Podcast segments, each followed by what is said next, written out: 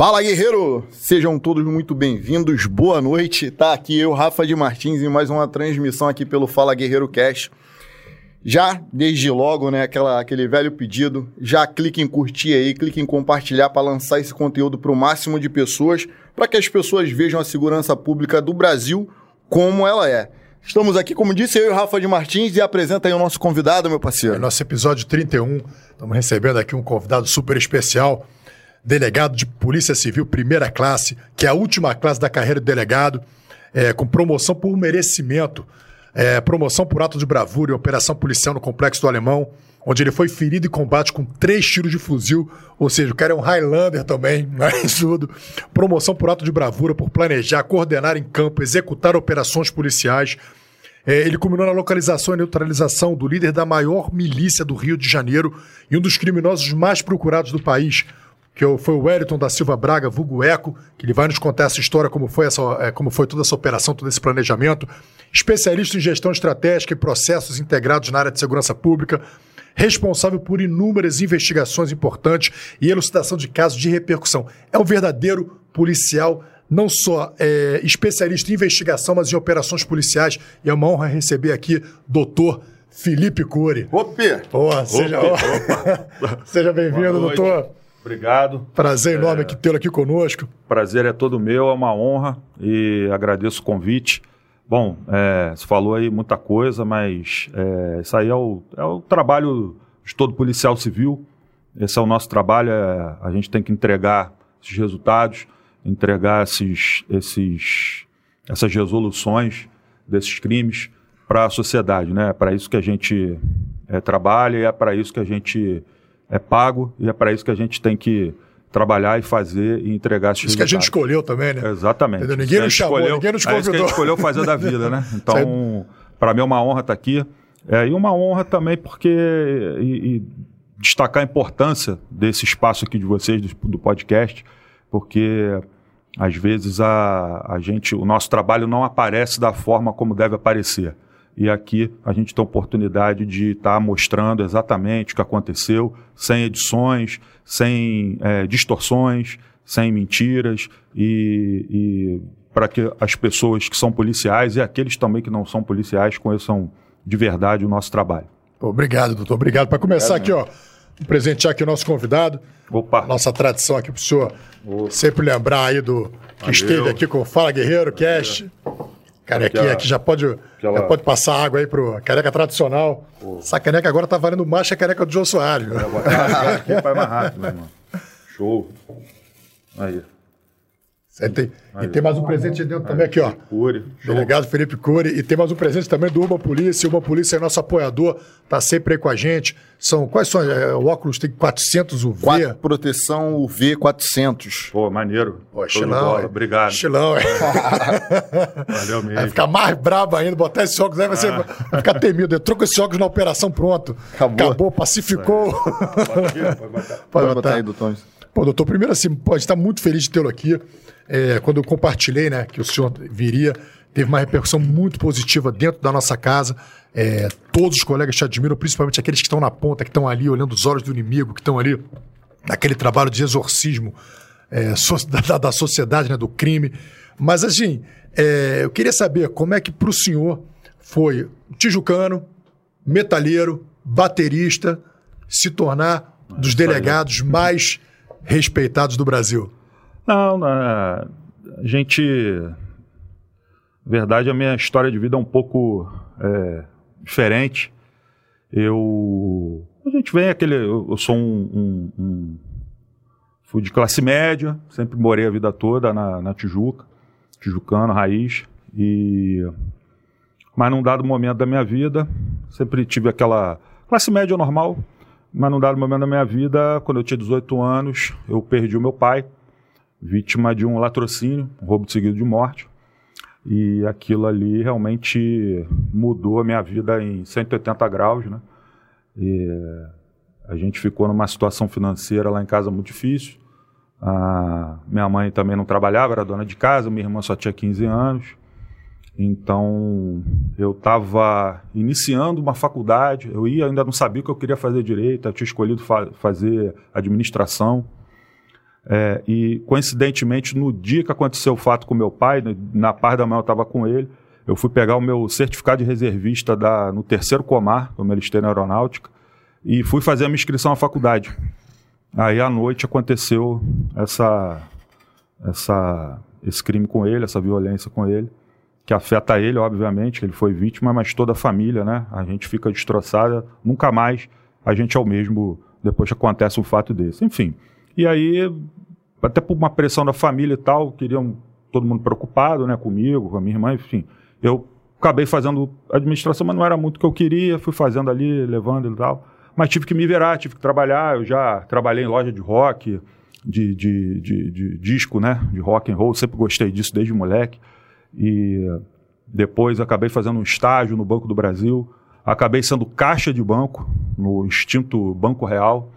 É, mas aquele negócio de carimbo para cá, aquele negócio não é muito a minha praia. E apareceu uma oportunidade para eu trabalhar com vendas numa empresa de transportes nacionais e internacionais. Isso eu tinha 19 para 20 anos. E fui trabalhar com, com vendedor. Trabalhei três anos nessa empresa e aquela coisa, você chega ali na né, centro da cidade, eu perdido, né? Sem. Você olha aqueles prédios assim, aquela coisa, ficava olhando assim, que nem aquele pessoal que veio do interior para morar aqui no Guia Rio Rex, de Janeiro, né? Guia Rex na mão. É, eu não sabia nem por onde começar. E aí depois acabei sendo o primeiro lugar de vendas né, na, na empresa, vendi pra caramba. E aí consegui ter um, um salário legal, porque o salário fixo não era bom, mas a comissão era boa.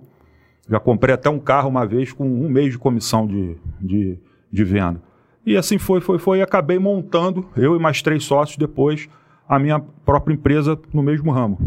E a gente trabalhava muito para empresas multinacionais, fazendo é, a mudança, coisas pessoais dos executivos. Né? Então, trabalhei para grandes multinacionais, consulados, fazendo a mudança do, do, do corpo consular, etc. Então, assim, é, foi uma experiência também é, muito enriquecedora para mim, experiência de vida. Mas é, eu trabalhei com isso 10 anos da minha vida. Só que nesse meio do caminho, eu sempre quis é, fazer direito para ser delegado de polícia. E eu tinha isso um pouco, isso ficou um pouco adormecido, porque eu tive que me virar, tive que dar um jeito na minha vida, eu tinha que ganhar dinheiro, tinha que trabalhar. E, assim, era relação mesmo, era muita relação, mas o, o, o, compensava também. Mas não era bem o que eu queria, e, e aí, num dado momento, eu resolvi é, é, voltar para a faculdade, aí fiz direito. Desde o primeiro período eu já fui focado para fazer concurso de delegado, eu não queria fazer outra coisa da vida. Então eu queria ser delegado de polícia, não queria ser juiz, promotor, advogado. Cheguei até a advogar um pouco com um grande amigo meu, que é um advogado aí renomadíssimo, me ensinou muito mas não era bem o que eu queria. Até hoje ele fala para mim, pô, você tinha que estar tá trabalhando comigo, tá, papapá. É. Mas, é, e aí eu falei, não, eu quero ser polícia, rapaz, quero ser delegado e tal, até por conta do, do que aconteceu. Eu acho que é uma forma da gente tentar, no nossa é, singela contribuição, né, na nossa humilde contribuição, fazer alguma coisa, fazer a diferença, tentar pelo menos contribuir com o nosso grãozinho de areia ali, com o nosso trabalho para tentar melhorar de alguma forma a segurança pública no Rio de Janeiro. E, enfim, graças a Deus aí entrei, passei no concurso e estamos aí. Estamos aí trabalhando. E qual foi a primeira lotação? Como é que foi chegar a primeira lotação? Te mandaram para onde? Eu fui lotado na 33DP, Realengo. Né? Minha primeira lotação era uma central de flagrante. Ela intercalava com a 34DP Bangu, pegava aquela área toda ali da Zona Oeste. E já no meu primeiro plantão já veio aquele pacote completo, né? Alta resistência, flagrante, maior, menor. menor mulher, baleada. Tudo, tudo, tinha tudo. E aí Droga. já. Não, tinha tudo, tinha tudo. É, e aí foi bom que a gente aprendeu. O, o titular era o saudoso Dr. Átila, me recebeu muito bem lá. E, mas foi engraçado quando essa, a gente chegou e tal, nós fomos almoçar. Quando voltou do almoço, estava tudo lá, né? Esperando a gente. Aí ele falou: Ó, tô lá na minha sala, se precisar de mim é só falar, mas se vira aí. e aí a gente acabou se virando e, e deu jeito depois daquilo ali, meu irmão. Aí fomos embora e, e continuamos aí fazendo o trabalho, né? Então, quais foram as ações assim, que te marcaram? A 33DP teve uma minha primeira prisão em flagrante, eu lembro que foi de um é, estupro de vulnerável. Primeira prisão que eu fiz na minha vida na polícia, assim, a gente Foi tarde da noite, já no plantão, chegou a notícia, é, a mãe é, noticiando que o tio é, dela, que ficou tomando conta da filha, estava com a menina lá embaixo da cama. Ela já tinha percebido isso outras vezes. E aí aquela, aquele ímpeto, né? A gente novinho, cheio de gás, querendo fazer as coisas. Pegamos fuzil, fomos até numa área lá meio complicada, mas prendemos o cara em flagrante, pegamos ali realmente no flagrante. É, é, é situação, enfim, foi a minha primeira prisão em flagrante, você, eu tinha... Você já tinha uma filha, você já, já era pai nessa Sim, época. sim, sim. Minha filha era pequenininha, é, era... É, e fizemos essa prisão, pegamos ali né, no flagrante. Acho que não tinha nem um meio de polícia, de delegado. Mas foi a primeira que eu me recordo. E lá também aconteceu uma situação muito marcante, que eu me lembro bem, que foi. Isso aí eu já tinha mais um tempo, já tinha quase um ano de delegado, quando a gente pegou uma, uma, uma criança de quatro meses, lá o, o a, a 33DP, ela pega o Hospital Albert Schweitzer, né? Tinha um policial lotado lá, um policial civil, fica nesses hospitais públicos. Uhum. E o policial foi do meu plantão muito tempo.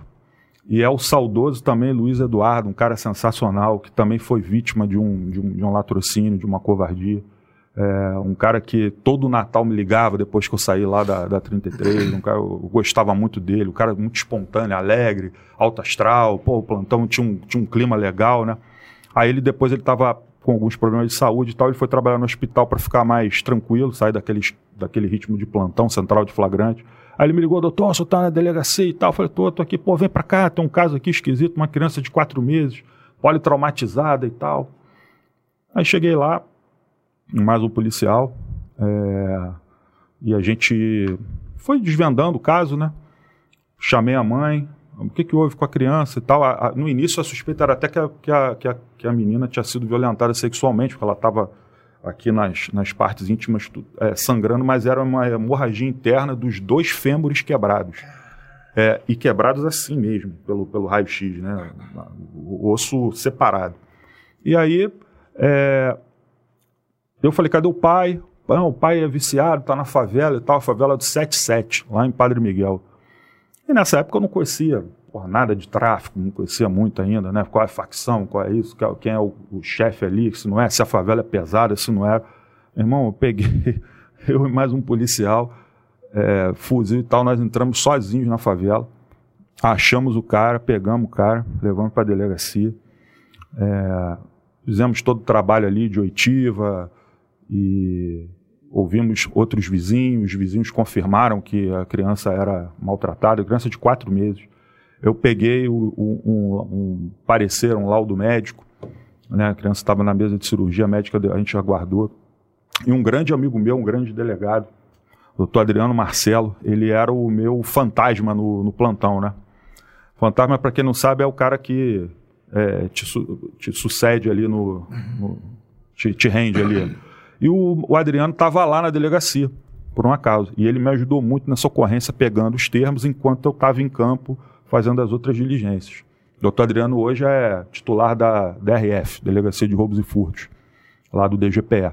E aí a gente, o Adriano fazendo os termos lá e tal, ouvindo todo mundo, eu peguei aquele laudo médico, fui para o ML de Campo Grande, que era o que atendia a delegacia, e o perito estava lá, e o perito não sabia digitar, né, rápido. Aí eu falei, cara, isso já era meia-noite, tá? A ocorrência começou no início da tarde, eu tô falando isso, tô encurtando, isso já era meia-noite. Eu falei, digita fala, digita aí para mim que eu vou digitar para você o laudo. Aí ele digitou tudo e tal.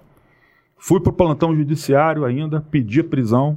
Aí conseguimos a prisão do casal, né, do pai da mãe, a gente comprovou que os dois tinham é, agredido a menina. A menina, com quatro meses, tinha calo ósseo é, em várias partes do corpo, várias lesões. Né? E aquilo mexeu muito comigo, né, cara? A gente tem filho, né? A gente é. eu tinha uma filha, minha filha era pequena na época e aquela coisa, eu nunca toquei um dedo na minha filha e, e, e você vê uma cena daquela cena realmente era a menina estava amarrada, uma criança de quatro meses amarrada na cama para não se mexer, criança Criança é, bebê. É, né? o típico, é a típica ocorrência que vai separar o, o homem comum, né? O homem, quando Sim. eu digo homem, é homem mulher, o ser humano comum, do ser humano policial.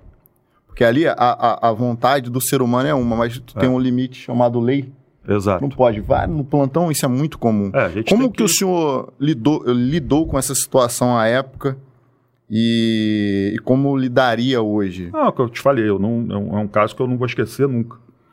Porque até o doutor Alexandre Abraão estava aqui no, no episódio anterior, ele estava no plantão e ele era o juiz de Bangu que atendia, que era a circunscrição, que era ali a, a- a- o fórum de Bangu que atendia Ele também. que, deu, ele que deu a prisão? do- É, é, ele deu a prisão e depois foi ele que julgou o caso. O caso caiu para ele. E eu fui depor com ele também. E ele condenou, os dois foram condenados, eles perderam o poder familiar. Eu fui depor também na vara da infância e juventude lá de Santa Cruz. A menina foi, foi colocada para adoção, numa outra família. Foi até uma história bem bonita, não, não posso ficar contando detalhes aqui, pela, pelo sigilo do caso, né? Envolve o menor nessa, nessa questão aí de adoção.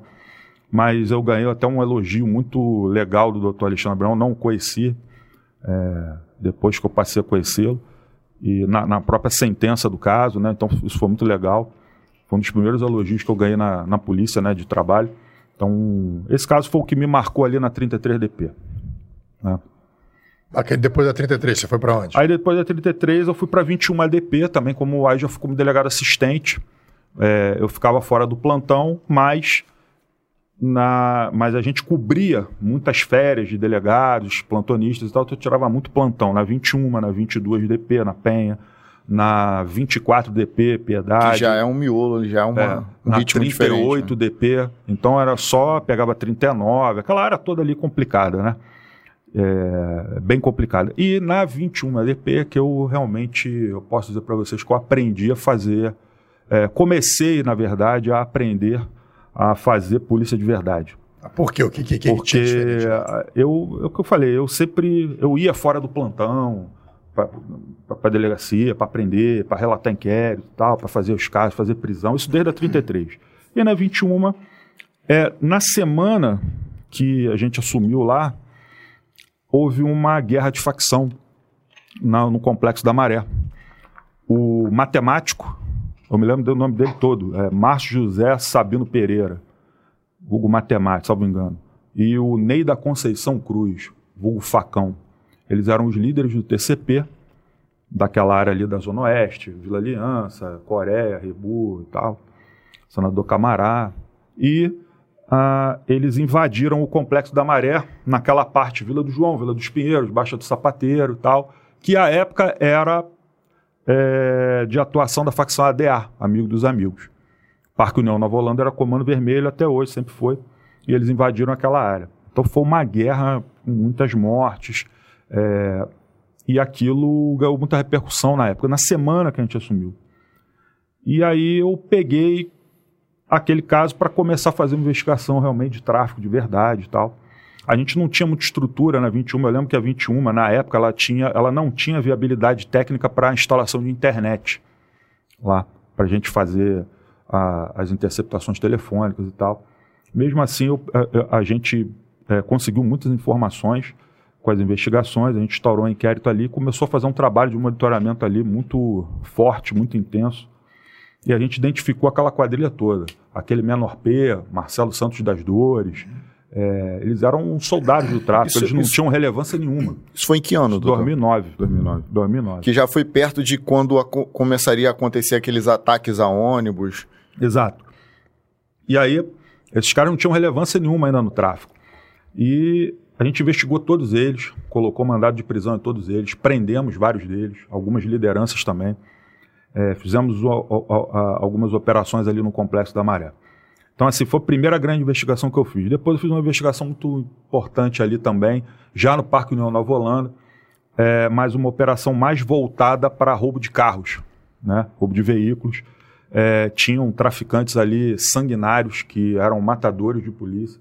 Teve até uma operação que foi feita em 2010. A gente fez a operação num domingo lá para cumprir os mandados de prisão na Nova Holanda, Complexo da Maré, e um traficante muito sanguinário que já matou vários policiais acabou sendo neutralizado pela DRAI, é, o Pitoco. Eu me lembro do nome dele, era, se não me engano, era Ivanildo Francelino dos Santos.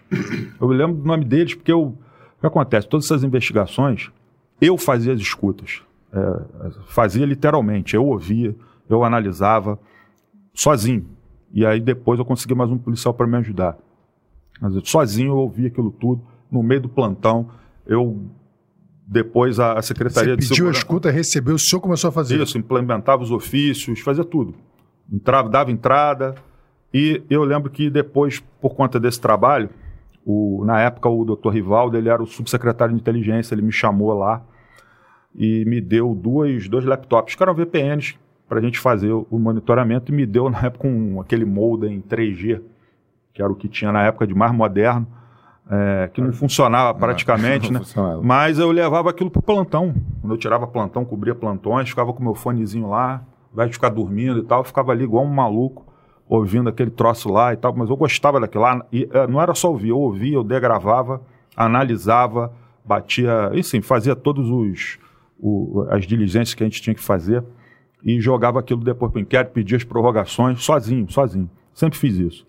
É, e aí na 21 também teve uma investigação que foi muito importante para minha carreira, que teve em janeiro de 2010, teve uma matéria do jornal Extra chamada Esquina do Medo. Aquela esquina da Avenida dos Democráticos com a do Alder Câmara, que vários marginais cruzavam ali, paravam o trânsito, armados e tal, é, de fuzil, de pistola, ficava aquele desfile de marginais. E não existia cidade da polícia na época, a cidade da polícia só foi inaugurada em 2013. É, e a gente conseguiu identificar todos eles. O Jornal Extra fez uma matéria grande. Eu lembro disso. Eu chamei o repórter, né? O repórter depois ficou até meu camarada na época, ele nem tá mais lá no Extra, que fez a matéria, junto com o fotógrafo, eles me deram todas as fotos, mesmo em alta resolução. Coloquei aquilo tudo no inquérito, a gente identificou e tal, e eram marginais ali de Manguinhos, Mandela, Arará e do Jacarezinho.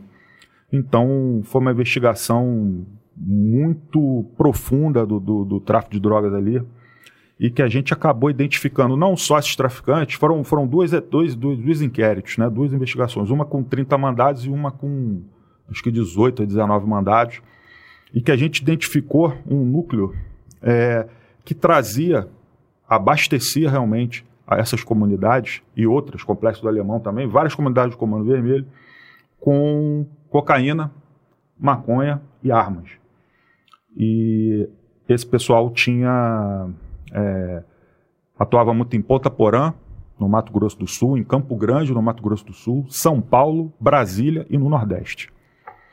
E nós fizemos ali um, identificamos todo esse pessoal e fizemos uma fase da operação, prendemos esses traficantes aqui do Rio, prendemos taxista que fazia aquele adianto, né, do tráfico, a gente chama, faz, leva droga para cá, entrega arma ali, faz coisa aqui, faz aquelas correrias. Prendemos um cara que fornecia chip de Nextel na época para que os traficantes pudessem se comunicar.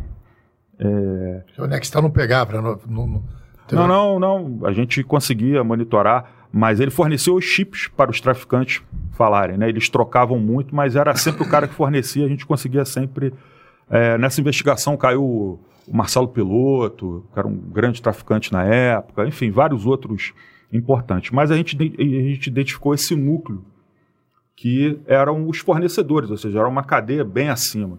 E tinha o pessoal de Brasília que, além de participar dessa, dessa estrutura toda é, criminosa, eles lavavam dinheiro com empresas de construção civil lá no Distrito Federal.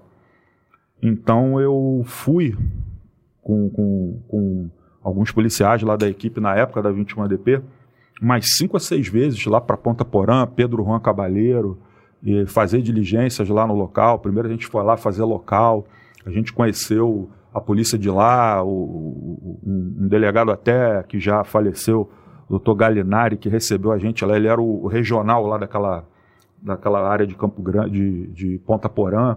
O cara dava uma atenção para a gente, recebia a gente lá maravilhosamente bem. E a gente andou por aquela região que é uma região muito esquisita, digamos assim, muito é, perigosa de você andar. Então era Ponta Porã, Amambai, então te fazia fronteira ali com Pedro Juan Cabalheiro, fazia outra fazia fronteira com Capitão Bado, no Aquela, Paraguai. Essa que é a que são áreas... fronteira. Não, não, ali é o, o, o ali é um, um, tem a Assunção ali, mas ali não, ali é um outro lado do Paraguai que faz fronteira com o Mato Grosso do Sul, por Ponta Porã. Cara, e, e, não tem controle nenhum, pelo menos eu não sei como é que tá lá agora. Mas na época era basicamente se você atravessa a rua, você já está no Paraguai. E sem controle, fiscalização nenhuma. Então, assim, você. Quando, e, e eu, eu, a gente andou por Pedro Juan Cabalheiro. Tem, um, tem uma passagem engraçada que o, fui várias vezes para lá. A gente foi umas duas vezes para fazer local e uma outra vez a gente foi para fazer operação e a gente conseguiu prender todo mundo que a gente queria. Depois, e, e, e, o mais engraçado é que no monitoramento a gente sabia da vida de todos eles, que eles faziam e tal. Operação simultânea, tá? No Rio, São Paulo, Brasília, Ponta Porã, Campo Grande. E depois, num desdobramento dessa operação, a gente identificou realmente um abastecedor de drogas que ele trazia 500 quilos de cocaína por mês e 12 toneladas de maconha por mês para essas favelas. Identificamos ele e aí a gente fez um outro trabalho lá. E aí, quando nós retornamos, eu fui pedir o apoio da Policia Nacional do Paraguai. Rapaz, aquilo ali foi, foi uma grande aventura, porque o pessoal daqui de Ponta Porã nos levou até lá, em Pedro Juan Cabalheiro.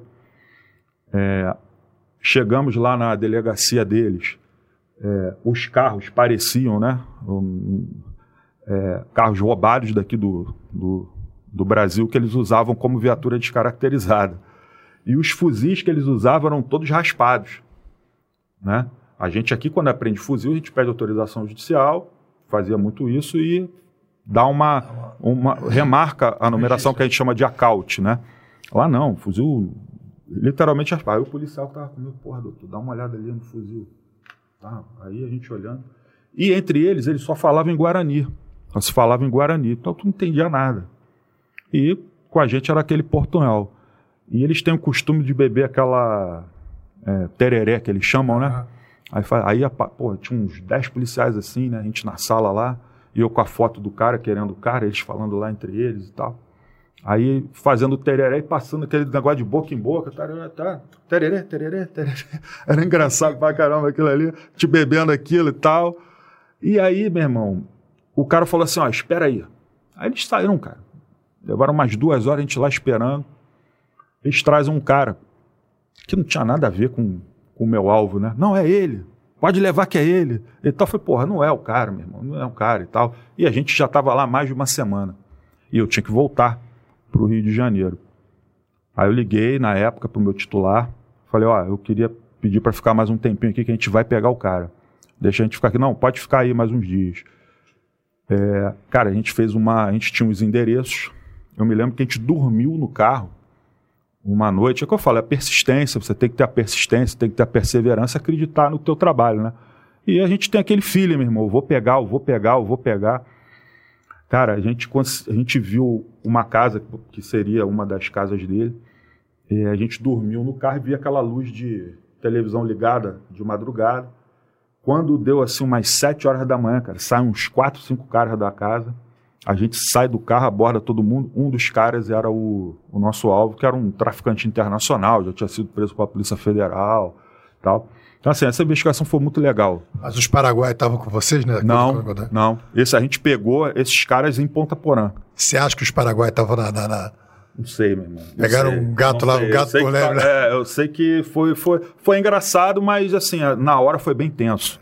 A gente estava muito tenso lá. Cara, Eles coisa... levaram a gente para passear, para dar uma volta, para conhecer a cidade ali, mas falava assim: olha, aqui é o QG do PCC, aqui é o QG do Comando Vermelho, aqui os, fica não sei o quê. E como foi esse. Aqui morreu os policiais do Rio. Não, e, e, na época um senador tinha sido morto pelo tráfico de drogas, assim, coisa de uma semana antes. Aí falou: tá vendo aqui que mataram o senador, é, um carro tava, tinha explodido o carro do uhum. cara, o cara, a carcaça do carro ainda estava lá. Então, assim. É, o clima é muito tenso. O, o, os comércios lá, você, os caras ficam armados de 12 de fuzil na porta, assim, fazendo segurança. Né? E eu lembro de uma, de uma situação muito curiosa que eu andando na cidade, os caras me ofereceram arma. Quer pistola? Glock? Jericó? CZ?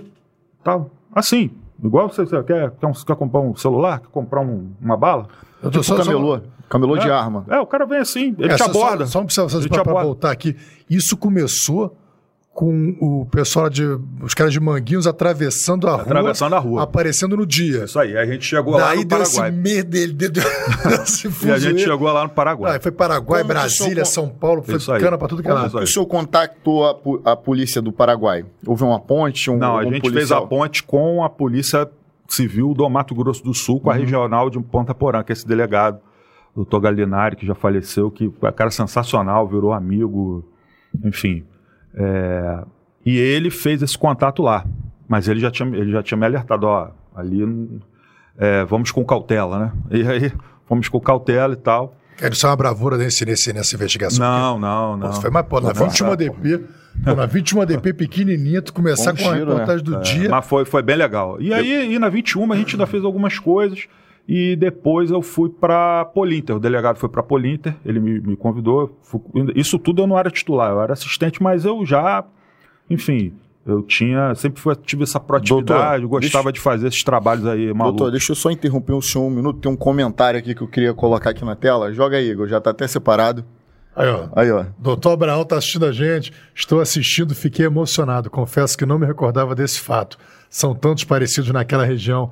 Pô, doutor Abraão, muito obrigado, Obrigado pela por nos presença. prestigiar, doutor. É, nos prestigiando. Do Abraão, é uma honra e eu fico emocionado. Eu sempre lembrei desse, sempre lembro desse fato e eu acho que eu nunca falei isso para o senhor quando a gente já, já, já, já se encontrou, mas estou falando agora nessa ocasião especial e fico muito honrado com, com, com, a sua, com o seu comentário aí. Um grande abraço para o senhor. Fica com Deus. Pô, bacana. Pô. Vai lá, já que, já que nós estávamos agora. Polinter. Polinter, aí fui para Polinter. é, um, um pedaço dessa investigação a gente avocou para Polinter, a gente levou para lá para continuar. Fizemos mais algumas prisões importantes desse inquérito lá. Eu fiz mais uma viagem lá para Mato Grosso do Sul e tal, foi- e, e- a gente encerrou a investigação. E na Polinter era a delegacia especializada, né, a divisão de capturas, eh, polícia interestadual. Tinha um outro delegado lá que cuidava do SARC, ou seja, a Polinter ela cuida, de, ela concentra todos os, para quem não sabe, ela concentra todos os mandados de prisão do Estado do Rio de Janeiro. Eh, a gente tinha esse contato muito intenso com o Tribunal de Justiça, né? Então a gente inseria esses mandados no sistema. É, e também a gente faz a análise dos alvarás de soltura. Então, quando o alvará de soltura de, de algum determinado preso chega, a gente tem que analisar se existe alguma outra pendência judicial para aquele preso, se ele pode ser solto ou não. É algo que a gente chama de se o alvará está prejudicado ou não. Né? E a gente fazia, eu não cuidava disso, era um outro delegado que cuidava disso, Paulo, Paulo Roberto, também um grande parceiro.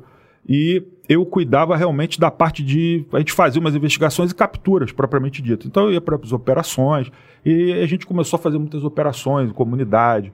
É, eu, eu, eu, aí fui aprendendo, né? A equipe era muito boa, operacionalmente falando. Então eu ia ali, observava, tal. Né? Pato Novo não mergulha fundo, então a gente vai ali aprendendo, observando. E eu aprendi muito, cara. Aprendi com, com caras é, muito bons e um deles foi o Lemos, né? Eu conheci o Lemos na 21 DP, que o Lemos depois passou a ser o meu, foi o meu chefe de serviço, meu chefe de operações. E o Lemos era um cara muito preparado, foi da Core, foi PQD, um cara extremamente é, operacional e um cara extremamente técnico, capaz. Eu aprendi muito com ele. E com os outros também da, da equipe. Então, a equipe era muito boa, a equipe é muito boa, policiais aí sensacionais, a gente fez muita coisa legal ali. E a gente participou de muitas prisões, operações em favelas e Sobre a a operação época- da Rocinha que você. Que você a da Rocinha foi em 2011, mas assim, um pouquinho antes teve aquela ocupação do Complexo do Alemão. Né? E a gente tinha uma investigação muito interessante na Rocinha. E quando estava. teve uma- aquela semana crítica, né? Que os marginais, a mando das lideranças que estavam presas em presídios federais, começaram a atear fogo em ônibus, ateavam fogo em carros de passeio. É, a, a situação no Rio de Janeiro realmente estava muito crítica. E a gente fez uma semana inteira de operações ali, Manguinho, Jacaré, Mandela, junto com a Decode, com a Core, com, com outras especializadas, a Polinter participava sempre dessas operações. E no- na sexta e no sábado foi Vila Cruzeiro, e no domingo, dia 28 de novembro de 2010, salvo engano, foi o dia que a polícia entrou as forças de segurança, né? Eh, juntamente com, com o Exército, com a Marinha, ali foi um trabalho realmente muito bonito, muito integrado, onde todos ajudaram. É, a, a, a, gente entrou no Complexo do Alemão. E a Polinter, ela entrou ali pela Joaquim de Queiroz, junto com a Core. Então, a gente foi um dos primeiros a entrar. Eu participei disso tudo, então, assim, e participei depois de 16 ou 17 dias direto de operações lá no, no Complexo do Alemão. Então, a gente chegava em casa de noite, 6 horas da manhã já estava lá na, na comunidade novamente fazendo ali os trabalhos. Muitas apreensões, muitas prisões, prisões importantes. E a gente tinha um monitoramento importante que a gente pegou uma. Quando isso tava, tudo estava acontecendo, o, isso poucas pessoas sabem. É, a Rocinha era a facção, tinha, é, era a facção criminosa ADA. O NEM era o chefe, né, Antônio Francisco Bonfim Lopes. E tinha um, o 02 da, da, da favela na época, era um, um cara chamado Tiago Cárceres, vulgo Leão ou Pateta, já morreu. E ele, na época,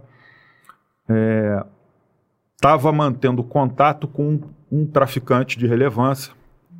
Hoje, eu não, não, vou citar o nome dele aqui, porque ele hoje se diz aí recuperado, enfim.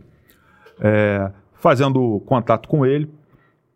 E para as facções se unirem contra a implementação da a, a ocupação e a posterior implementação da UPP. Então, o esse cara da ADA foi para o alemão, para um baile, e esse cara do alemão foi para Rocinha, para um baile. Isso tudo foi, foi, foi constatado na, na, na, na investigação e a gente é, é, conseguiu provar e a gente abastecia. A Decode tinha um monitoramento muito bom, era até o doutor Pedro Medina, que hoje é o nosso subsecretário operacional, titular da Decode. A gente trocava muita informação, abastecia né, a chefia de polícia com tudo isso.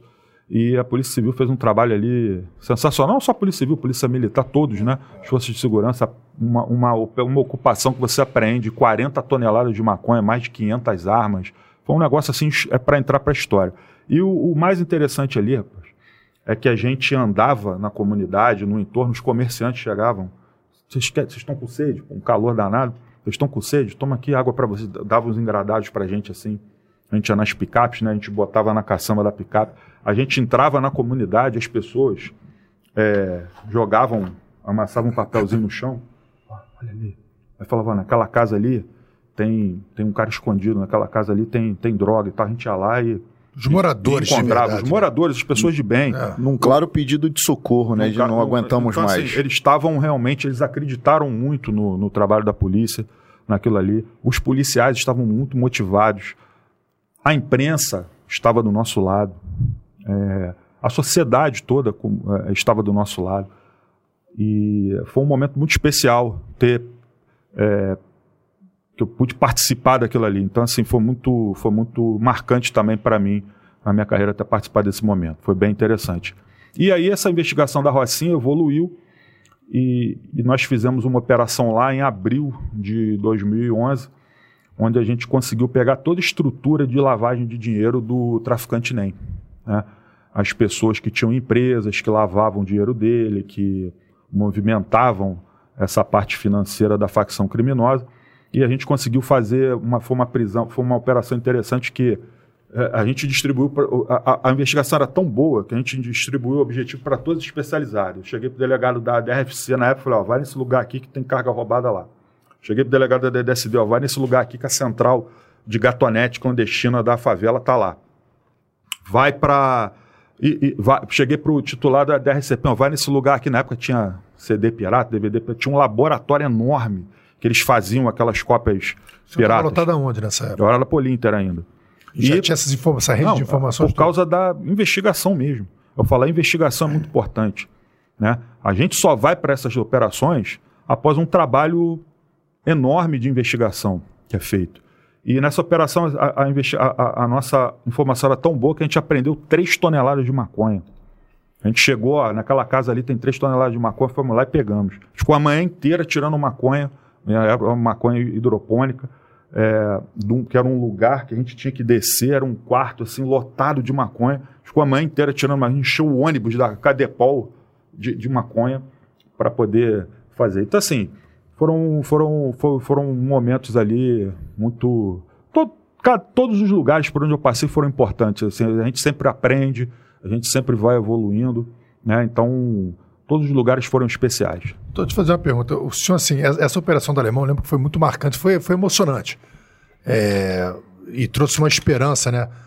Porque o alemão era o, era o grande quartel-general do, do, tráfico e, e quando ele foi tomado, assim, caramba, agora sim, é, vencemos todos acharam vencemos o tráfico de drogas, vencemos o crime Aquela organizado. Aquela imagem icônica dos caras fugindo dos caras fugindo, é. O que aconteceu? O que aconteceu com o PP? O que, que na sua visão operacional e hoje de, um, de, um, de uma pessoa que tem todo o planejamento, um especialista em estratégia, planejamento e tudo, o que, que você acha que aconteceu início, meio e o fim do PP? Eu acho que a ideia do PP foi muito boa e ela começou muito bem. O problema é que, num dado momento, ela passou, deixou de ser um, uma política ali de. Uma parte técnica para tentar resolver o problema, e realmente a gente estava resolvendo o problema, estava ocupando, para virar uma questão é, político-eleitoreira. E aí as ocupações começaram a ser de forma desordenada, sem, sem o menor critério sem qualquer tipo de participação da Polícia Civil nas investigações. Né? É, foram contratados milhares de policiais militares que, sem qualquer tipo de experiência, foram jogados, colocados nessas, nessas localidades, eram localidades conflagradas, localidades perigosas. E eu passei por isso porque eu inaugurei a 45DP, cara, é. a delegacia do, do Complexo do Alemão, já no final de 2013 que é quando o projeto do UPP estava começando a ir ladeira abaixo, que era realmente quando é, a poeira foi jogada para baixo do tapete e uma hora você não tinha como esconder mais o lixo, né? mais a poeira. E, e, e os problemas começaram a, a, aparecer. O que acontece? Ao PP, é, isso pela minha experiência própria lá na 45DP. Só que antes da 45 eu passei por vários outros lugares, né? Eu fui titular da 51DP Paracambi, fui titular da 60DP Campos Elíseos, em Caxias, fui titular da 54DP em Belfor Roxo. E aí, depois eu fui chamado para, convidado, para inaugurar a 45DP. Tem uma história até engraçada aí, que eu tem tempo aí para contar, né? Tem, pô, à vontade. Eu, eu, eu era titular da 50, 51DP, a gente fez vários trabalhos, era uma delegacia pequena e tal, enfim.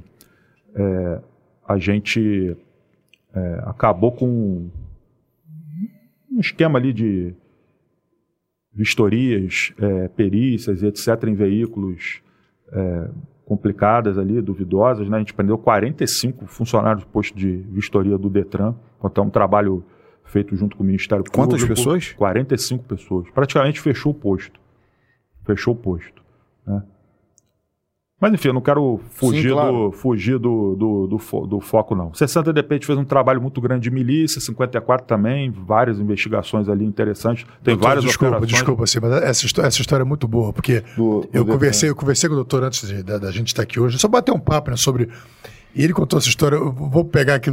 Ele falou que ele estava passando, indo para. Era, qual era o nome da? Paracambia. Paracambia. Né? Ele, tava, ele ia para a delegacia, voltava, ia para delegacia. E sempre que ele passava, ele via aquele posto cheio, uma coisa, uma movimentação. É. Eu falei, pô, mas que estranho, essa cidade pequena, o posto sempre cheio. Tô... Tem alguma coisa. Tem alguma, tem alguma sacanagem. Tem alguma sacanagem. Deixa eu verificar. Terminou 45 presos, meu. É. Conta essa história aí, doutor, pra gente. Aí a gente volta aqui pra. Não, a gente.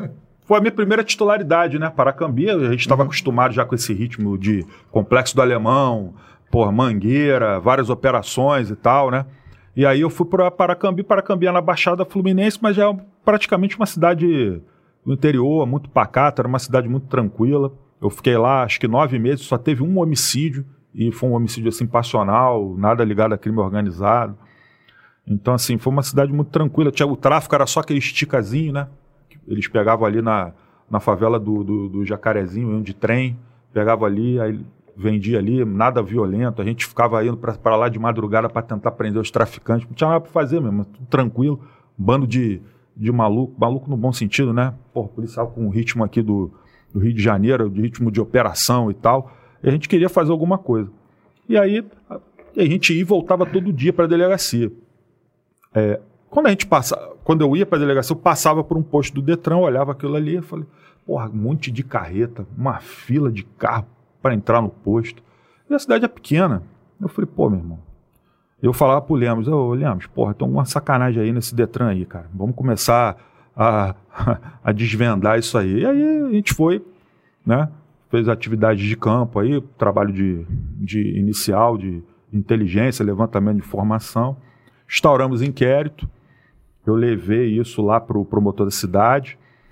É, o promotor da cidade já estava, por conta própria dele, fazendo um trabalho também. E aí ele pegou o trabalho dele, juntou no nosso, então unimos as forças ali, né? E culminou aí nessa operação. Foi uma operação, na época, deu muita repercussão. Muita repercussão Lembra mesmo. do nome da operação? Direção oposta, o nome da operação. A corregedoria do Detran também nos auxiliou muito nessa operação, muito, fornecia todo, tudo que a gente precisava, eles participaram da operação também. E a gente fez esse, esse trabalho lá na época que deu bastante repercussão. Vamos botar lá o PP 45DP. Aí eu assumi a 45DP, já, já tinha feito vários trabalhos, né, de milícia e tal. E aí a... Eu lembro que eu tinha feito uma investigação muito grande na 54DP de, em quatro estados e tal. E aí, na época, a chefe de polícia era a doutora Marta Rocha. A doutora Marta Rocha me liga e fala assim, ó, quando você terminar essa sua operação, eu vou te tirar daí. E vou te botar numa especializada. Eu, pô, beleza. Né? Era, era, era mais o nosso perfil de trabalho ali, né? Até um gás maior na Da operação. Não, não, não. Fizemos a operação, a operação foi um sucesso, é, repercussão absurda e tal. Aí, quando, aí uns 10 dias depois da operação, ela me liga: Olha, vem aqui amanhã tomar um café comigo que você vai sair daí. Aí eu fui lá, todo empolgado, né? Cheguei lá na, no gabinete dela. Aí tava ela, tava o doutor Fernando Veloso, o doutor Sérgio Caldas. Aí eu olho assim, tava o Gabriel, Gabriel Ferrando, que hoje é o primeiro DPA. Aí ele olhou para mim assim, ficou rindo, tal. Aí eu, e eu, e eu não estava entendendo nada. E já tinha saído no jornal que delegacias, duas delegacias em áreas do PP iam ser criadas, mas eu não tinha visto isso, né? Aí eu tô olhando aquilo, aí o Gabriel rindo pra mim, tal. Eu falei, pô, tá indo de quê, cara? O que que tu tá rindo aí? Porra, tu vai lá pro Complexo do Alemão. Eu falei, pô, tá maluco, cara? Complexo do Alemão, o que que é isso, tal? É, eu vou pra Rocinha, você vai pro Complexo do Alemão. Eu falei, não, eu não vou aceitar, eu vou recusar. Ele falou, tá maluco, rapaz, tu vai, vai se queimar, vai fechar a porta. Não, não vou, tá louco. Não vou, não vou pra essa furada, não. Enfim. Porra, missão dada, né? É missão cumprida, né? Vou recusar, vou recusar. a gente aí, vem, aí vem a Marta Rocha, você vai pro Complexo Alemão. sim, senhora. Missão dada, missão, é missão, né? Ela falou: ó, vocês foram escolhidos a dedo, aquele papo todo, né? Enche a nossa bola e passa a missão. Aí eu falei, cara, que loucura, cara. Delegacia na favela. Nessa época já tinha Soares, Ludovice, não? A turma de vocês estava tava na Cadepol, terminando a Cadepol. Isso foi mais ou menos outubro de 2013. Vocês tomaram posse em dezembro, né? Dezembro. Então.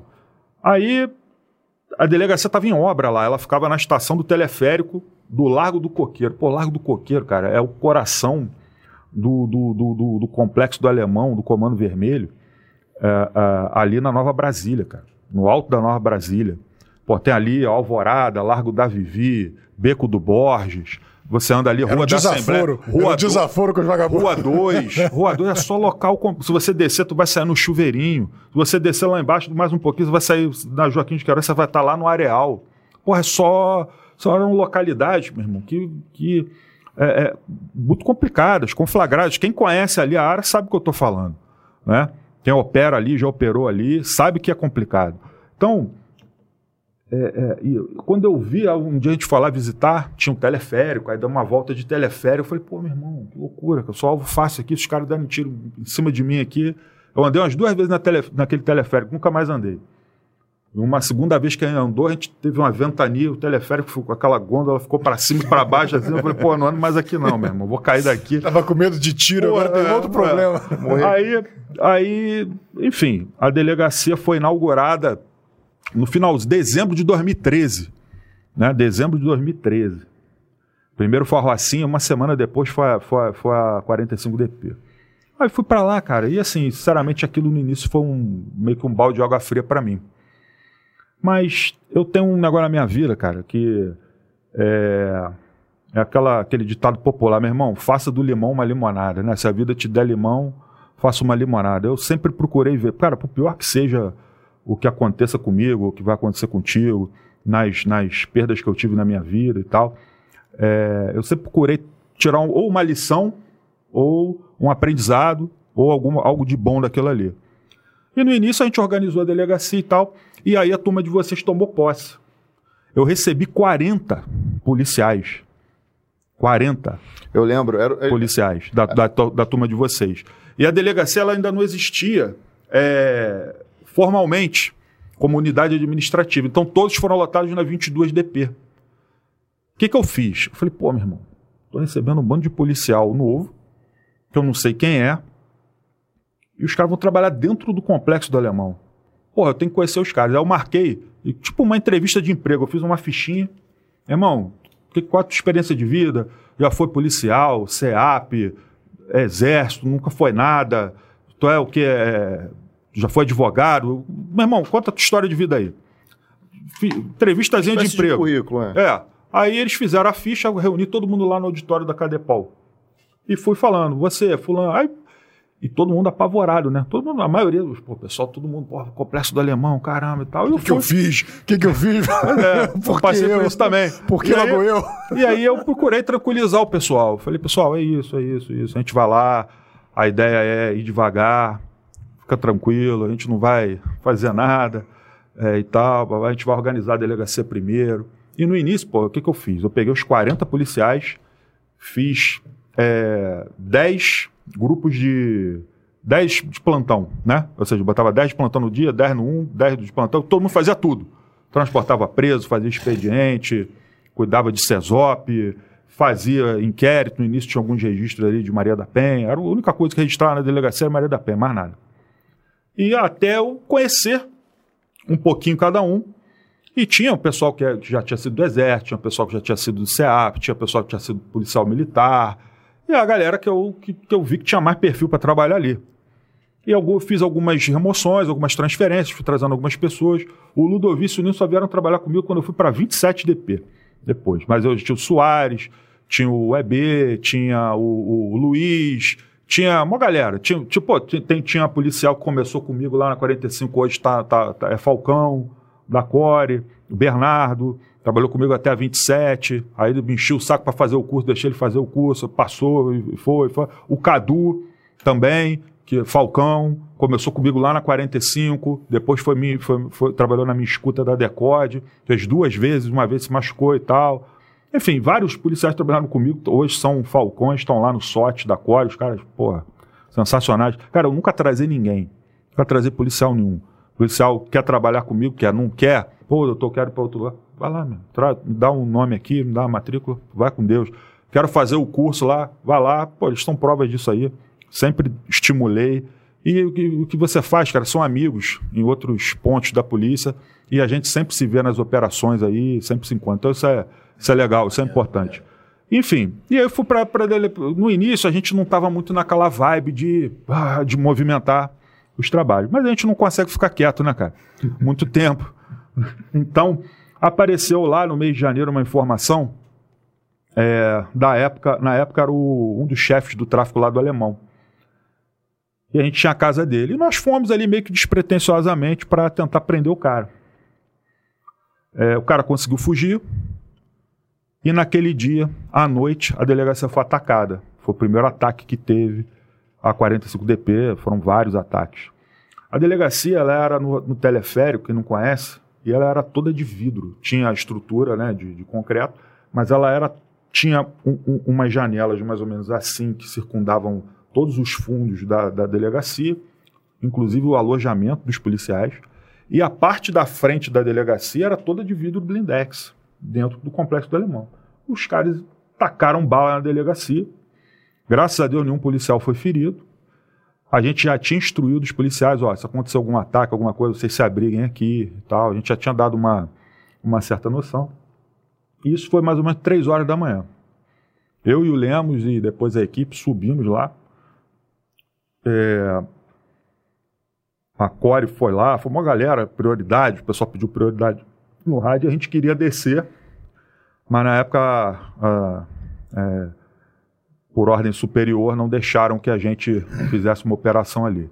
Mas aquilo mexe com o nosso, com o nosso brilho, né? Aquilo, aquilo ali mexeu comigo, mexeu Pede com uma equipe. resposta. né? Eu falei, pô, isso não vai ficar assim não. Não é vingança não, é a resposta. Fizemos uma investigação, é, estouramos inquérito, e engraçado assim, a UPP Nova Brasília, ali tinham três UPPs, né? A UPP Nova Brasília era em frente à delegacia, só atravessar a rua assim, em frente. Quando a gente foi para lá, os policiais ficaram meio cabreiros ali, o comandante, disse, pô, os caras estão vindo aqui para investigar a gente e tal. E nada disso, cara. Aí eu chamei o comandante, falei, meu irmão, a gente está no mesmo barco, vocês estão aí tomando tiro, a gente está aqui tomando tiro, tá? Pô, vamos nos unir, vamos unir forças, vamos trocar informações. Vocês ficam aí abordando esses caras no meio da rua, pega o cara com meia dúzia de coisinha, o cara vai ser preso, vai ser solto. Vamos começar a fazer um trabalho de investigação, vamos trazer as informações, vamos instrumentalizar isso no inquérito policial, vamos fazer uma investigação robusta, com provas contundentes e botar esses caras presos mesmo, vamos identificar esses caras. E aí que vem o, fenômeno, é o efeito PP, que, eu- que eu- você perguntou. O que acontece? Nessa época, o projeto PP já estava em, em queda, já estava em derrocada. O complexo do Alemão já estava bem conflagrado, bem, bem complicado. No início você tinha é, atuação praticamente no raio da favela toda. E o raio de atuação dos policiais de patrulhamento ali do PP já vinha diminuindo, vinha diminuindo, vinha diminuindo. Aí, efetivo mesmo. Exato. Não, não, raio de atuação. E antes eles patrulhavam tudo. Depois o tráfico veio, foi tomando, foi tomando, foi tomando. E quando Começou chegava num determinado local, pum, confronto, confronto. Então, assim, e policiais baleados. Começou nessa época aquelas pistolas Glock com, com kit rajada. De vez em quando, vários policiais do BOP baleados lá. é, por conta dessa. Isso era novidade na época. Então, assim. é, e esse efeito PP, como é que funcionou? O PP começou, você acabou aquela ostensividade de traficante armado, acabou aquela ostensividade de barracas de venda de drogas ali na frente de todo mundo tal. Isso passou a ser feito de uma forma dissimulada. As lideranças que estavam nesses, nesses complexos de favela, todas elas eram já conhecidas da polícia, tinham mandado de prisão, foragidos, etc. Saíram dali, mas não perderam contato com o local de origem. Essas pessoas cooptaram menores de 18 anos, aliciaram menores, e também pessoas maiores, mas que sem anotações criminais, ou pelo menos sem mandado de prisão. Então o cara podia andar livremente pela favela. Se ele fosse abordado e tal, sarqueava, não, tô limpo e tal, não tem o que fazer mesmo, vai liberar. Por mais que você sabe que o cara é vagabundo. Então, isso gerou, é o que a gente chamou lá, na- a gente colocava isso na nossa investigação, uma nova geração de traficantes. A geração sem qualquer tipo de impedimento legal para poder atuar. E o que, que a gente tinha que fazer? E, e ao longo do tempo isso foi é, incomodando a facção. Eles foram perdendo dinheiro. Isso causou o quê? Esse pessoal saiu da- desses complexos de favela, que já estavam ocupados, foram para outras localidades que antes eram apenas esticas. Exemplo aí, Angra dos Reis, região dos Lagos, região serrana. Aquela área, essa Paracambi, aconteceu isso? Ba- Não, Paracambi, hoje está tá pior, mas também não está tanto assim. Baixada Fluminense também recebeu Baixada muito. Fluminense e tal. E na época a gente não podia nem falar que tinha migração, pô. Isso era notório que tinha, público notório que tinha migração.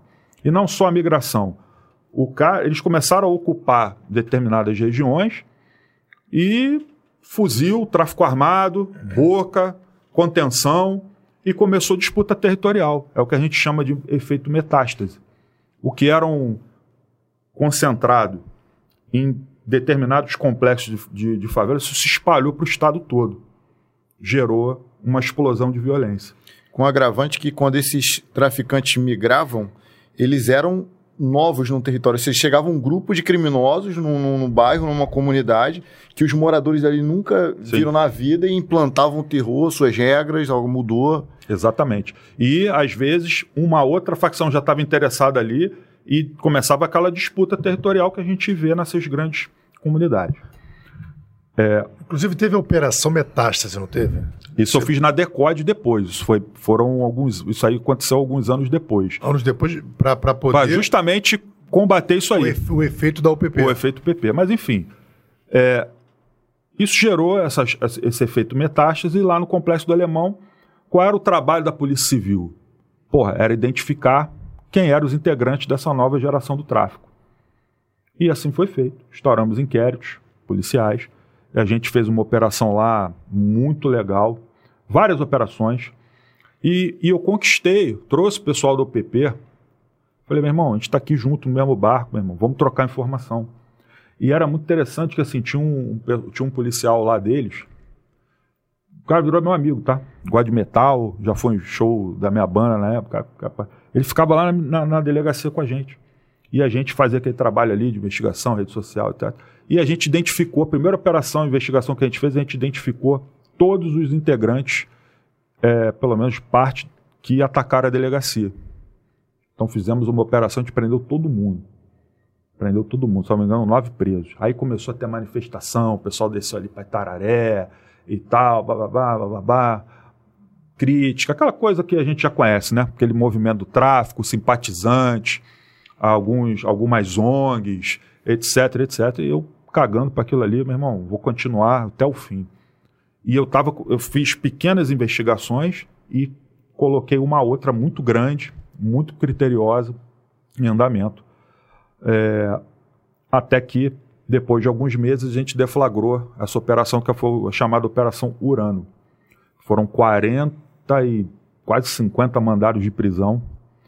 E a gente prendeu o chefe do tráfico alemão, na época, vulgo orelha, prendeu a cúpula toda lá, vários integrantes. Eu fiquei nove meses na, na 45DP. A gente gerou quase 300 mandados de prisão em investigação preventiva, ou seja, a gente tirou essas pessoas do anonimato e foram 193 presos, salvo engano, nesses oito, nove meses que a gente ficou lá. Então foi um trabalho muito importante, trabalho muito importante com a polícia militar, porque quando a gente pegava um cara no monitoramento, pô, vulgo tal, ou alguma foto, alguma coisa, eu chegava pro pessoal lá, meu irmão, sabe quem é esse cara aqui? Pô, sei, doutor, já abordei ele, tal, tal, tal. Aí ele vinha, a gente conseguia qualificar, aí confirmava que realmente se tratava daquela pessoa, tal. Esse cara aqui já trocou tiro comigo no beco ali, tal, tal, tal. Senta aí, vamos, vamos te ouvir. Então, assim, um trabalho muito legal de, de parceria mesmo. Uhum. Com, não só com a Nova Brasília, eram três UPPs, a Nova Brasília, Fazendinha e a UPP alemão mesmo. Então, o nosso, a nosso, nossa integração com os comandantes e com os policiais. E fizemos várias operações junto com eles. Eles conheciam muito bem. A gente conhecia ali, mas eles conheciam mais do que a gente. Sim. Então, assim, eu me lembro de uma operação que a gente fez, que a gente cercou um local. A gente fez, na verdade, a operação. E eu deixei o pessoal do UPP ali em QAP. A gente prende, era para prender, eram 19 mandados ou 20. A gente só prendeu uns 3 ou 4. E aí eu, eu, eu falei assim, ó, vamos voltar para a delegacia, vamos esperar que eles vão para um lugar, um determinado local lá que a gente sabia. Nesse local, a gente chamou o pessoal da UPP, eles cercaram e a gente entrou. Quando a gente entrou, os caras saíram, todo mundo foi preso. A gente cumpriu todos os mandados de prisão. Caraca, maneiro. Entendeu? Então, assim, é estratégia, é integração, é você trocar informação. Ali está todo mundo no mesmo barco. Então, assim, a 45DP foi, depois que eu falei, foi do limão uma limonada, né? Foi muito importante para minha carreira. Uma delegacia que eu, que eu, que eu, eu... Sente saudade? Não, não sinto saudade não. mas foi, mas foi, mas foi importante. Vários ataques depois e tal, e eu virei persona não grata lá deles até hoje. Tá? E como é que acabou a 45DP? 45DP ela foi extinta na durante a intervenção federal. Porque cara, aquilo ali, embora eu tenha participado daquilo, mas aquilo ali não, não tinha a menor necessidade. Você não precisa a gente é polícia judiciária, uhum. a gente trabalha com investigação. Você não precisa estar dentro do problema para investigar o problema.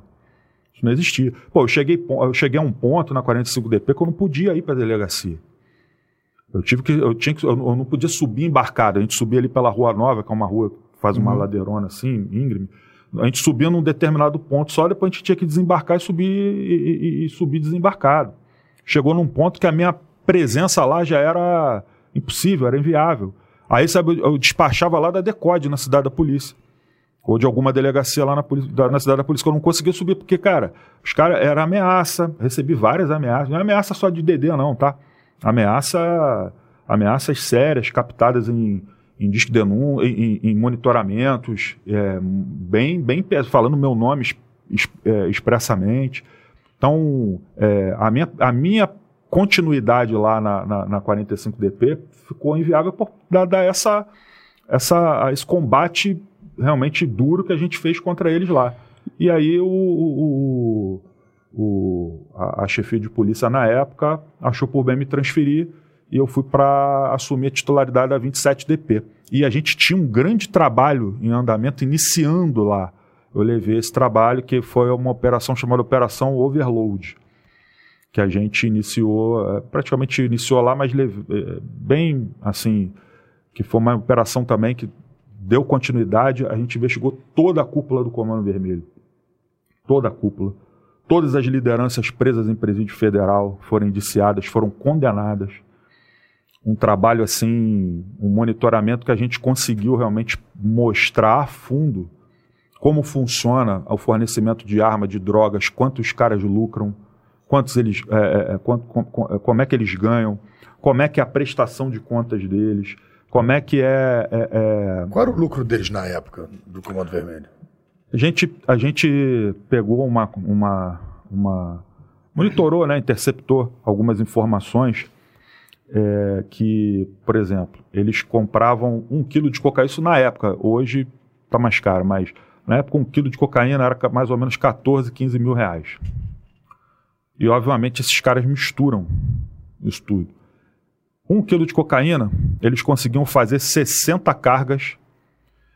É, como é que era? 60 cargas de 80 pinos. Eu sei que eles conseguiam trans, transformar um quilo de cocaína em 6.400 pinos. Pode 10. Ou seja, de 14 mil reais, eles faturavam 64 mil reais.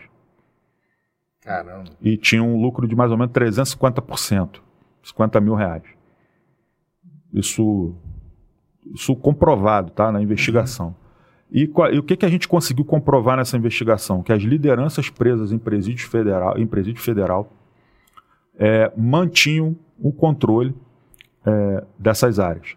E algumas lideranças também presas aqui no, em Bangu 3 também. É, escolhiam pessoas para ficar nas suas localidades, davam as ordens. E eu lembro que isso na audiência foi muito questionado pelos advogados. Eu, eu, às vezes eu ia sozinho depor com 15, 20 advogados.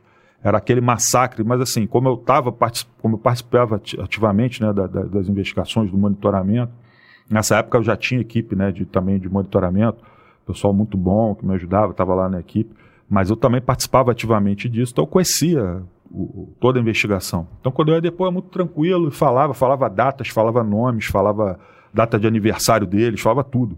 Então os, os caras ficavam malucos comigo. Doutor, deixa eu interromper o senhor mais uma vez. Igor, solta aquele comentário aí comentei com, que eu comentei com você. Atentem para o que ele fala. Nele está o futuro da segurança pública no Rio de Janeiro. Deu Paul, Carlos é. Oliveira, doutor Carlos Oliveira. Oh, obrigado por estar aqui conosco. A gente está tirando onda hoje com convidado, a galera que está comentando, meu irmão. Os espectadores, pô, tá demais. o Oliveira é um cara que, assim, eu tenho o maior respeito por ele, admiração, é uma honra de trabalhar com ele e de aprender com ele todo dia. Esse cara é um, é um, é um professor que eu tenho o privilégio de, de ter ali e, e, e, me orientar ali todos os dias. O cara é sensacional. Esse, esse, sabe tudo. Esse sabe tudo de polícia. Sabe tudo sabe, e muito porra, mais. Ele dava entrevista com ele aqui foi, foi emocionante. É. Mas, doutor, então, aí o que o senhor estava falando. O pessoal tentava te pegar na, na, na overload.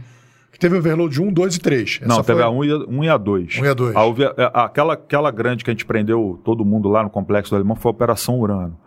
A segunda, a, essa overload foi uma investigação Você mais. Pegou informações que já tinha da 45 e levou para 27. Uma investigação... 27 aonde? Desculpa. Vicente de Carvalho. Vicente Pega Carvalho. ali o Morro do Juramento, Juramentinho. É, na época, essas favelas eram um comando vermelho. Então, e são muito próximas por aquele maciço lá, o juramentinho.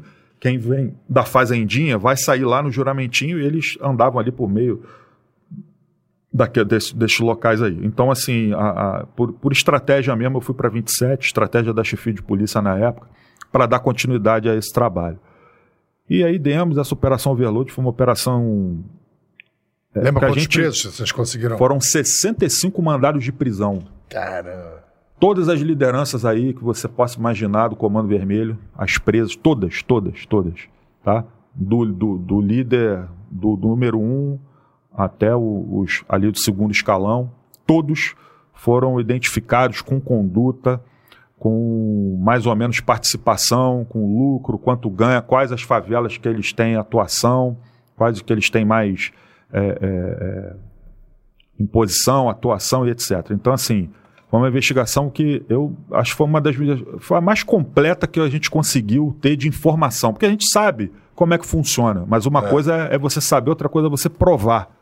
Né? Então a gente conseguiu provar nessa investigação é, tudo que as pessoas falam aí, etc. Prestação de contas, essas siglas aí polêmicas, né? Que a gente tem, CPX, etc, etc. Então, é, nessa investigação, a gente prova, a gente conseguiu provar é, é, é e mostrar toda a prestação de contas deles, das localidades. É, isso tudo começou, essas siglas dessas, dessas comunidades, é com essa prestação de contas. Não. Eles fazem, eles têm um dia lá das semanas que eles chamam de presta e um dia da semana que eles chamam de fecho. Prestação de contas entre as favelas, as favelas se ajudam com armamento, com fornecimento de, de drogas. Às vezes acaba uma determinada droga numa favela, a outra tem, em, é, fornece lá para eles em consignação, depois eles pagam e tal. Então eles têm esse acerto de contas entre eles e com relação a armamento e munição também. É, e aí vem localidade, por exemplo, FZD, Fazendinha, BR, Nova Brasília, PU, Parque União, eles, eles MGH, criaram, eles Manguinhos, essa, essa, essas siglas. Os... CPX, Complexo do Alemão e tal, papapá. ou seja, essas siglas, elas são... A gente ouviu aí essa polêmica toda aí de CPX e tal, muita gente fala muita besteira, né? Com todo respeito aqui, que é, que é isso, que é aquilo, que é compinche, sinceramente, não, não é nada disso.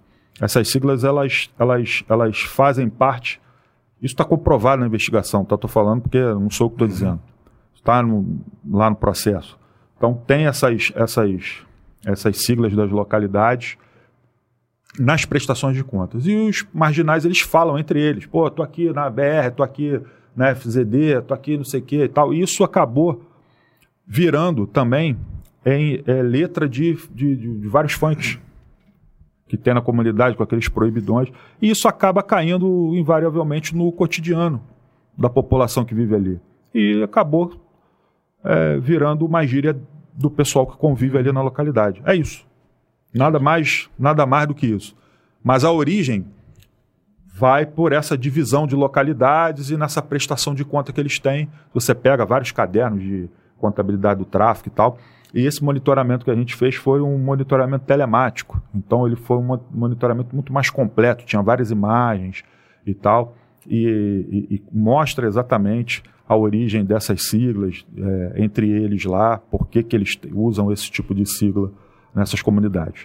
Então, isso tudo que você está contando para a gente foi antes da, da, da, sua administração na Decode, que aí foi o combate a drogas de fato.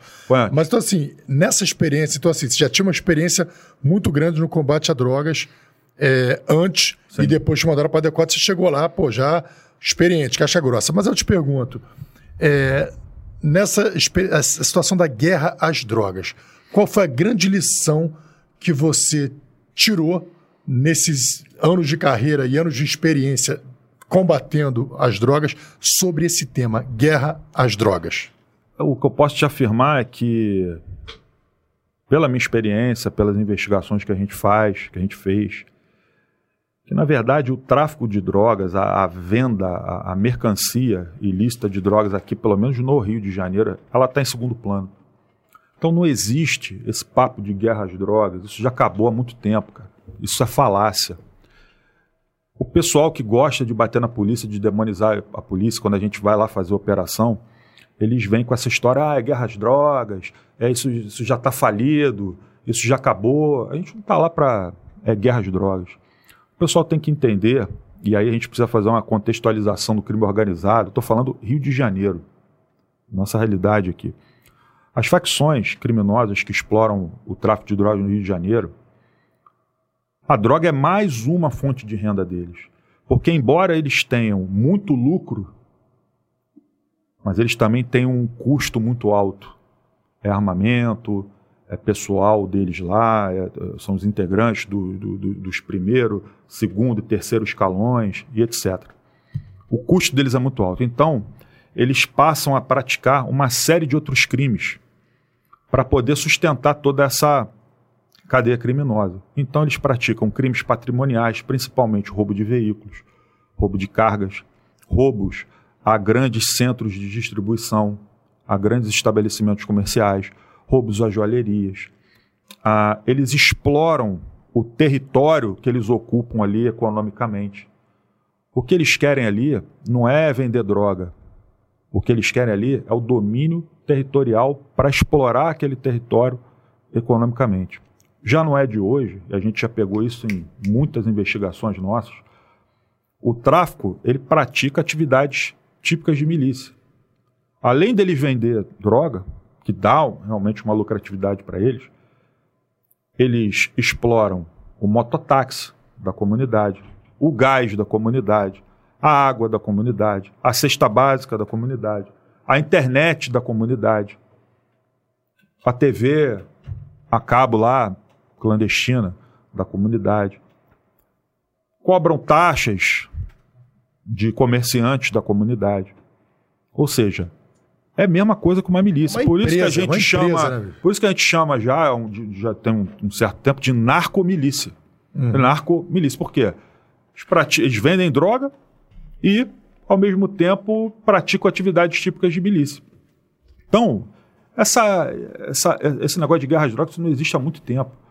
E aí você. a guerra uns... é contra quem? A guerra é contra o crime organizado. Ponto. É o crime organizado que explora todas essas atividades criminosas. O tráfico então, de drogas é apenas mais uma atividade. São facções criminosas que lá atrás começaram com essa questão de vender droga, mas que foram vendo ali que vender droga de um determinado tempo para cá passou a não ser tão rentável como era antes. E você, hoje, por exemplo, o cara vai lá, rouba um, um caminhão com um carga, uma determinada carga. Cara, o, o, aquilo ali, ele vai ali, ele pegou ali no meio da rua, levou para a favela, fez o transbordo. Já, dependendo da favela, o próprio comércio interno apara aquela carga roubada e vende aquilo ali. E o lucro que o cara tem é absurdo. Ele não precisou trazer droga lá do Paraguai, da Bolívia, dependendo se for cocaína, maconha e tal. Não precisou ficar. Porra, ele corre o risco no meio do caminho de perder aquilo ali, de ser apreendido do cara ser preso, do cara do fornecedor dele que está trazendo também ser preso e tal. Ou seja, entendeu? O risco para ele é muito menor. Da mesma forma, o roubo de veículo. Se você for ver, no Rio de Janeiro, a gente fez, eu fiz um estudo na época que eu estava na Decode, é, o impacto do crime organizado no estado do Rio de Janeiro. Homicídios, praticados pelos, pelo crime organizado. Isso tudo eu conversei com, as, com os delegados das, das especializadas, tá? Mais de 50% dos homicídios no Rio de Janeiro são praticados pelo crime organizado. 50%, 60% dependendo da região. Baixa, eu fiz Rio, Baixada e Niterói São Gonçalo. Roubo de veículo. Tem regiões são no, é 90% tráfico de drogas que está roubando veículo. Não é uma quadrilha especializada em roubar veículo para fazer isso, não. É o tráfico que está roubando. E o tráfico já tem na sua estrutura criminosa clonadores, cara que corta, eles trocam o veículo por droga em determinado local, eles usam o veículo para praticar outros crimes, para praticar outros roubos, outras empreitadas criminosas, homicídios, para se deslocar dentro da favela. Te garantem a segurança de um 57, por exemplo, um 57 de residência. O cara rouba lá, faz a transferência, extorque a pessoa, rouba tudo que tem, faz a extorsão ali também, né, naquele momento do roubo, e, e se esconde dentro da comunidade. Aí uma investigação, pra, muitas vezes, para pegar um cara, uh, tu não consegue entrar na comunidade, Exato. porque justamente o tráfico garante a segurança desse... Então esses locais, eles viraram, na verdade, bases operacionais do crime organizado, onde eles planejam os crimes, eles têm locais para armazenamento de arma, de, de, de, munição, planejar suas empreitadas criminosas, levar o produto do crime para lá, local de esconderijo, de omísio desses marginais, planejamento de outros crimes. Então, assim, esse papo de guerra às drogas, me desculpa, isso não existe. Isso, a polícia, quando ela vai numa comunidade, ela até vai combater o traficante, mas é, isso está em segundo plano. A gente está indo combater é a, a, a organização criminosa que está por trás de todos esses crimes aí.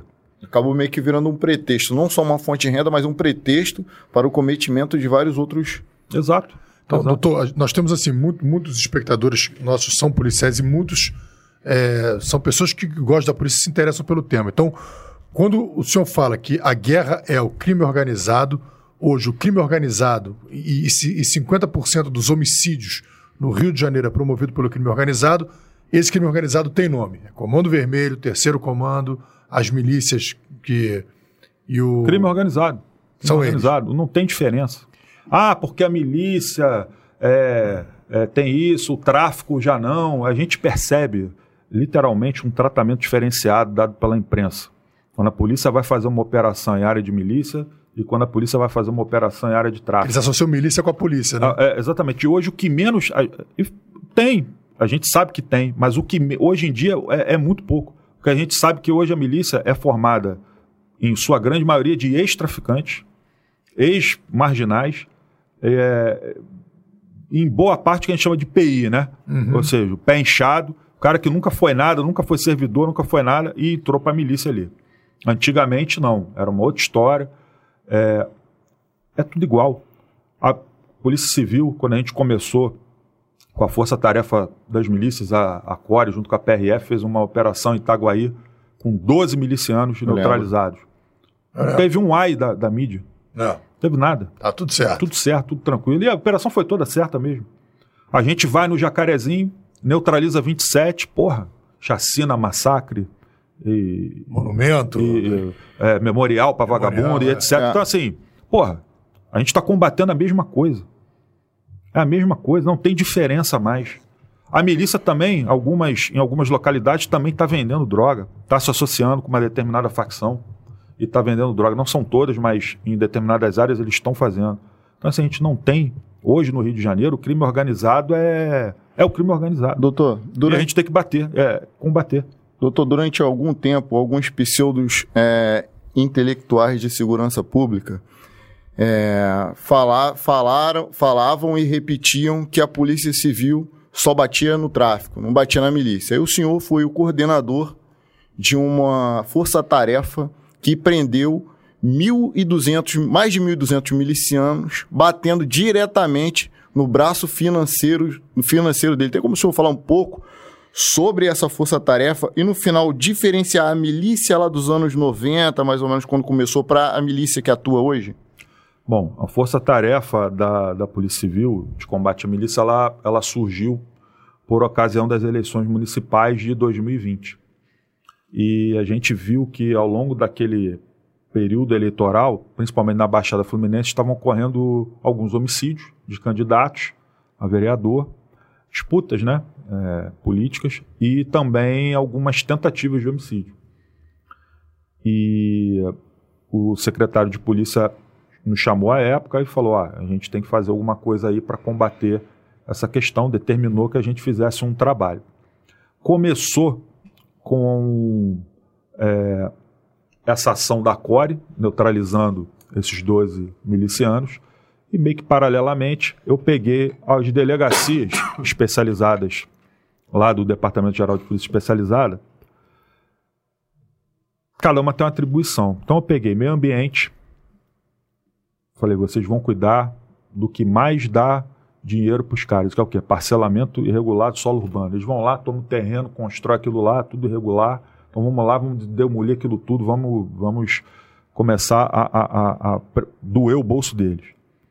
Delegacia pirataria, eles têm vários comércios, várias é, lojas aí com, com interpostas pessoas também nessas áreas, às vezes deles próprios, vendendo roupa falsificada, tudo certo.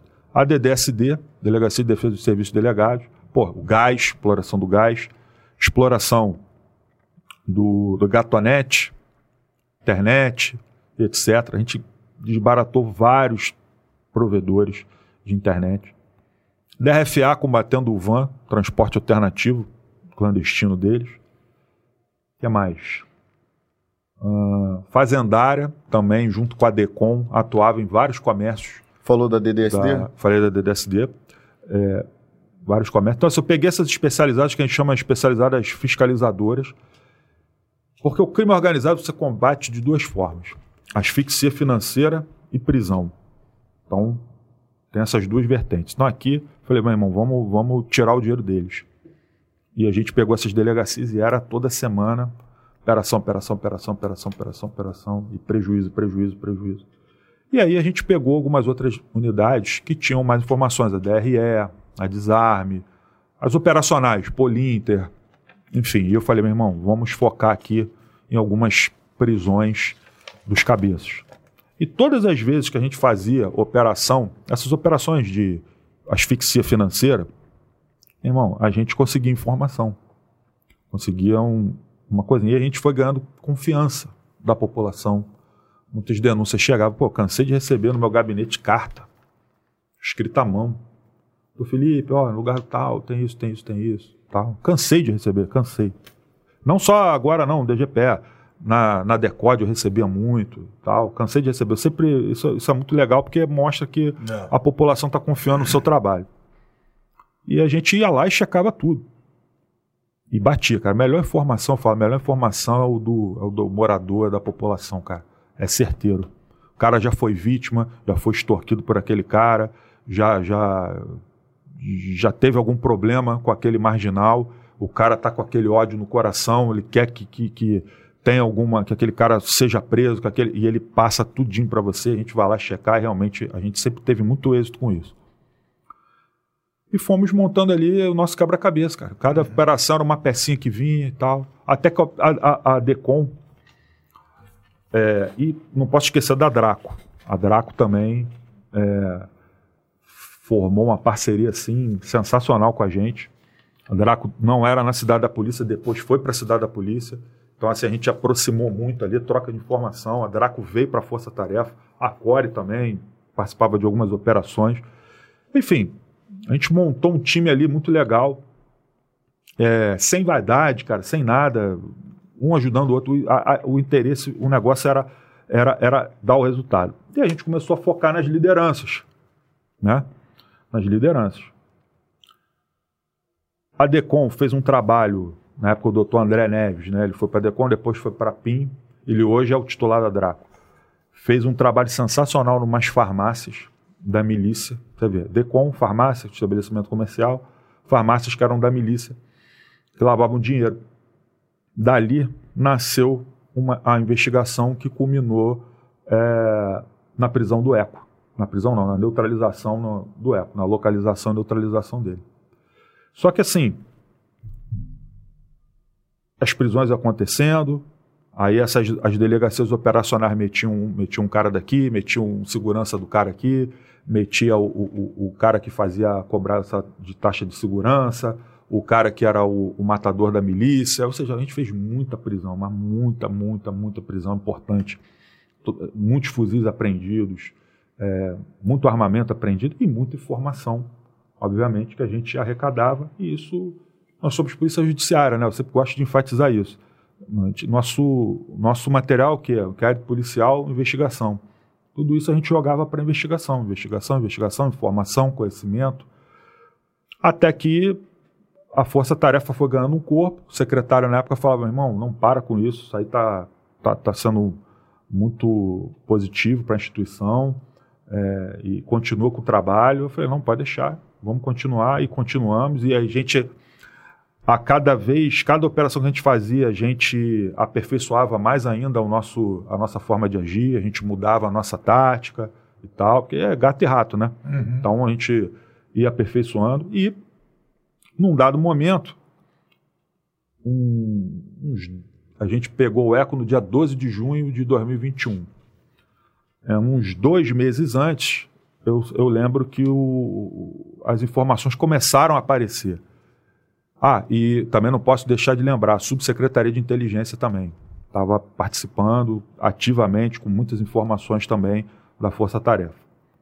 Totalmente foi importantíssima a participação da Cinti com a gente lá. Troca de informação direta, ou seja, é, é força-tarefa mesmo que chama. Uhum. Então, e nessa época, quando a gente começou, a, a gente entrou na reta né, final para pegar o eco, eu estava vendo, e eu, eu tô a par de tudo, eu estava vendo que um aqui tinha um negócio, uma delegacia tinha um pouquinho, outra delegacia tinha um pedaço, a Cinti tinha um pedaço, a Draco tinha um pedaço, e o, a, a DRCP na época, o, o, o André, estava um pouco mais adiantado. Mas eu falei, pô, meu irmão, um vai atrapalhar o outro aqui. Vai acabar atrapalhando o outro. Era uma prisão muito sensível, um sigilo, né? Pegar um cara desse.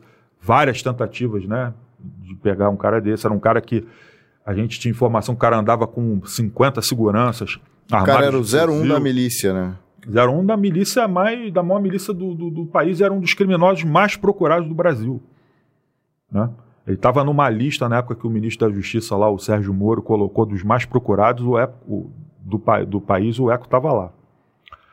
Enfim, e aí é, é, a minha função como, como gestor, como diretor, é o que? Eu sou técnico de futebol, meu irmão. Quem quem quem está jogando são os, os delegados titulares ali, as equipes deles, né? Então, eu falei, reuni a galera, falei, pessoal, olha só, o negócio é o seguinte, se ficar nessa aí de cada um segurar seu trabalho, não, não vou falar nada, não vai pegar. Ou vai demorar, ou vocês vão perder o time na investigação. Vamos juntar? Vamos juntar as informações? Aí eu levei isso para o subsecretário na época, o doutor Rodrigo Oliveira, levamos isso para o secretário, doutor Alain, e, e falou, meu irmão, mete bronca aí, toca aí. E tocamos.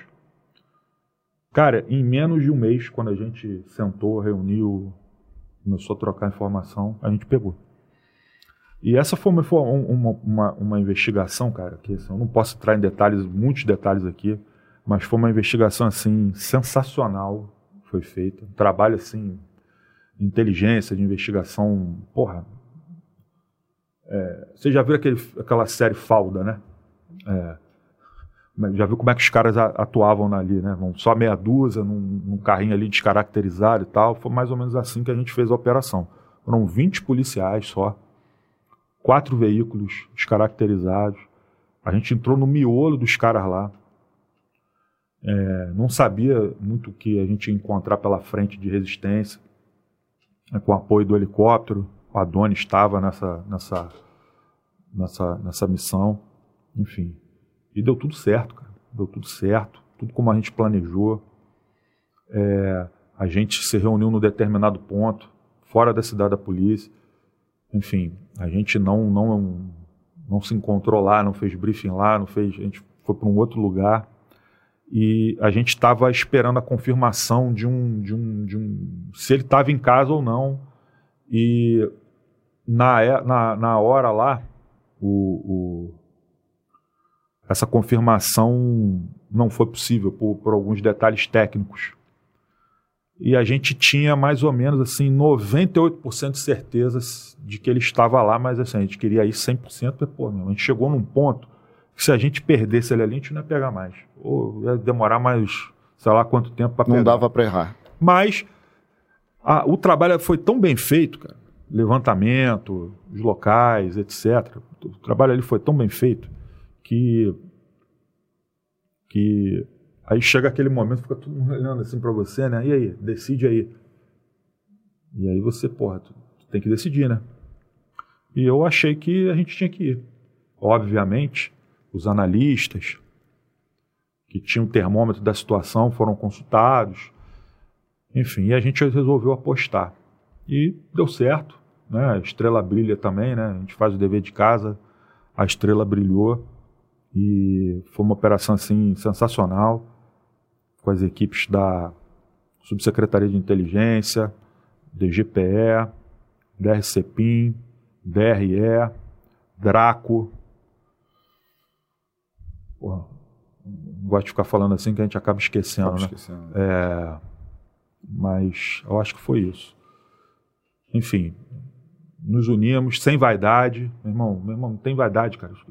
Quem vai ganhar é a instituição, quem vai ganhar é a sociedade, não tem isso. Então, ou seja, e ganhou.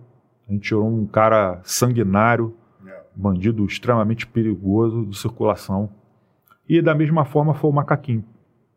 O Macaquinho a gente pegou exatamente dois meses depois, do- 12 de agosto. É, ou a mesma coisa. A mesma coisa. Galera ali junta, tal. E, e assim, o, que foi legal foi poder participar dessas operações, participar do planejamento, da coordenação, de estar lá na hora do no, no- no fervo, né? Estar junto, de vivenciar aquilo ali, a, a- a- aquela emoção de você concluir a missão. É, só quem, quem, quem participa dessas coisas é que sabe, né? Assim, né? Quando você. Quando você só terminar aqui a água. E que ficou muito claro, tanto uma ação quanto a, no- tanto numa ação quanto na outra, que a- os policiais civis, ao contrário do, do que dizem para aí, não, não a polícia civil, mas a polícia de forma geral, a gente trabalha para cumprir a lei, ou seja, fomos atrás do ECO para cumprir um mandado de prisão, cumprir a lei. Fomos atrás do macaquinho para cumprir um mandado de prisão. Um não houve, não houve reação, preso normal, o outro reagiu, tentou, atentou contra a vida dos policiais, na medida da. nos limites da lei ali. Ah, Isso separa bem que é, basta se entregar. Sim. Não. Isso é uma coisa a interessante. reação da polícia depende da ação do criminoso. Simples assim. Não. Proporcional. É. E o, pro, pro- assim, para gosta de- dessa narrativa, né, de que ah, a polícia não, não combate a milícia, porque a milícia, a polícia e tal, é uma grande mentira, porque na gestão do, do doutor Felipe Cury, foi tirado de circulação os seguintes chefões da milícia: Eco, Macaquinho, Latrel, Chechel, Mugão, Macalé, Randal, Aladim, Robson Boquita, MM, Coroa, Jaro, Japonês, Pará, que era um miliciano que fornecia armas para a milícia, Rafael de Souza, Frango, Antônio Casinha, JP e outros. Ah, e Lembrando agora- que a gente está falando só de chefe, só cabeça. de chefe, só de Fora cabeça, todos os cara que soldados. Não, os soldados, isso mais é de primeiro 1.200. escalão, O segundo soldado às vezes escalão, era 30 de uma vez. terceiro só. escalão e o pessoal que é responsável pela parte financeira. A gente tomou o dinheiro deles. Dois, mais de 2 bilhões de, de reais de prejuízo. 2 mais bilhões. 2 né? bilhões. A gente atacando os comércios dele, deles com as, com as delegacias fiscalizadoras. Então, assim, a gente voltou a atribu cada um na sua atribuição, cada um né, na sua atribuição ali é, especializada, mas com foco para bater na milícia. Foi assim que a gente fez e a gente foi coordenando aí a força-tarefa, foi, foi muito exitoso esse trabalho, Os- bem legal. O senhor falou de. O senhor falou da, que a DPMA atuou no, no parcelamento irregular de solo. Mas também houve uma, uma intensificação da DPMA nas construções irregulares. Né? Exato. É, quando eu falo parcelamento irregular, Incluiu. é a grilagem de terra, né? A gente vulgarmente chama aqui. É, eu falo das construções irregulares. Pô, a gente é, é, interditou e demoliu construções enormes é, no Terreirão e, e outras áreas lá, é, na Baixada, Campo Grande, Santa Cruz. Rio das e- Pedras. Rio das Pedras e tal, enormes da, da, da milícia. Prejuízo milionário deles. Milionário. Estruturas prontas já. Prédios até assim, é, com bom, bom acabamento, alguns e tal, tudo demolido, tudo destruído. Tudo interditado judicialmente, tá? Foi até um trabalho interessante que a DPMA fez. Ela ia lá, identificava, fotografava e tal. Levava para o judiciário, a interdição que vinha já era com ordem judicial. Bacana. Trabalho sensacional. Doutor, vamos abrir agora aqui para a gente continuar, cara. Tem muita conversa, tem muito assunto maneiro. Mas eu queria abrir aqui um pouco o chat para a gente ver quem está nos acompanhando e aproveitar também para fazer nossa propaganda aqui, ó, do Frango no pote. que Doutor, lembra que o senhor fortalecer. falou da integração Polícia Civil, Polícia Militar? É, o dono dessa empresa aqui é um policial militar. É o Jonas Amorim. Frango no pote do Center Shopping Jacarepaguá. Esse Frango, é ó, não adianta comprar em outra e reclamar lá com o Jonas. É o frango no pote do Center Shopping Jacarepaguá. Isso aí, o doutor tava reclamando que chegou aqui com fome, comeu uma, uma bala e um, um, sabe, um biscoitinho. O Rafa tem essa mania. Aqui, ó, enquanto a gente vai lendo aqui, doutor, aí você pode ficar à vontade, eu vou lendo aqui o chat, dá pra gente comer daqui de chavada aqui sem, Beleza. sem aquela... Aí, deixa eu botar aqui. Deixa eu dar o frango pote. Aí, serve, serve, serve aí o nosso convidado, por favor. Tira o garfo aí. Peraí, tem aqui o sanduíche. Rafa é nascido e criado em Copacabana, mas É. quando bota a comida na frente dele, ele esquece. É que a gente criado em Copacabana não é, não é- não é- é educado pela, pela avó, entendeu? A avó dá moleza pra gente, a gente fica mais. Vamos soltar o chat aí, pra gente ver quem tá nos acompanhando. Marcone Medanha, Grande Marconi. comissário Marcone, boa noite, guerreiros. Cada vez mais vocês estão superando. O doutor Felipe é um grande guerreiro, a qual tenho profunda admiração e respeito. Valeu, Marconi. Obrigado aí. Um abraço. Ingrid, boa noite a todos. Finalmente a lenda, só ouvíamos falar. Ah, obrigado, Ingrid. Valeu. Boa noite a todos.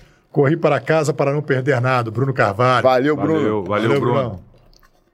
Boa noite a todos, vocês estão se superando. Cada episódio. Doutor Felipe é aquele delegado raiz, ponta de lança, tenho máxima consideração e respeito. Valeu, Marconi. Valeu, valeu, Marconi.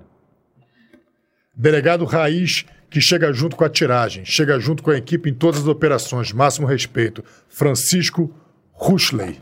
Valeu, Francisco. Obrigado aí. Boa noite, Cristiana Félix dos Santos. Boa noite, Cris. Boa noite. Boa noite, Rafa e Rômulo. Boa noite ao grande doutor delegado Felipe Cury. Boa noite a todos que estão assistindo Fala Guerreiro, episódio 31. Vamos que vamos. Leandro Dias. Ô, Pê, valeu. Leandro. Obrigado, Leandro. Obrigado, meu irmão. Saudades, Rafa, Júlio Farfã. Saudades, meu camarada. Tamo junto. Aqui, ó, tem um molhinho aqui também, doutor. Aí. Pode escolher Valeu. aqui, ó, vários sabores. Barbecue, Barbecue, agridoce, agridoce. pimenta.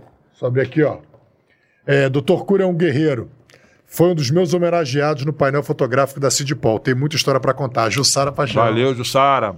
Um beijo aí, fica com Deus. Nossa fotógrafa oficial. É, isso aí. É, doutor Felipe Cury, nos conte sobre a operação no Complexo do Alemão, a qual você sofreu uma tentativa de homicídio por parte dos traficantes que homiciam naquele complexo de favelas. Assim que a gente voltar aqui e terminar de ler o chat, deixa o doutor matar a fome, Tá ele vai pauta. contar essa... Tá na pauta. Beleza. É, pede para ele comentar sobre o atual concurso da PSERG. Um ano se passou e ainda aguardo para Cadepol, Rodolfo Bianco Rente. Olha, o doutor... Tá perto, hein? Eu acho que o doutor não tá por dentro, não. Essa parte... Tô por Acho que- fora. Acho que ele tá um pouco ocupado. Só Tá aguardo acontecendo. ansiosamente Agora- a chegada de vocês aí. Exatamente. Mas acho que Tá mais dentro- perto que antes. É, é isso que eu vi quando. quando- Gilson Júnior, esse é fera brabíssima. Faz um excelente trabalho. Grande Parabéns. Gilson, meu camarada. Abração, Gilson. Maneiro. É, boa noite. Que conselho vocês gostariam de ter recebido dos antigões da PSERG e não tiveram quando ingressaram nas instituições e que hoje, e que hoje possam dar aos novos policiais que ingressarão na Gloriosa? Que Cara, conselho? conselho assim, não tem um conselho específico. O conselho que eu dou é que ouçam os antigões. Ouçam sempre os mais experientes. Exatamente. Cara, eu acho que eu, eu falo isso pra minha filha. é, inclusive, outro dia eu falei isso pra ela. A gente tem que sempre ouvir. Não é só os mais velhos, não, é os- são os mais experientes. né? E os- a- aqueles que têm a, a vivência do negócio. E eu não sei se eu acho que isso é uma qualidade que eu tenho. Se eu tenho uma qualidade, a qualidade que eu tenho é essa, de ouvir as pessoas, os mais experientes. Sempre escuto mesmo. A pessoa vem me falar, pô, se liga nisso. Se eu fosse você. Carlos, se eu fosse você, eu faria isso. Se eu fosse, ó, cuidado com isso. Ó, o que, que você acha de fazer isso assim? Irmão, eu sempre escutei. Sempre escutei. Então, é, e graças a Deus, nunca me, me dei mal por isso, não. Pelo contrário. Isso sempre me enriqueceu mais ainda e, e me ajudou muito, na, não só na minha carreira de polícia, não, na, na Na vida. vida mesmo, né? Na vida. Verdade. Obrigado, hein, Rodrigo, pela participação, irmão. Gostou desse frango, né, bicho? Bom? Bom, né? Gostoso? Sandro Monteiro, meu camarada. Ó, ó. Não vai maratona, não, Sandro. A 21 DP, sempre fazendo escola. Lá foi minha primeira lotação. Aprendi muito lá com os policiais valorosos que lá me receberam. Escola mesmo. É. Aprendi muito ali. E quando a 21 não tinha a cidade da polícia, devia ser mais esquisita ainda, né? Você não, você pegava democráticos, você, de um determinado ponto, você não podia passar que você tomava tiro. E você me fez lembrar agora de um saudoso policial, César. A gente fazia uma operação chamada Operação Gavião. Abutre, um negócio assim. Era uma, uma repressão qualificada ali de roubo de veículos e tal, de moto. A gente chegando dessa operação numa sexta-feira à tarde, virou ali, tem uma escola ali, o Colégio Santa Mônica. Dois vagabundos roubaram o carro ali, quase em frente à delegacia. E o pessoal foi atrás, a gente foi atrás. É, quando passou um determinado ponto, a bala voou freneticamente, que é o muro hoje da Polícia Civil, da, da, da cidade da polícia ali. Ali era a antiga fábrica da Cruz, é, né? gráfica da Souza Cruz. E, infelizmente, o, esse, o, o, nosso policial César foi baleado e acabou falecendo ali, nesse confronto. Então, era, era, era chapa quente mesmo ali. É, o César era um grande policial, Cascu trabalhava lá com a gente, guerreiro, faleceu aí nessa, nessa, nesse combate aos criminosos, mas depois a gente conseguiu pegar os dois. Vamos lá, seguindo.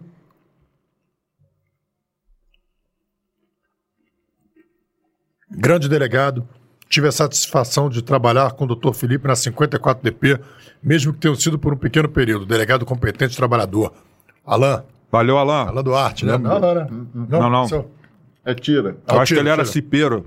Ah, tá. cipeiro. Lembro dele, bom, bom, bom, bom policial. Doutor a Abraço, memória- Alain. Doutor tem a memória boa e fala, sabe o nome completo, todos os vagabundos. Segurança pública na voz de quem conhece a teoria com anos de vivência na prática. Esse é a referência. Henrique Botelho. Valeu, esse aí é o Nino. O Nino? Hugo Nino. Eu, Abraço, Hugo Nino. Nino. Tamo junto. Pô, tá bonito na foto, pô. Ah, não te reconheci, bicho. É, pessoalmente ele é feio pra caramba. Boa noite aos entrevistados e aos entrevistadores e ao entrevistado. Grande abraço. Mais um excelente programa. Meu pai. Valeu, paizão. Vulgo Abraço. nosso, vulgo nosso controle de qualidade. Parabéns, parabéns pelo filhão aí. Pô, obrigado. Show de bola. Obrigado, doutor. Grande Felipe, vocação, competência e talento sobrando numa autoridade policial. Quero vê-lo falar em público o que tenho o privilégio de ouvir todo dia dele. O que ele pensa de segurança pública. Carlos Antônio Luiz. Pô, eu que tenho o privilégio de ouvir tudo, a- a- as histórias dele. Doutor Aprendo Carlos todo Oliveira. dia. Valeu, Oliveira. Grande abraço. Obrigado, doutor. Obrigado. Tamo junto. Nunca. Parabéns pela sua. Ah, você fez uma homenagem ao doutor Abraão, né? você respondeu o comentário dele. Sim, sim. E ele falou, pô, nunca parabéns pela tua, sua trajetória. Ah, obrigado, doutor Obrigado, Abraão. É doutor. uma honra, um elogio aí do senhor e um grande abraço. Uma verdadeira lenda viva, Daniel Souza. Valeu, Daniel. Obrigado, um abraço. Boa noite, guerreiros. Poxa, delegado Felipe, comentários do doutor Alexandre, só tem brabo. Obrigado, Andressa. Exemplo de delegado íntegro, de reputação ilibada e caráter idôneo. Belíssima entrevista. Renan Rodrigues. Obrigado, Renan. Grande guerreiro, com certeza um dos mais abnegados e dedicados da PSERG, sempre liderando pelo exemplo. Valeu, Gustavo. Acho que é o Gustavinho, hein? Acho que é só É. o Gustavinho. Valeu, Gustavinho. Esse é um delegado Tem- tem um- de referência também na polícia aí. Ver se é um- Excelente trabalho e, e trabalhou com a gente lá no DGPF, fera. Pô, Pô, bom, bacana. muito bom de investigação Delegado, de operação ah, também. Gustavinho, É o Gustavinho, que é É, tá? Gustavinho, pô. Valeu, Valeu, Gustavinho. Gustavo. Pô, que bom que você tá aqui, A gente vai obrigado. te colocar aqui no grupo, tá, É, doutor? botar você no grupo aqui do grande nome da PSERG, exemplo para todos Bruno nós. Kleuder também, delegado, meu camarada. Brunão, um abraço aí, fica com Deus. Abraço, obrigado, Obrigado, doutor Bruno. Boa noite, não me atrasei hoje, hein, Rafa? Não desconte do meu salário. Valeu, Valeu, Tamara. Tamara. Essa vez não, tá descontado só da semana passada. Vamos seguindo. Doutor, pode cair Obrigado aí, atenção. Tamara. Valeu.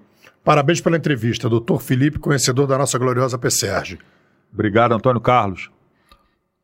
Obrigado, querido. Boa noite, meus amigos. Flávio Soeiro. Valeu, Flávio. Tá tra- ele trabalha ali no. Não, não sei se é ali com o doutor. O doutor. Meu Deus do céu, me esqueci. o Doutor que foi, que foi diretor da nossa Cadepol. Doutor Ramos. Doutor Ramos. doutor Ramos. Doutor Ramos. Obrigado, Flávio. Valeu, Jim Page. Boa noite, galera. Melhor podcast de todos os tempos. Pô, obrigado, Cris. Obrigado. Valeu, Cris. Valeu, Cristina. Fala, guerreiro, de férias maratonando o melhor podcast policial. Força e honra. Valeu, Fernando. Obrigado, meu irmão. Valeu, Fernando. É, compartilha aí também, pô.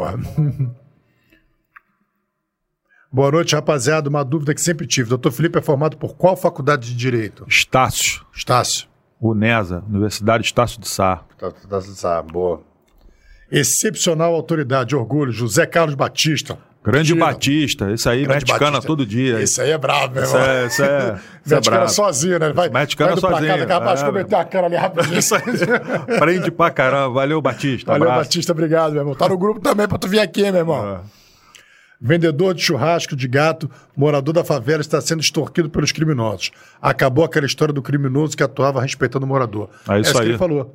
Até o vendedor de churrasco está sendo. É isso aí. Rapaz, vou te falar uma coisa. É, isso não é mentira, não, e não é exagero, não tô aqui brincando, não. Sabe aquele, aqueles, aqueles meninos que fazem o malabarismo no sinal Aham. para ganhar um trocado? Sei. Até isso a milícia explora, tá? É mesmo, cara. É, na Zona Oeste. Não tô brincando, não, isso é verdade. Isso é fato. Deixa ninguém passar. Pra tu ver como os caras são canalhas. Não. Sacanagem. Seguindo? A corregedoria também estava nessa. Acho que é Em na qual? operação. Quando você falou das operações, é, eu, eu- eu lembro quando ele comentou. Você falou, a delegacia tal estava fazendo isso, delegacia tal. Ele, Ah, sim. Corregedoria também, sempre é parceira nossa, tá sempre tra- trabalhando junto com a gente. Cara, você viu, eu vi aquela coisa quando eu estava vendo lá os arquivos do, do Latrel. Falei, qual era o miliciano que pegou um carro, que andava com o carro da corregedoria? Foi o Tandera. Tandera, né? Foi o Tandera que, que, que clonou, carro. clonou um carro da, da Corregedoria, mas a gente, a gente pegou, né? A gente pegou É. o cara, prendeu o fuzil, prendeu o cara que tava com o carro. Pô, é muito abuso, né, meu irmão? Muito abuso. Esse aí, pô, se, se, se tem uma bravura lá no, no meio do crime, pô, o cara, Muito abuso. o cara andar com o carro da clonada da corregedoria. Vamos seguindo. Obrigado, Rodrigo. Operação Dia dos Namorados. Isso aí. Que prendeu o eco. Que foi no dia dos namorados, foi no dia 12 de junho de. Ô, Tamara, 2021. Tamara tá por dentro. o nome da operação foi Dia dos Namorados, né? Foi. A gente chamou de dia dos namorados. Bacana. Boa noite, Charles. Mais um podcast padrão. Parabéns, delegado, por gentileza. Como deve ser a postura dos novos policiais? Estou aguardando a Cadepol. Se puder, deixe uma mensagem para nós. A postura, cara, policial tem que. Nós somos policiais civis, né? É, agora, o policial ele tem que ser respeitoso. É, embora nós não sejamos militares, mas a gente tem hierarquia, a gente tem disciplina. Ah, ser proativo, gostar do que faz, ser vocacionado. É, eu até aproveito aqui para falar um, um outro, um outro é, que está assistindo aqui, é, falou do concurso. Eu falo assim, Agora cara, é, é, é, polícia, embora seja um concurso público, mas é um concurso público totalmente diferente de outro, de qualquer outro tipo de carreira. Então, assim, se eu posso dar um conselho, é, vem para cá, só se você gosta de, de ser polícia, se você tem vocação, se você quer. Estou falando polícia para operação e trocar. Não é isso não. A- a- a- nós somos polícia de judiciária, polícia de investigação, então a gente tem enormes, inúmeros talentos é, na polícia, técnicos, policiais extremamente preparados, fazem uma investigação maravilhosa, fazem um trabalho de monitoramento maravilhoso, policiais que trabalham na parte administrativa, que são responsáveis por comprar nosso colete, nossa viatura, nosso armamento, é, enfim, a- dá, dá todo o subsídio, todos os, os meios para que a gente possa ir lá e, e- fazer o trabalho, é, a atividade fim. Então, assim, tem espaço para tudo, mas venha com a vontade de ser policial, com, com o ímpeto de ser policial. Então, você vai trabalhar na delegacia, pô, traga a sua arma. Eu já, já tive um, um- um- um episódio, é, quando eu estava na 27DP, de um policial que a gente estava numa determinada situação que eu precisava tirar todo. Até o pessoal que estava no plantão, só deixei um no plantão, para a gente ir numa determinada situação. E o policial falou para mim que não estava armado. Eu falei, o quê? Como é que você está aqui, na delegacia de plantão, você tem, você está de serviço, você não quer andar armado na folga, é uma opção sua. Agora, de serviço, você tem que estar armado. Você tem o dever de agir. Se acontece qualquer situação aqui, você não pode se omitir. Você tem que agir.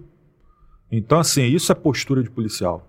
Você tem que estar com a tua algema, tem que estar com a tua arma, tem que estar com, a dis- com disposição, é, preparado e- e Atento 24 horas. atento e sempre proativo para atender aí as diretrizes da equipe, do delegado com o qual você vai trabalhar, o delegada, enfim, está sempre disposto para a missão. Você não tem horário. Esquece isso. Ah, eu trabalho segunda a sexta, tal hora. Esquece isso. Se você for convocado três horas da manhã, num feriado, Natal, não interessa, mesmo. Você tem que estar tá lá. Polícia é isso, cara. A gente não tem hora. Tem hora. O crime não tem hora e a gente tem também hora. não tem hora. Teve até um episódio em que, em que um delegado e um, bom, e um policial foram. perderam a rota e foram parar dentro de uma comunidade lá em Itaguaí. Borro do, do Carvão. E eu, eu lembro disso. Eu lembro que eu estava em casa, devia ser umas 8 horas da noite, sábado ou domingo, se eu não me engano, e, e meu irmão, a gente... Cara, isso foi emocionante, porque todo mundo foi para lá, cara. Todo mundo. Tinha policial de bermuda. Policial de tudo que era de lugar, tudo, do jeito que lá. tava, foi para lá. É isso, cara. Polícia é isso, meu irmão. Isso é, essa, essa é a essência da polícia, entendeu? Para não só para, obviamente, a gente foi ali resgatar um colega, tinha um delegado e um, um, um, uhum. um tira. tira. né? É, mas, cara, é, isso é para prender o vagabundo. A gente não tem hora, meu irmão. Não tem dia, não tem hora. Eu já fiz uma vez uma prisão 25 de dezembro. Eu estava na casa da minha avó, almoçando, minha, minha saudosa avó, almoço de Natal. Apareceu informação do. do eu estava na 33DP, tá? De um, de um pedófilo que a gente estava investigando junto lá com o doutor Adriano Marcelo. Cara, 25 de dezembro, eu saí, eu almocei, saí do almoço, a gente foi lá e pegou o cara. Pô, entendeu? Então assim, eu nem precisava. Não. Mas é polícia, meu irmão. Tá, tá no sangue, entendeu? Uma viagem mesmo. É isso. É de um jeito que às vezes os nossos próprios familiares não entendem. Porque tu vai, não, eu vou lá. Vai, sacanagem que a polícia tá fazendo com você e eles não conseguem perceber não, essa não. decepção na, no nosso não. rosto. A gente vai porque quer ir. Tu já teve essa situação, você tá, tá numa situação, tá tudo bem, tudo é maravilha, você recebe aquele telefonema, vai, daqui a pouco você tá na ocorrência, faz a prisão, aí tem que continuar lá pra fazer a parte cartorária e tal. Aí é. você tá de madrugada na delegacia e fala assim: caramba, bicho, como é que a vida muda de repente? Né? Tava lá numa boa. Tava numa boa. Um, eu tive com a minha episódio... mulher deitada esperando ver um filme. Eu tive um episódio na Decode uma vez que a gente. Eu cheguei para trabalhar normal, sexta-feira. Aí. Aí.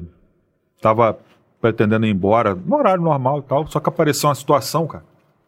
A gente fez uma prisão e dessa prisão foi desdobrando em outras prisões. A gente prendeu um traficante internacional fornecedor de droga lá do, do sul do país, fornecia várias drogas, enfim, fomos, fomos prendendo, a gente fez oito prisões, eu só voltei para casa na segunda-feira de noite. Entendeu? Cheguei sexta para trabalhar, só voltei na segunda noite, sem parar. Não, passou o final de semana todo? É, na delegacia, indo para cá, volta, não sei o que, formaliza e tal. É isso.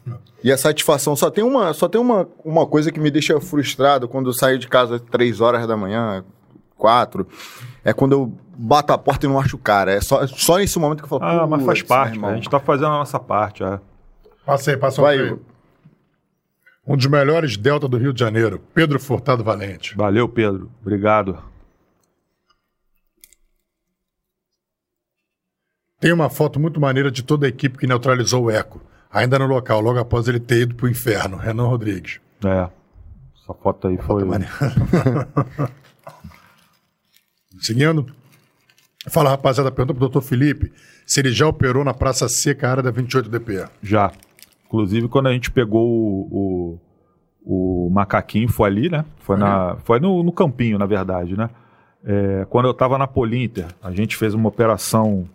Eu prendi o macaquinho. A gente prendeu o macaquinho. Eu não, né? Quando eu falo eu, é, eu até peço desculpas aqui, ninguém faz nada sozinho, né? Na polícia. É uhum. É bom, muito, muito bom deixar isso claro, cara. É sempre é sempre um trabalho de equipe. Sim. Se você achar que vai fazer tudo sozinho, você está perdido, você não vai fazer nada. No máximo é fazer um despacho ali. Se você quer fazer trabalho de polícia, você tem que ter equipe e ombrear ali com, com, com, com o pessoal da tua equipe. Você tem que estar junto do, do pessoal nos momentos bons e nos momentos ruins. Né? Tá sempre ali do lado do pessoal. Então, assim, a gente fez uma época, quando eu estava na Polícia, a gente fez uma operação no Morro do Fubá. Ali também, na Praça Seca, que está sempre nesses conflitos aí, disputas territoriais. E foi a, a, a gente prendeu o macaquinho lá, em 2011. Ele já tinha uma certa relevância e depois se tornou esse miliciano. E agora, em 2021, 10 anos depois, participei da prisão dele também. De novo. Novamente. Isso aí. Já fizemos operação lá no. Cliente, José, cliente antigo. Lá no São José Operário, na época que era, que era dominado pelo tráfico. Enfim, já fiz a, pela Decode. Já fizemos algumas operações lá sim. Doutor, área complicadíssima de se operar, diga-se de passagem, ah, pela geografia e tudo. O Igor está falando que tem uma mensagem, é, muito importante, importante no chat, vai soltar aí. Pai, lembre-se que você está me devendo minha mesada. Com amor, sua filha Esther Brito. Pô, que vergonha. Isso aí é. Que vergonha, Isso aí meu Vai irmão. rolar. Isso que aí. vergonha devendo a mesada pra tua Pô, filha, cara. Pô, tô devendo mesmo. Pô. Tô devendo. E, pô, desde o dia 5, que é o dia de eu pagar a mesada da filha, me perdoa. Cai justamente nisso que a gente tá falando. Meu irmão, toda vez que eu saio da, D- da DP, já não acho banco, já quero ir pra casa. A minha necessidade de te ver é muito maior, filha, do que passar numa agência bancária. Te amo. Amanhã é sem falta. Amanhã papai tá de folga, vai resolver essa missão aí. Bota, bota mais duas mensagens só, depois da, da Érica e, e- e a próxima mensagem depois da tendo Wanderson. É, não, boa noite, orgulho de ter polícias como o senhor. Tá, não, não, é, depois, depois da, da, da- Obrigado. Boa noite aos guerreiros. Ah, desculpa, a, li da Maribox. Obrigado, Maribox. Obrigado pela mensagem, querida. Boa noite aos guerreiros, audiência aqui no sul do estado, Volta Redonda. Um abraço a vocês. Valeu. Valeu, Anderson. Valeu. E agora essa mensagem agora, depois a gente continua. Orgulho do meu irmão, É. super dedicado e merecedor de todo o reconhecimento. Parabéns, estarei sempre te aplaudindo. Parabéns Essa é ao canal também. Beijo, Manu. Fica com Deus aí, te amo. Obrigado, Manela Cury. Obrigado, obrigado pela presença. Agora, Vamos seguir. queria aproveitar, deixa a gente, a gente falou da, da- do macaquinho. Como é que foi o dia dessa prisão, doutor? Enfim, o macaquinho, a gente já tinha passado por algumas tentativas de prendê-lo. E sem sucesso. E essa vez que foi realizada a prisão dele, acho que foi a terceira ou quarta tentativa. E para prendê-lo, tinha que ser pouca gente. Operações são, são operações que a gente calcula o risco, mas o risco é alto. É diferente de você ir lá com um monte de gente e tal, fazer, ocupar. Se a gente chegar lá, qualquer aproximar qualquer viatura ali, um abraço, não vai pegar nunca. Ele era um cara muito arisco. É, qualquer movimentozinho e tal, ele, ele saía e tal, e a gente não conseguia pegar. E dessa vez a gente fez um plano, planejamento muito bem feito, e ficamos num, num, num determinado veículo, descaracterizado, grande, mas descaracterizado num determinado ponto, num dos acessos, por umas 5 horas. Ali, esperando no calor, não tinha ar-condicionado, o vidro tinha que ficar fechado por causa do insufilme. Né? E, enfim, e eu- a gente já estava praticamente desistindo até que veio. Confirmamos a informação de que ele estava lá. Essa, essa, essa investigação foi da Draco, o doutor William Pena também grande parceiro, estava em todas essas operações aí do ECO, Força Tarefa, ele era o titular da Draco na época. A investigação realmente, é, é- a investigação de localização, tudo foi dele. É, esse inquérito policial sensacional. E é o que eu falei, a gente tinha aquele grupo ali que sempre participava de todas as operações. Eu fui nessa operação, eu, fui, eu, fui, eu participei das três tentativas, né? E a gente, as, as frustradas. E aí fomos, né? Três ou quatro. E aí essa aí fomos. Quase que eu não fui nessa, mas acabei indo. E. Enfim, estávamos ali, eu estava no banco da frente da van, aí tinha mais um colega aqui, o outro, o, o motorista. Até que deu o comando para a gente entrar, a gente sincronizou com, com o helicóptero.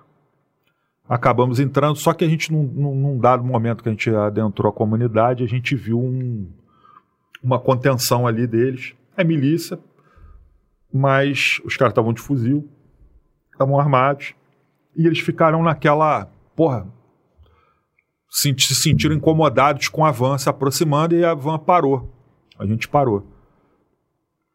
E a gente ficou naquela também, porra, vai, não vai, desembarca, passa, não passa, mas, pô, a gente tá vendo os caras ali armados e, pô, pode dar problema, pode passar batido, os caras podem interceptar a gente.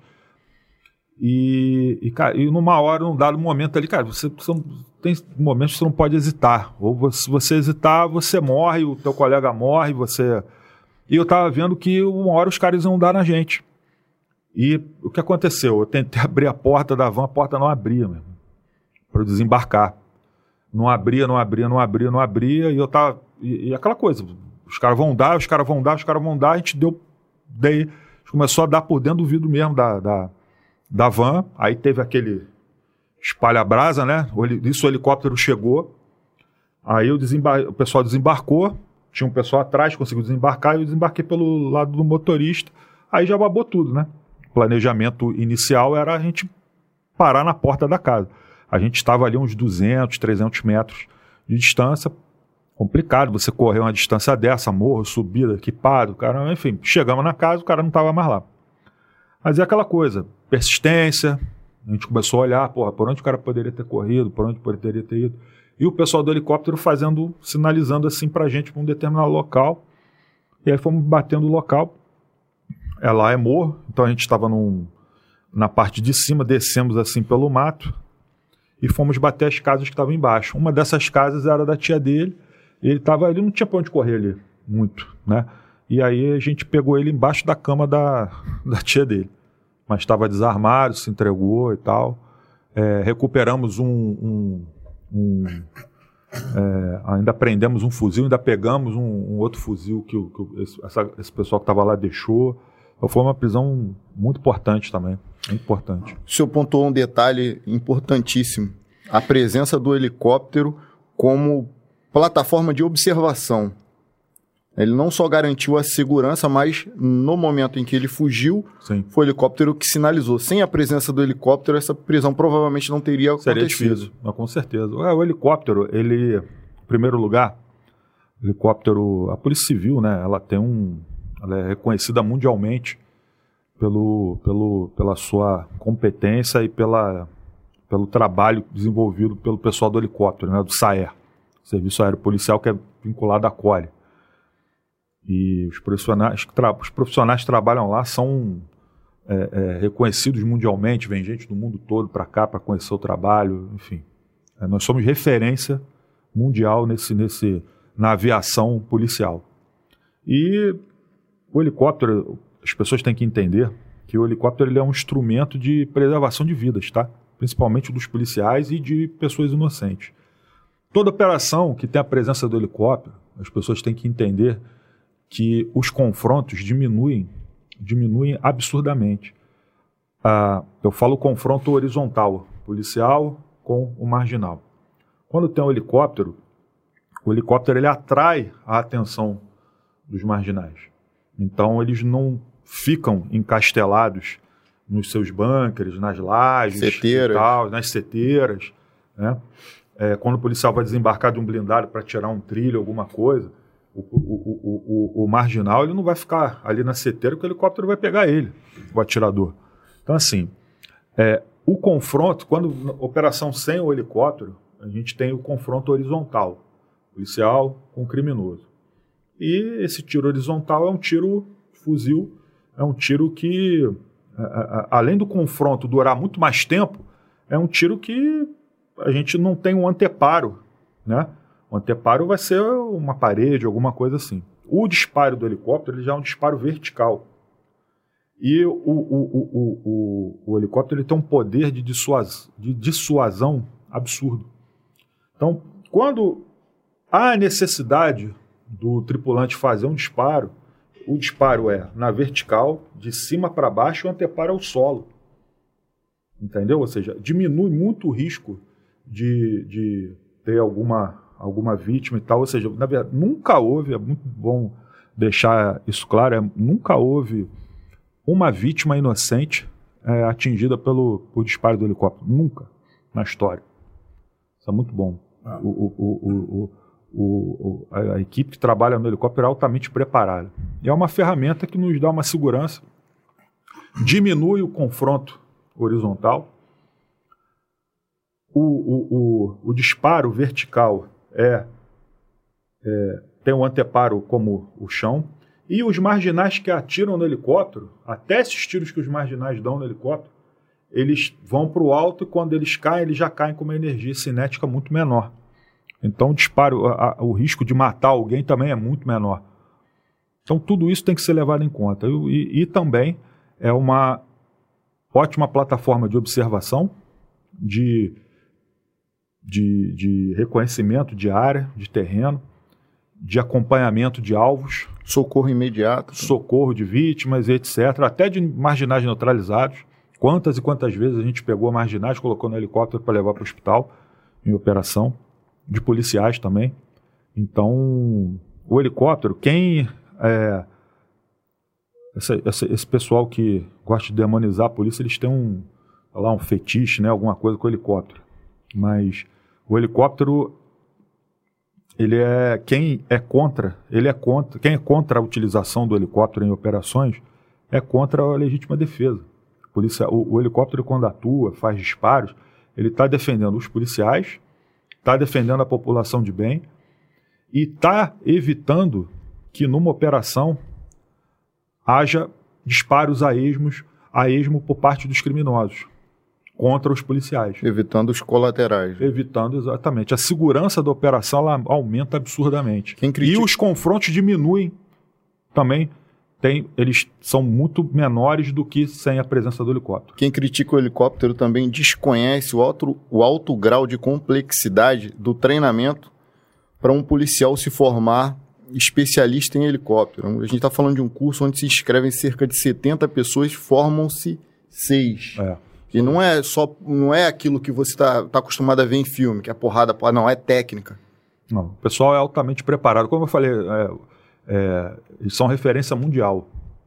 O pessoal vem de fora para aprender com eles. É, é, totalmente diferente. Nós temos, inclusive, a gente já foi até mencionado, já esteve aqui com a gente no, no podcast, um dos melhores pilotos de aeronave do mundo. Esse é lenda, o Adonis. É, Adonis Esse não. sabe tudo.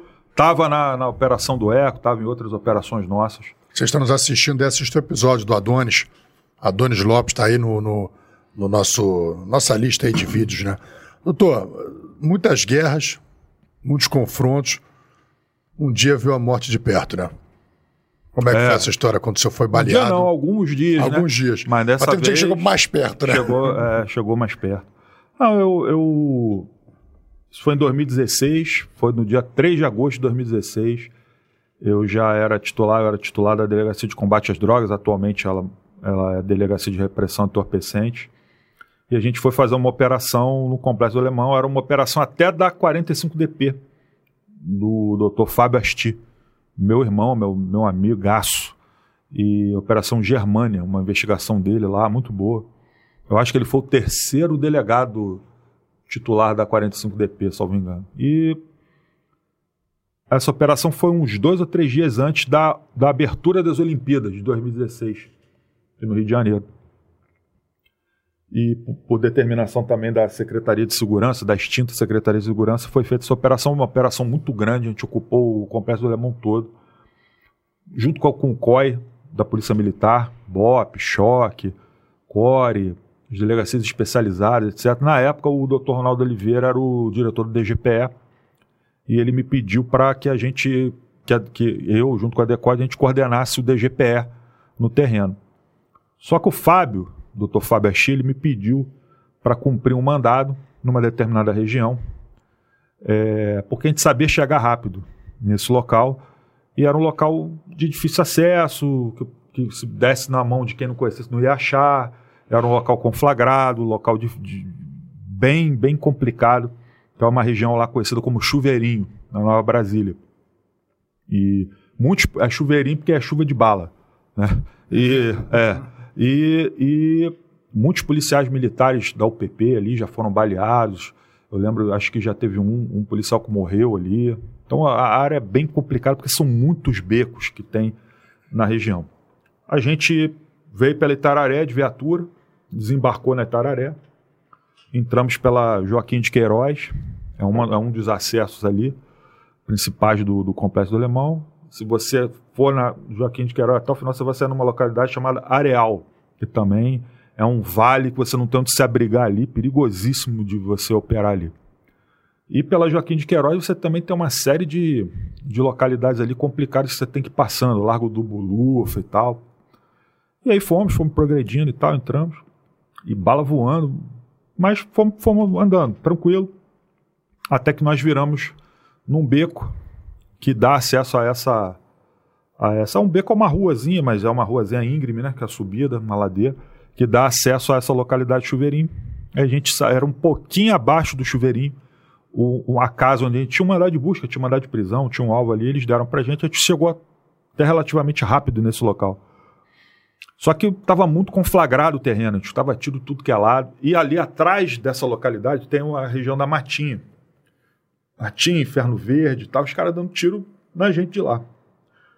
Então a gente ficava mais ou menos abrigado, uma equipe embaixo, a gente, eu fiquei na porta da, do, no portão da casa, então tinha um portão, aí tinha uma área aberta e depois tinha a casa assim. E Eu lembro que era o Lemos, Forneroli, Lousada.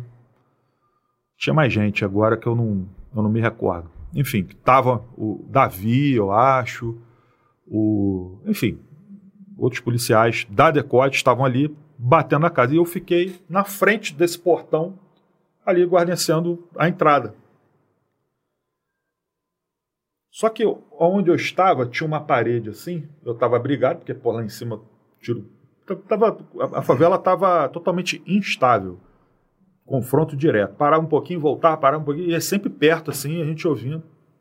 E eu tinha uma parede assim, um muro assim, uma mureta assim grande, que vinha assim, e eu não tinha visão 100% da subida. Então fiquei ali, fuzil, né, pronto baixo ali, ali olhando e tal. Tinha gente aqui, sabia que o pessoal tinha um pessoal da Corimar bem mais lá para cima, tal. A região é cheia de becos, muitos becos, muitos becos mesmo. E quando eu vi, cara, eu, realmente se eu não tivesse aqui, eu teria visto os caras se aproximando. Mas como eu estava com a visão aqui prejudicada, quando eu vi os caras já estavam assim uns 10 metros mais ou menos de distância em cima de mim. E quando eu vi, eu já tinha tomado dois aqui assim na, na altura do peito, mas estava com colete e os carregadores aqui na, na, assim, os dois carregadores aqui explodiram, né, com, com, com o impacto do projetil, tiro de fuzil. A minha sorte é que foi de perto, né? O projetil ainda não tinha atingido aquela velocidade é, para aquela expansão dos gases, a, a, a, senão o dano teria sido muito maior, acho que não teria sobrevivido. Então, tomei aqueles dois tiros assim, aquele susto e estilhaçou no meu dedo aqui, meu dedo abriu completamente. Eu sou muito grande, né? Eu sou muito alto. A gente sempre aprende a que tem que diminuir a silhueta, né? Então, cara, na hora o que me veio na minha cabeça foi me ajoelhar eu fiz assim, ainda tem, deu uns tiros assim para espantar os caras, mas eu fiz, me, me, reclinei assim, né? Ajoelhado e fiz assim. Nunca eu fiz assim, os caras estavam mais em cima, eu tomei um tiro que entrou aqui e saiu aqui. Mais ou menos uma distância de uns 25 centímetros. Entrou e saiu, transfixou.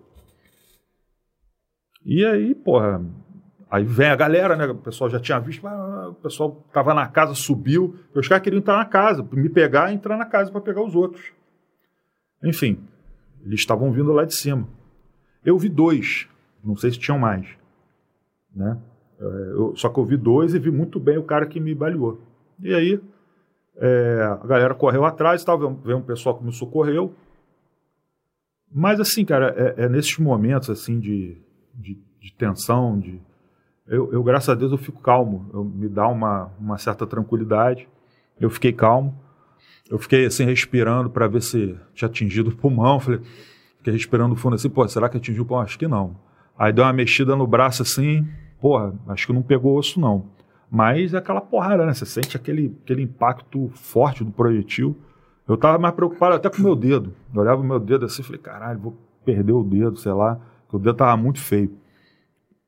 Aí o pessoal tirou meu colete e tal. Só que a gente estava lá dentro, meu irmão, do, do, alemão, muito longe da Itararé.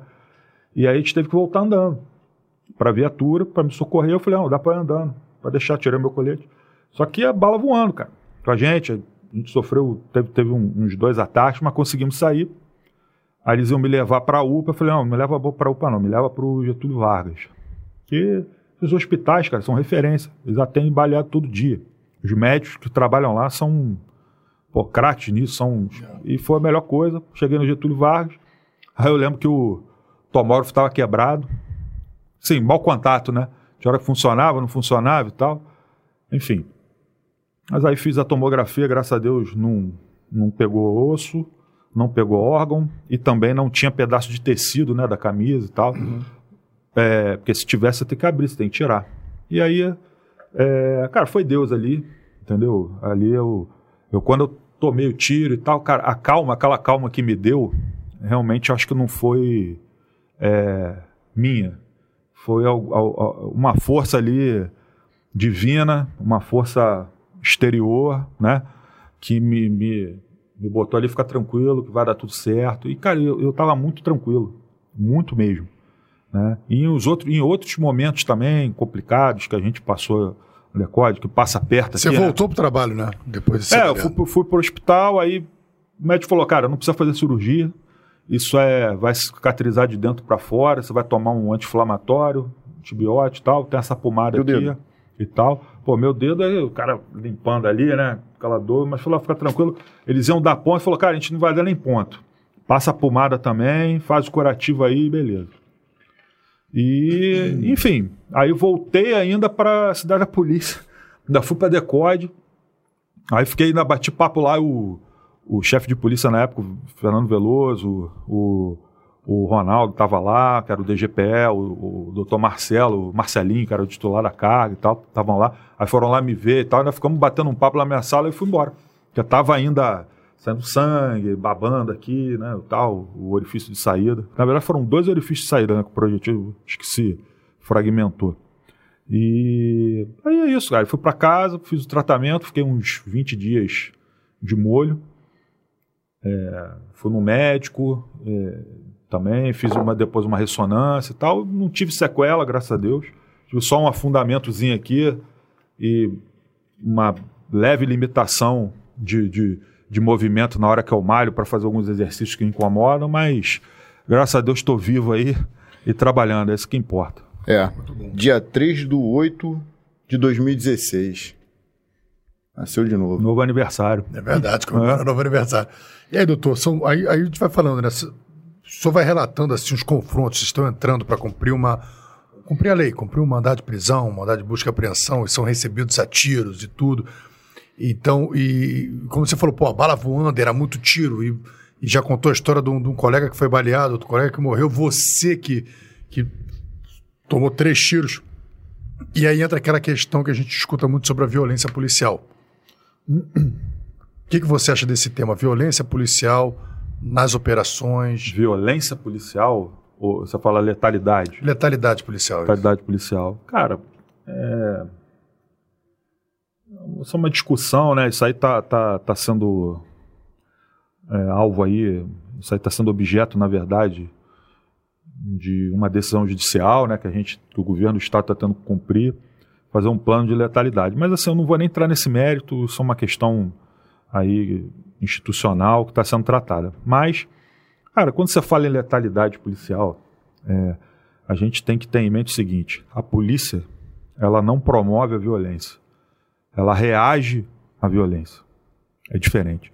A reação da polícia ela depende da ação do criminoso.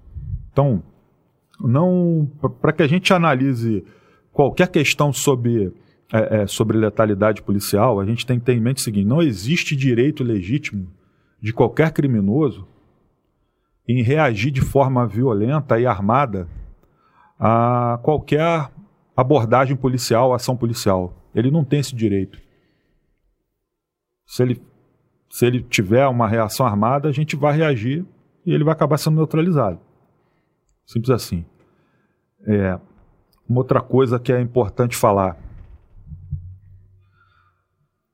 Quando a gente trata do tema letalidade policial, a gente não pode só ver o lado policial e esquecer da outra parte que está em choque, ou seja, que é o crime organizado, é o criminoso. O que a gente vive hoje no Rio de Janeiro, a realidade do Rio de Janeiro, ela é muito diferente do, do, dos outros estados e de outros países em situação de paz. A gente vive aqui uma verdadeira, que a gente chama é, guerra irregular. Inclusive tem um grande autor de livro, é, é Guerra Irregular, Guerra na Era da Informação, do, de um coronel do Exército chamado Alessandro Visacro. É um livro excelente e que ele, ele, ele consegue fazer um enquadramento técnico desses fenômenos que acontecem, principalmente aqui no Rio de Janeiro, com essas terminologias e, e, e dá um, um, uma roupagem mais técnica e teórica com relação a isso. Então, o, o crime organizado aqui é muito complicado. E não é aquele criminoso comum. Ele fala que, na verdade, a gente até a legislação existente penal, ela não é mais capaz de resolver o problema. A gente tem que ter ou uma nova legislação ou uma, alguma questão de segurança nacional. É... Uma outra coisa também com relação à letalidade. O, a gente, é, o criminoso, a gente não pode analisar o tema letalidade como um simples fator de preservação de vidas. Letalidade policial, a gente não pode analisar essa questão da letalidade como um simples fator de preservação de vidas. O criminoso, os criminosos que eventualmente eles deixam de morrer, eles não podem estar no mesmo contexto que pessoas inocentes e pessoas que são vítimas desses criminosos. Então, essa questão da letalidade é,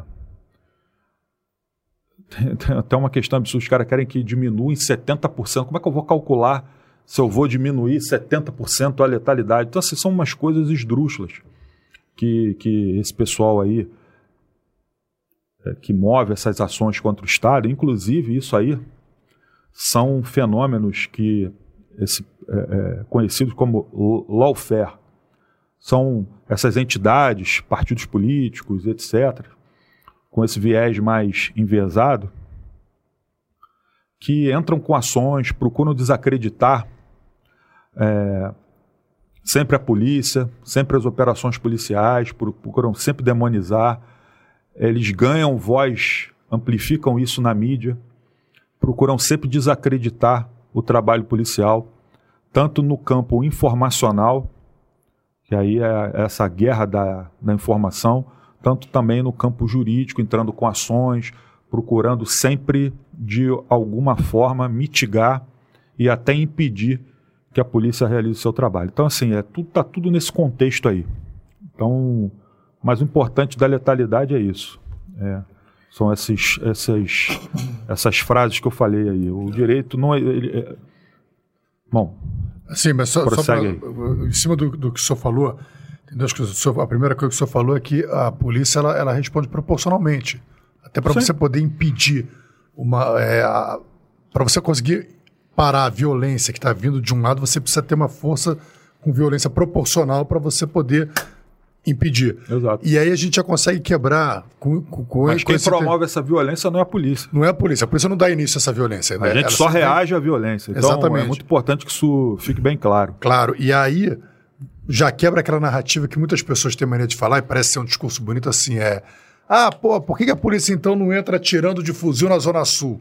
Porque você não vai encontrar essa resistência na Zona Sul. Ah, por que, não faz isso no condomínio da Barra? Porque se a polícia for cumprir o mandato de prisão no condomínio da Barra, da Tijuca, ela não vai ser recebida a tiro de fuzil. Então Cara, ela não tem é discurso. Esse discurso raso de pessoas que são sempre as mesmas pessoas que querem, de alguma forma, demonizar o trabalho da polícia ou enfraquecer, ou, ou, arrumar alguma falha no nosso trabalho. E mostrar uma virtude. Que, e mostrar uma virtude, mostrar uma virtude de ter uma preocupação. Né, com... Lá em Ipanema eles não atiram. Pô, se o cara lá em Ipanema me der um tiro. É, vai tomar, pô. É, vai tomar. Me receber a tiro, ele vai receber, ele vai tomar tiro também, cara. É simples assim. Exato. Ele vai ser neutralizado, não importa. Exato. E um outro ponto de que, de, que eu observei também, assim, que, que o senhor falou sobre a coisa de. Ah, porque se, se a polícia é menos letal menos, menos criminosos morrem, logo menos pessoas morrem. E aí existe um dado de, de, 1900, de, desculpa, de 2019 que fala que o aumento das operações policiais que resultaram no aumento de confrontos e, consequentemente, é, como os criminosos entravam em confronto, acabam, acabavam tendo mais mortes de criminosos, resultou, no quadro geral, a diminuição no número de homicídios de policiais e de pessoas inocentes. Sim. Confere, o, o senhor até fez um relatório sobre isso, né? É, tá num, tá num, num, num estudo que a gente fez, mas a, a, a quanto mais você, você não pode, vou falar no português aqui bem claro para o pessoal entender, cara, você não pode deixar o mato crescer. Se você deixa o mato crescer, quando você vai lá, você vai ter muito mais trabalho do que você manter ali a, a grama parada, né? Cara, e foi o que aconteceu. Vou te dar um exemplo aqui que aconteceu com a gente lá no Jacarezinho, quando a gente foi fazer a operação lá em 2021. Essa operação, é, a gente falou, falou aqui não, né, da operação do Jacarezinho. Então, essa operação foi a operação, uma investigação da DPCA, Delegacia de Proteção à Criança e Adolescente, que é subordinada lá ao Departamento de Polícia Especializada. Investigação feita pelo Dr. Pedro Brasil, excelente delegado, e a equipe dele. E. Ou seja, nós fizemos a investigação, ele relatou em inquérito policial, 21 mandados de prisão preventiva foram decretados após denúncia do Ministério Público de marginais que cooptavam menores, aliciavam menores para trabalhar no tráfico de drogas lá do, da favela. E a gente já tem um histórico de várias operações no Jacarezinho.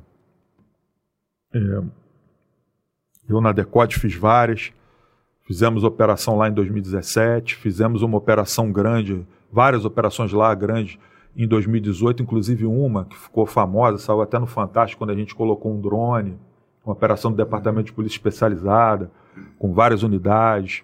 Então a gente colocou alguns drones lá, conseguimos monitorar o, o, o, a movimentação dos criminosos. E a gente tem uma estratégia de atuação no Jacarezinho que fun já funcionou em todas as outras operações. A gente, não vou dizer qual é aqui, mas a gente consegue jogar os marginais para uma determinada localidade. E essa operação do drone que nós fizemos em 2018, a, é, é, a gente foi acompanhando a movimentação deles e foram 17 marginais presos, se não me engano, dois ou três neutralizados, e a gente prendeu o chefe do tráfico do Jacarezinho, que é o Wellington Vulgo Caolha, que estava envolvido na morte do, do, do policial da Core, Bruno Xingu, em 2017. prendemos fuzis, etc. Quando nós voltamos lá em 2021 para fazer essa operação da DPCA, a estratégia foi exatamente a mesma. Eu falo que foi exatamente a mesma porque era um planejamento que eu já tinha da minha época da Decode. Até as entradas pelas, das delegacias foram as mesmas. Carga vai por aqui, Decode por aqui, Core por aqui e tal. Tudo igual. É, só que quando. justamente quando nós voltamos lá, o mato tinha virado uma floresta. Tinha crescido. A polícia já não ia lá há muito tempo. A favela estava diferente. Eles tiveram tempo para se organizar, para criar mecanismos que impediam a polícia de entrar, trilhos concretados, é, muros de concreto com seteira, isso não tinha antes, em posições estratégicas, se você fosse desembarcar ali para tentar tirar um trilho e tal, tinha um cara protegido ali por um muro, com uma seteira. Tranquilão ali, pode fazer alça massa ali e atirar em você com tranquilidade. E foi, infelizmente, o que aconteceu com o André, né? o André Frias, policial da quando desembarcou do blindado, ali na área da, da 15, né? que é uma localidade, para avançar. O criminoso lá de dentro da seteira olhou e tal, acertou na cabeça dele. E ainda acertou outro policial no braço da Decoide. Então, a, essa operação ela demonstra que a polícia ela não pode ter limitação nem restrição de agir. Ela tem que agir quando ela entender que é necessário, quando ela tiver elementos. E ela não pode ficar muito tempo sem ir numa comunidade, porque se ela ficar muito tempo, quando ela voltar, ela vai encontrar essa resistência absurda que foi o que a gente encontrou lá. Eu nunca vi, ó, já participei de várias operações, como vocês falaram, eu já fui baleado, já tomei uma vez um, um estilhaço aqui no pescoço na época lá da, no, no, Complexo da Maré, 2017 também. Enfim, já vi colegas sendo baleados, etc e tal, mas eu, operações complicadas, com muito confronto, a gente não conseguia sair nem do blindado, várias, várias e várias. Mas vou te falar, cara, é, igual a essa eu nunca vi. Eu estava lá também, é, a gente entrou pelo. Eu entrei junto com o pessoal da DRFC, a gente entrou pelo Azul. E, e era tiro o tempo inteiro, cara. Era o tempo inteiro. Normalmente o vagabundo ele te dá o tiro para ele poder correr, meter o pé. Eles não. Eles ali eles estavam é, numa postura de enfrentamento mesmo. Meu irmão, a gente não vai sair daqui, a gente vai e, e era para matar mesmo. É, então, por onde a gente andava era bala, bala, bala, bala, bala, bala, bala, bala, e era se abrigando e tal. Da laje, os caras tirando assim em cima de você, na laje. Era, era totalmente. Foi, foi uma coisa totalmente atípica. E A gente depois verificou nas investigações que eles têm um, um, uma tropa lá que eles chamam Tropa do Mantém, ou seja, de manter a posição. Por ordem das lideranças, aqueles marginais que são da, da são soldados do tráfico, eles têm a determinação de lutar, meu irmão, até morrer. Ou, ou, ou, ou mata ou morre. Então foi um negócio assim descomunal. E, enfim, a gente teve a perda, essa perda irreparável do, do André Frias. É, foi uma operação complicadíssima, mas que, enfim, a Polícia Civil fez a parte dela e teve toda uma uma uma questão política aí depois, uma, uma tentativa de, de transformar essa operação num, numa chacina, chacina racista, massacre, massacre, etc. E a gente comprovou que não foi nada disso. Comprovou que não foi nada disso. Tá 26 arquivados, né, dos 27 mortos, 26 arquivados, e a gente tem certeza de que o outro, não. a gente tem um laudo lá que desmente totalmente a, a, a o depoimento da, da testemunha que foi usada para acusar, que uma prova até a gente tem, tem grande esperança que, que vai se resolver também. Enfim. Sobre o memorial, o doutor, que foi levantado lá naquela comunidade para homenagear os criminosos que foram neutralizados durante aquela operação, quando combatiam, quando combatiam e tentavam matar policiais. Cara, aquilo é uma vergonha, aquilo ali é um absurdo.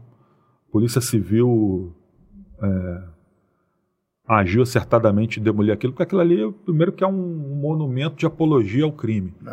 Né? E ainda estava ainda tava escrito ali uma, alguma coisa assim, ah, são meros comerciantes, é, varejistas, e não, tinha, não tem comerciante varejista ali, cara. Não. Ali tem narco guerrilheiro.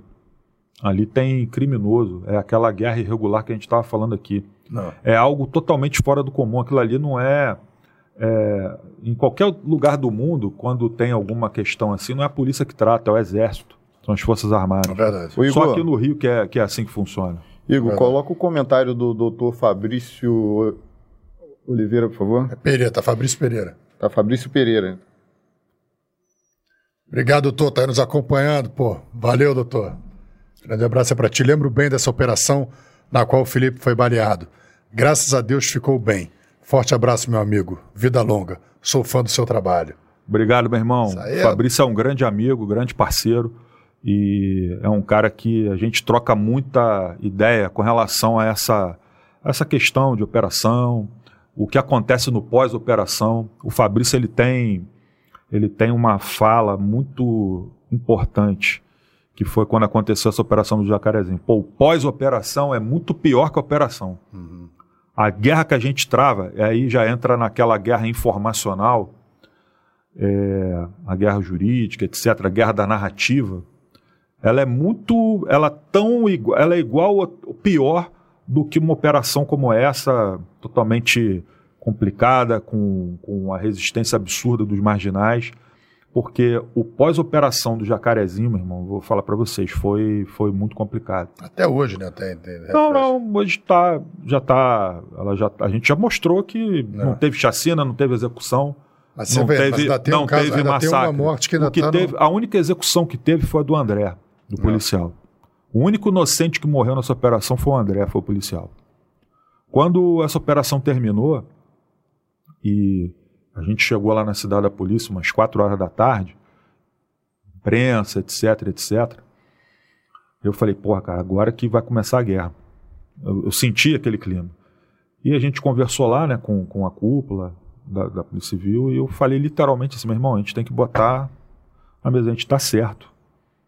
Eu tava lá, eu vi.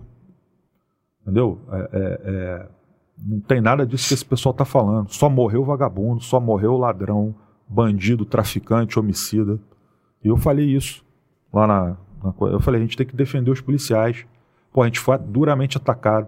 O Fabrício pegou o mapa do Jacarezinho, que a gente usou até para planejar, ele pontuou todos os locais em que as equipes foram atacadas, tanto as equipes da Core quanto as equipes do DGPE.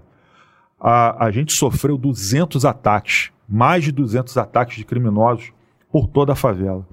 Se você pensar aqui, cada equipe que está junto ali tem cinco, seis policiais juntos, pelo menos, às vezes tem até mais.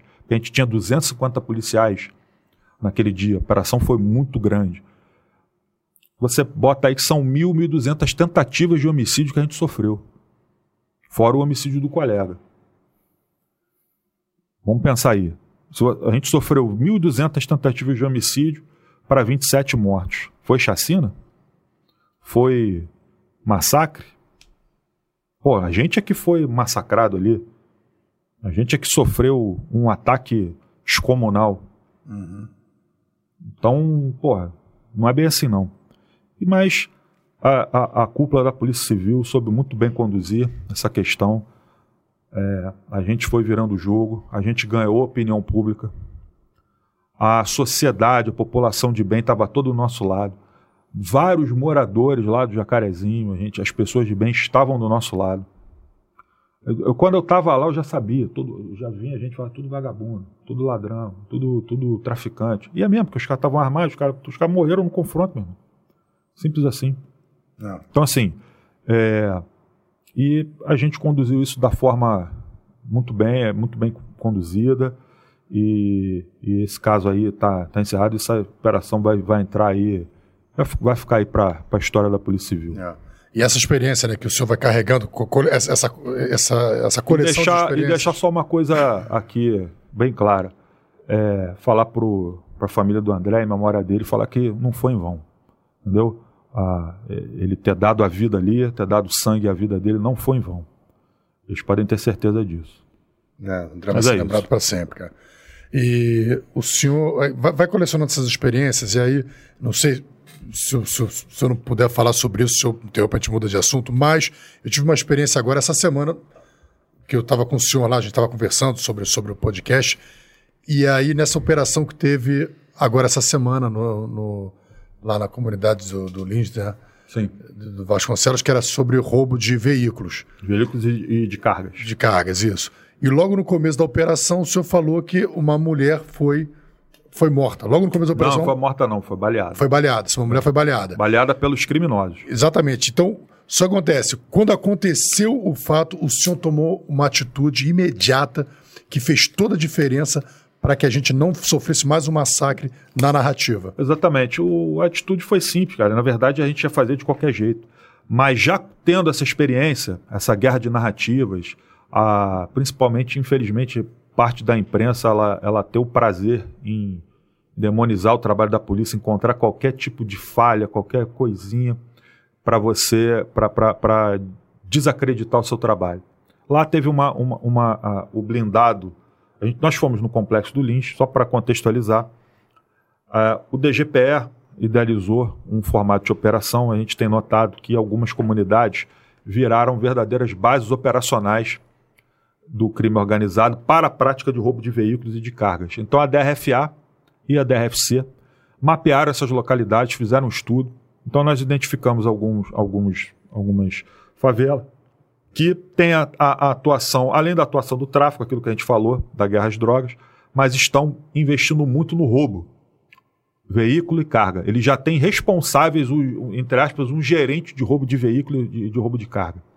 Chegou nesse nível de organização.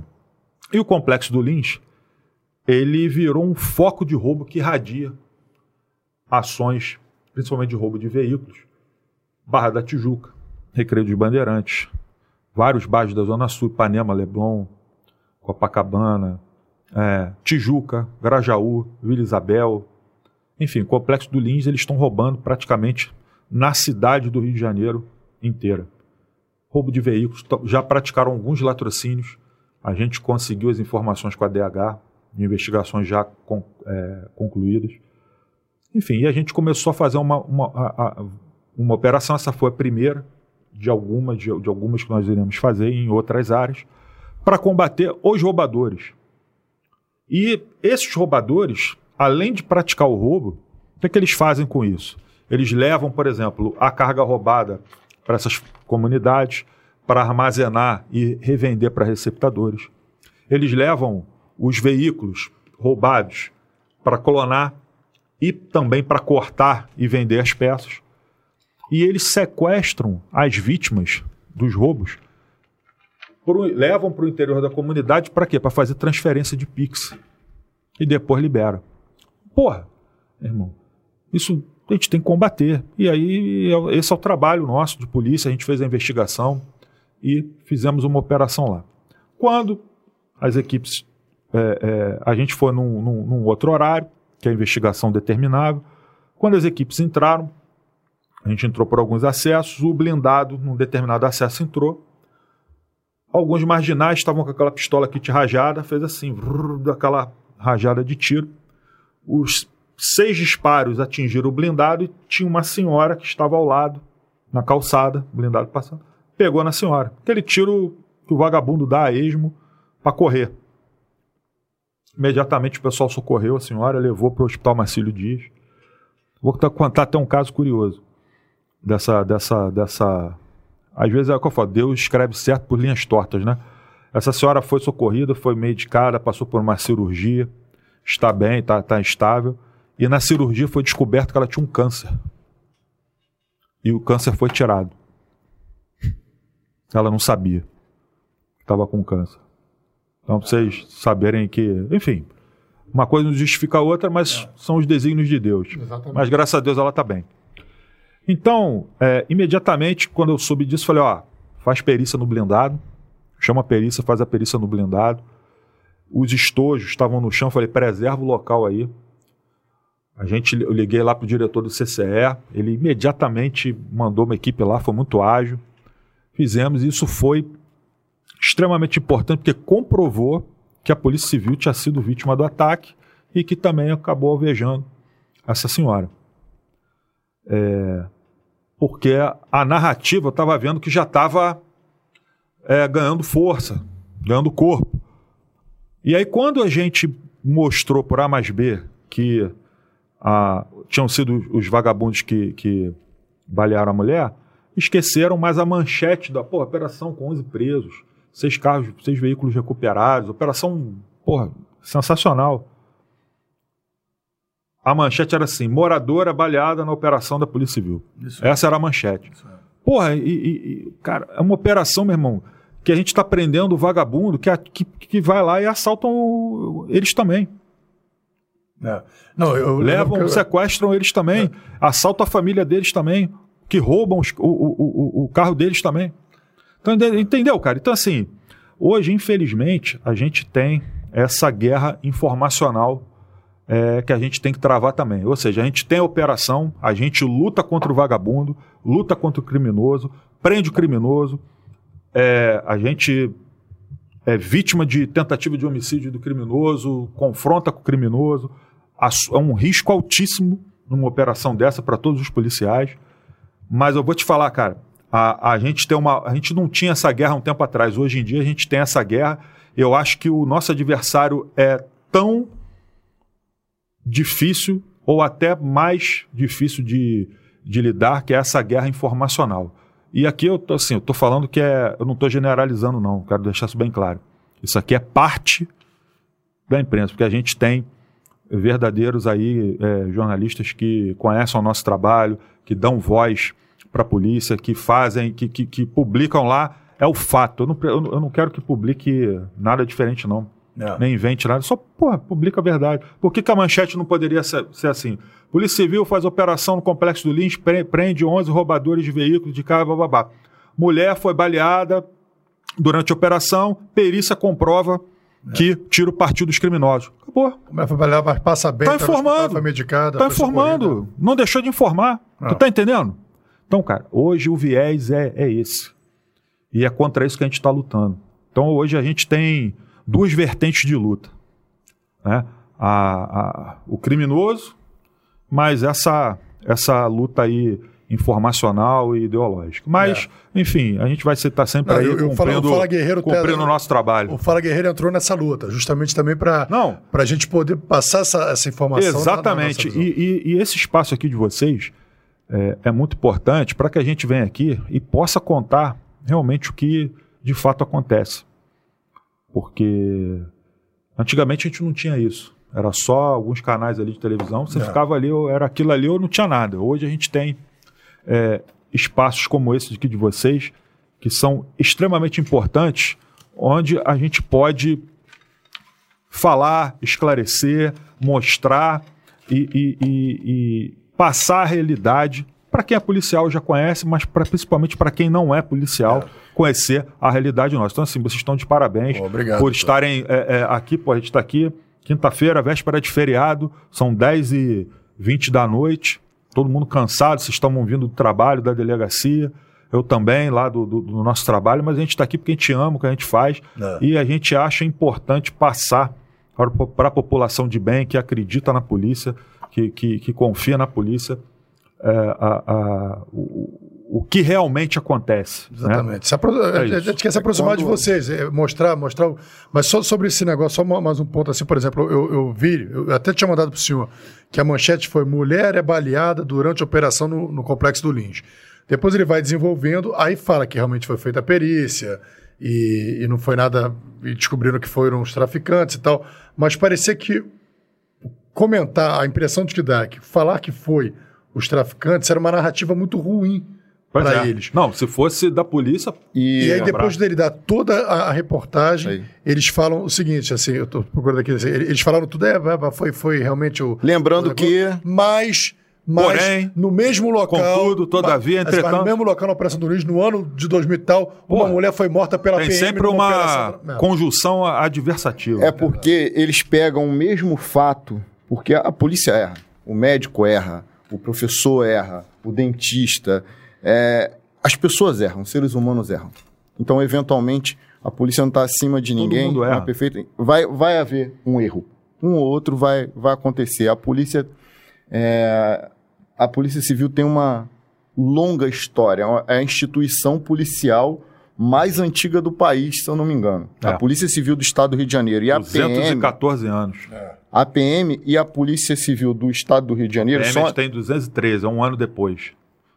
São as duas instituições de segurança pública mais antigas do país. Isso não é pouca coisa. Então, nesses duzentos e tantos anos, você exigir que a segurança pública não erre pelo menos uma vez é, é bizarro, é. né? E, e você pegar um ou outro erro pontual e ficar toda vez que aconteceu uma ação legítima da instituição, como era a Operação no Lins, em que criminosos é, atiraram contra policiais e acabaram ferindo uma trabalhadora, uma cidadã de bem que passava por ali, e a atitude do doutor de chamar rapidamente a perícia, preservar o local, periciar o blindado, recolher estojos, não é característica de quem quer esconder algo.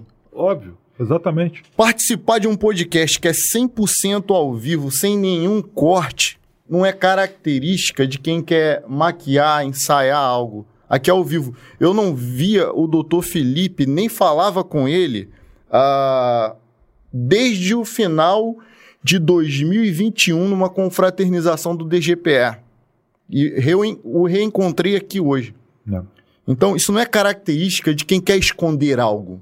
A polícia civil não trabalha para esconder. Nós trabalhamos para esclarecer. É essa a função da polícia: descobrir quem é o autor, apontar, entregar, se for necessário, cortar na própria carne. A Polícia Civil do Estado do Rio de Janeiro, do Rio de Janeiro, a polícia que eu trabalho, para qual eu fiz concurso, ela nunca trabalhou para esconder nada, só para trazer aquilo que está na escuridão ao claro, seja dentro da própria casa ou fora dela. Bom.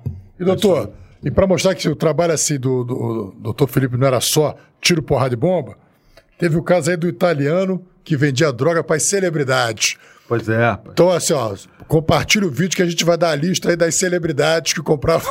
É. pois é, rapaz. Isso aí foi, foi, foi curioso, esse caso. É, essa foi uma prisão nossa lá da Decode e uma investigação. A gente investiga o tráfico violento, mas investiga também o tráfico que a gente chama do asfalto, né? E, e cara, essa, essa é, bem, é, é legal a gente comentar isso porque esse caso era um italiano, motorista executivo de um hotel de luxo na Zona Sul. Ele tinha um Mercedes é, dele mesmo, e na época era o último modelo do ano, Mercedes top de linha. Ele pegava só clientes é, da alta sociedade carioca, turistas que se hospedavam nesse hotel, alguns estrangeiros, e muitos artistas bastante conhecidos de todos nós, e alguns, inclusive, é, atletas também. E investigação da Decode e tal. Enfim, prendemos esse italiano em flagrante no Leblon, uma rua famosíssima lá do Leblon. monitorando o cara. tá? Monitorando. Trabalho de investigação, cara. A a gente trabalha com investigação. Investigação, inteligência. Fomos lá na boa, pegamos o cara, prendemos. Ele estava com alguns é, papelotes de cocaína. Cada 5 gramas de cocaína ele vendia 200 reais. Ah, quando a gente fez a perícia, aí, enfim, prendemos ele. Ele fomos na casa dele, encontramos mais três tabletes de um quilo de cocaína pura, altíssimo teor de pureza. Eu lembro quando a gente foi fazer o exame prévio, o perito falou assim: Porra, cara, acho que eu nunca vi uma cocaína tão pura na minha vida. É a primeira vez que eu estou fazendo um, um- um exame assim com de uma droga, de uma cocaína com um altíssimo teor de pureza, igual a essa aí. Então o público dele era A. E essa prisão, eu lembro, foi numa quarta-feira, véspera de um feriadão. A gente pegou ele à noite, assim, sete e pouco da noite. E chegou lá na delegacia e tal. Ele tinha também uma moto Ducati, também maneiríssima na época. Da época era top de linha. Enfim, fu- fui lá fazer o flagrante. E aí ele franqueou o acesso ao telefone dele. Na verdade, o telefone dele começou a tocar, não parava de tocar. A galera desesperada. Véspera de feriado, meu irmão, à noite. O telefone dele não parava de tocar, não tocava. Eu falei, pô, meu irmão, o que, que esse telefone tá tocando aí? Aí ele falou, meu, não, pô, o pessoal que tá, tá, tá me esperando aí e tal. Enfim, a gente foi ver o- a lista de contato deles e as pessoas estavam ligando, só pessoal aí famoso, vários artistas, cantores, é, atletas, né? E e ele vendia essa, essa cocaína, cada 5 gramas, é, 200 reais na época. Então, e ele pegava numa determinada favela também, conflagrada. Então, resumindo, essa galera que. Ah, polícia, gosta de falar mal da polícia. Todos, vários que gostam de falar mal da polícia, estavam lá na agenda do telefone dele. Entendeu? Vários. Vários. Né? Na hora deu maior vontade de divulgar, cara. Só a favor da legalização das drogas. Mas a gente tem que ser profissional no nosso trabalho, né? É. Então, a gente fez o nosso trabalho ali e não tem nada a ver expor ninguém, mas é a hipocrisia, a demagogia na nossa sociedade, de parte da nossa sociedade, que demoniza o trabalho da polícia. Aquele lá do- Financia o que tráfico, né? Financia, Financia e o fomenta. Porque o cara que. O cara que. Não adianta, meu irmão. O cara que usa, o cara que é usuário, não interessa, ah, eu só faço. Ele está fomentando a violência. Porque como a gente explicou aqui, a gente falou aqui, não é guerra às drogas, isso não existe. O problema aqui do Rio de Janeiro é muito mais profundo e é criminalidade organizada que vende droga, mas pratica roubos, explora território, pratica extorsões e uma série de outros crimes. Tráfico de drogas existe no mundo inteiro. Você vai para Portugal, em vários locais lá o cara vai te oferecer, mas não tem ninguém de fuzil fomentando aquilo ali, não tem ninguém é, é, numa área que é impenetrável pela polícia, a polícia só vai entrar com, com um aparato de guerra. Em, em vários locais aí da Europa e, e- e- e- do mundo é assim. Aqui a gente tem uma realidade diferente. A nossa Existe realidade é eu uso droga numa. Eu uso pra relaxar, não tô fazendo mal a ninguém. então não, adianta. Tá, Esse tá ca- fazendo é, mal. tá fomentando a violência e muitos dessas, muitas dessas pessoas são essas que apontam o dedo para a polícia e para criticar o nosso trabalho.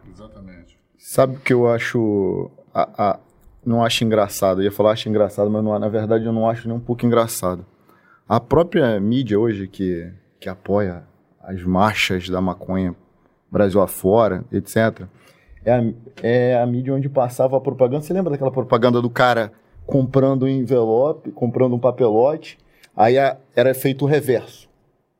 De onde, de onde de- o cara estava comprando a droga fazia o reverso até aquela arma disparar contra o familiar dele. Tu lembra desse propaganda? Ou seja, era uma propaganda claramente contra as drogas.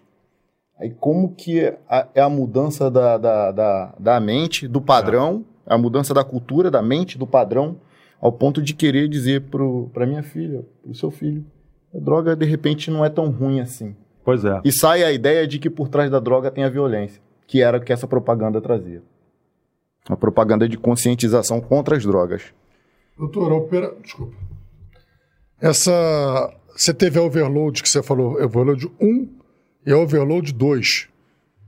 A overload 2 ela foi desdobramento dessa investigação que foi. A overload foi, foi contra a cúpula do Comando Vermelho. Foi na 27DP, cúpula do Comando Vermelho, que a gente pegou todas as lideranças, comprovou que mesmo dentro dos presídios federais eles continuavam se comunicando com o mundo exterior, dando ordens, diretrizes, etc. É, se for comprovado, eles foram condenados. Condenados.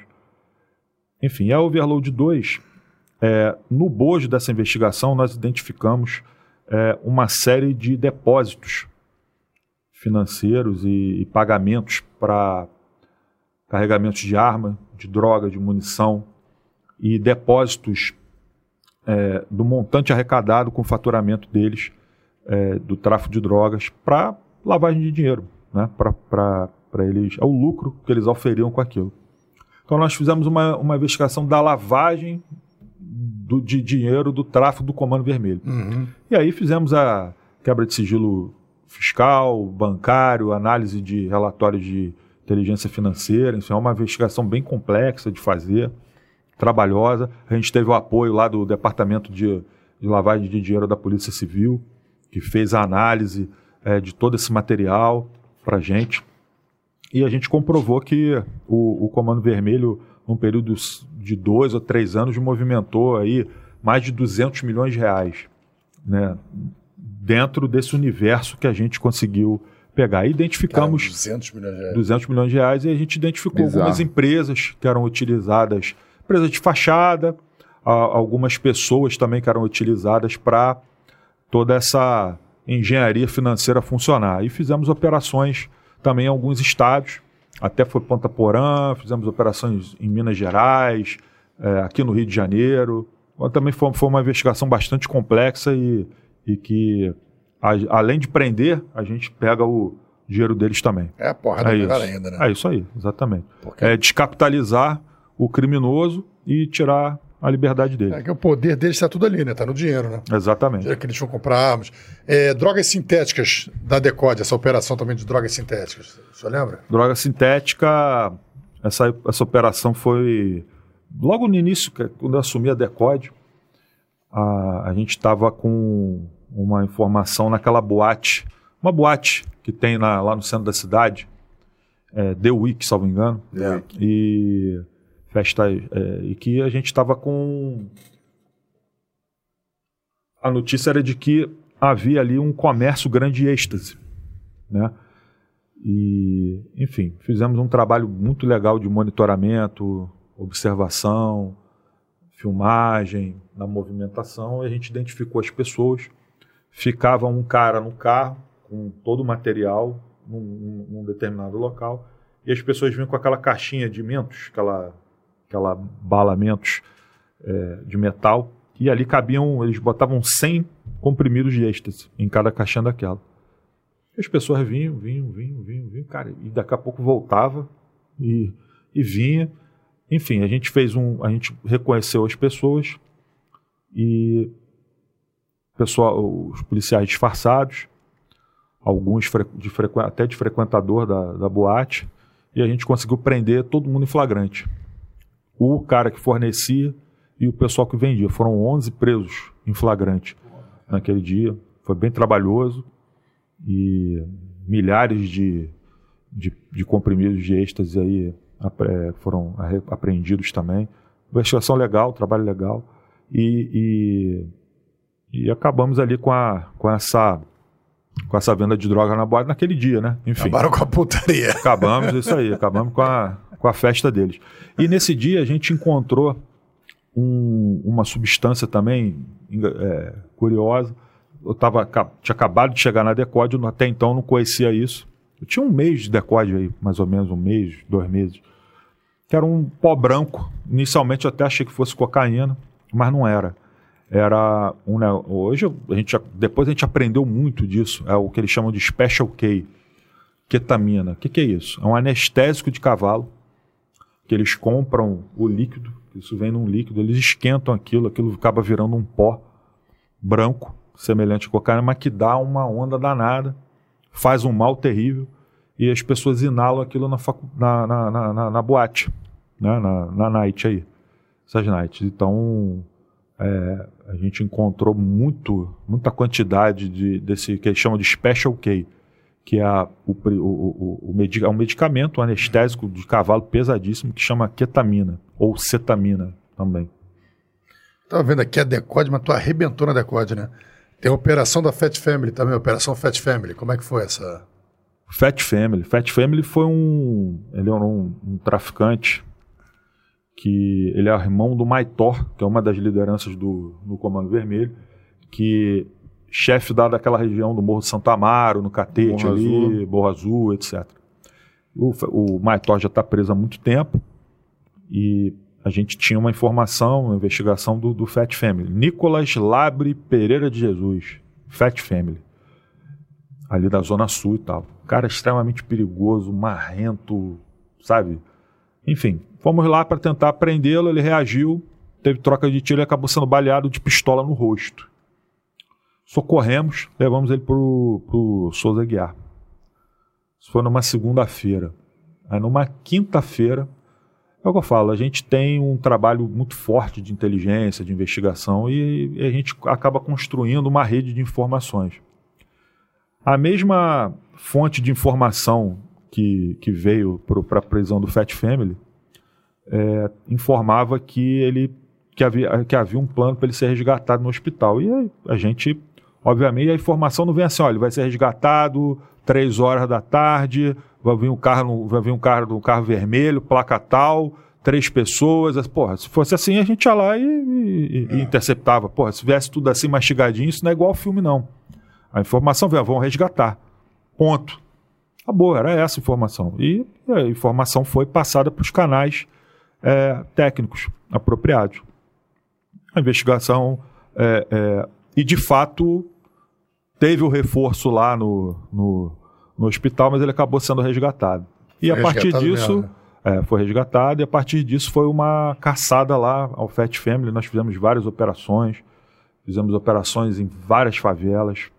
Uma a gente quase pegou ele na, na- no lá no Complexo da Maré, na Nova Holanda. Foi, é, foi, foi uma operação que não houve o- a utilização do uma helicóptero. operação que não houve a utilização do helicóptero e que o, na época o Dr. Ronaldo, que era o diretor do GPE, criticou bastante essa, essa ausência do helicóptero, porque se tivesse o helicóptero a gente teria chegado a gente teria chegado rápido, porque foi uma resistência absurda para a gente chegar até o local. Eu entrei lá na casa que ele que ele estava, cheio de medicamentos e tal. Enfim, ele acabou indo para o complexo do Salgueiro, São Gonçalo. A gente chegou a fazer umas duas operações lá, não conseguimos prender e depois a Core, até o Fabrício participou dessa operação, que é, acabou neutralizando o Fat Family. Então a polícia ele não quis vir por bem, acabou vindo E ele resistiu de todas as resistindo. formas. Não, ele estava indo em todas as favelas e as favelas não queriam ele. Porque toda favela que ele ia, a gente sabia onde ele estava e a gente ia atrás dele para resgatar. Agora você vê a- o cúmulo da ousadia do criminoso, como o criminoso se sente à vontade no Rio de Janeiro e super protegido. Ele acha que ele pode ser resgatado de um hospital no meio de uma metrópole. A gente vive num estado onde criminosos é, tocam terror em um hotel. Lembra desse episódio? Lá no, dos da Rocinha que invadiram Nem o Intercontinental. foi. É, é esse o estado que a, gente, que a gente vive, é esse estado que a polícia tem que conviver e de forma. Assim, é, parece até ridículo o que eu vou falar, mas é, entregando flores, Pois soltando é, é pombas. falo, isso é guerra às drogas?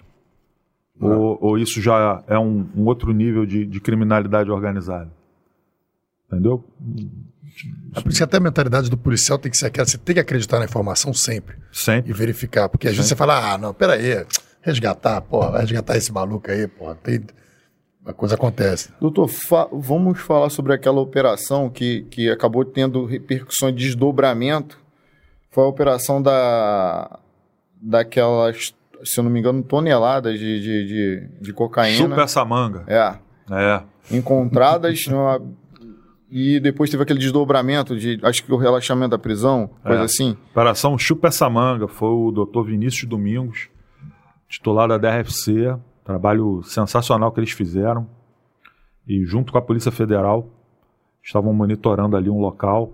E eles tiveram, sabiam que os caras estavam preparando, era um galpão, estavam preparando essas mangas.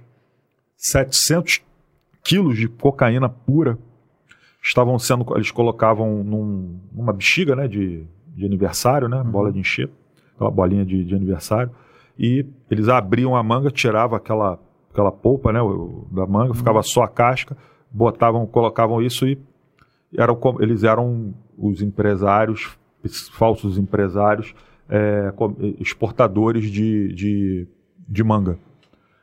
A gente já estava com essa investigação e tal, o doutor Vinícius, alinhado com a Polícia Federal, foram lá, estouraram isso, flagrantaço, pegaram todo mundo, pegaram os empresários, pegaram os caras lá, a apreensão sensacional, uma apreensão de vulto. É, é, cada quilo desse de cocaína na Europa valia cerca de 40 mil euros. Na Europa, a cocaína na Europa ela, ela, ela é muito cara. Geralmente o pessoal troca por êxtase, né, e traz para cá, porque aqui também é, o êxtase vale mais. E, é, enfim, flagrante, tudo certo, tudo bonito, e acabou sendo anulado pela justiça porque a gente tinha que ter pedido um mandado de busca para entrar no local. Enfim, é, Ô Igor, eu vou te mandar uma foto aí até pra gente homenagear os policiais que participaram da operação. Aí tu, tu coloca aí na tela pra, pra galera ver. enfim. E aí depois se reverteu novamente, né? Daí foi decretada a prisão do, do, do pessoal de novo, foi anulado, mas depois foi revertido. Mas, aí, aí- mas deu pra pegar o pessoal de novo? Mas aí, eu- aí eu não sei mais como é que ficou. Enfim, eu não sei mais como é que ficou. Aquela que a, a polícia pega. Até porque essa investigação depois foi para a Polícia Federal, né? Aí, ó. ficou na Polícia Federal. Ali eu conheço o, o Rony, que tá ali, o doutor, doutor Vinícius. É um trabalho sensacional. O Rony, Rony. É, gente quer você aqui. hein? Coloca o Rony no grupo. o doutor Vinícius, o doutor. O, A- o Acal tá ali, ó. Acal é Acal. reconhe- O Acal é reconhecível. Ele coloca essa máscara, ele acha que ele fica irreconhecível. É. O único japonês Ah, da Polícia é. Civil. Cara, essa, o pessoal que tá vendo a gente, isso aí são caixas com mangas, com cocaína dentro. Na verdade, não é manga. 700 Tem a- quilos de cocaína pura aí dentro. 700 quilos de cocaína pura, só tá só a casca da manga. Os caras os caras são muito engenhosos. Ele fez a formada da manga, botou, deixou só a casca. Tava tudo sendo despachado para a Europa. Quero te falar, é, é- é impressionante, né? Assim, que não sei, que os policiais estão nos assistindo, a, a sensação que eu estou tendo assim, foi a que eu tive com, com, com a conversa que eu tive com o Dr. Cury, o Dr. Felipe Cury na, na- há dois dias atrás. Cara, que trabalho bonito que a Polícia Civil faz, né? Vamos descobrir Dá coisas orgulho, assim é que não dá, dá orgulho, dá orgulho. O trabalho que o senhor faz assim dá orgulho de ser policial. É, é de arrepiar, né? A gente gosta, tá, tá no sangue, não adianta. E é que e, e não é provido de muitos recursos, é o recurso humano mesmo, é o recurso É, humano, vontade. disposição, vontade. Vontade, Essa- persistência. Essa, essa operação da Decode também, infiltração virtual. Como é que foi Essa operação foi essa que eu, que eu falei, que a gente ficou de sexta-noite até segunda de manhã. Aquela que você foi em gente- casa fazer. Exatamente. E, e a gente, por alguns mecanismos aí de. Eu também não prefiro não entrar em detalhes aqui, mas trabalho de inteligência muito legal, de investigação. A gente foi prendendo um, pegava outro, prendendo, aí desse aqui pegava mais um. Aí, enfim, foram oito presos de sexta-noite até segunda-feira, até segunda-feira no final do dia. Pô, maneiro. E, e traficante de relevância. Um deles aí era um, um grande fornecedor de drogas, É. é, com mandado da, da Justiça Federal, é, lá do, do- do- de Curitiba, então, de, de grande relevância, que fornecia drogas aqui para o Rio de Janeiro. Doutor, a gente falou aqui do seu renascimento no dia 3 de 8 de 2016, quando o senhor foi alvejado por criminosos no complexo do Alemão. A gente falou sobre letalidade policial e o senhor suscitou, suscitou que da letalidade da outra parte, que essa letalidade decorre de uma ação. Para cada ação, uma reação. Obviamente, quando essa ação é praticada pela polícia, ela sempre busca a proporcionalidade. Exato. E do outro lado, não. Às vezes a gente não tem nem a oportunidade de reagir. E o senhor renasceu no dia 3 do 8 e no dia 12 do 6 de 2018 Acredito que o senhor morreu um pouco, porque toda vez que a gente perde alguém que é muito próximo da gente, alguém que dividiu um pouco da vida com a gente, a gente acaba convivendo mais com alguns colegas de trabalho que às vezes até com a nossa família. Acredito que o senhor perdeu um pouco de, de, de vida no dia em que o. Lemos. Eleri de Ramos Lemos. Ramos de Lemos. Ramos de Lemos o, o guerreiro que ombreou com o senhor aí desde o início da, da sua titularidade Foi. acabou sendo covardemente alvejado na, na comunidade de Acari. É, cara, o, esse foi um dia muito triste para mim. É, eu nunca esqueço. Eu, cara, vou te falar uma coisa, não é mentira, não. Eu lembro dele todos os dias da minha vida.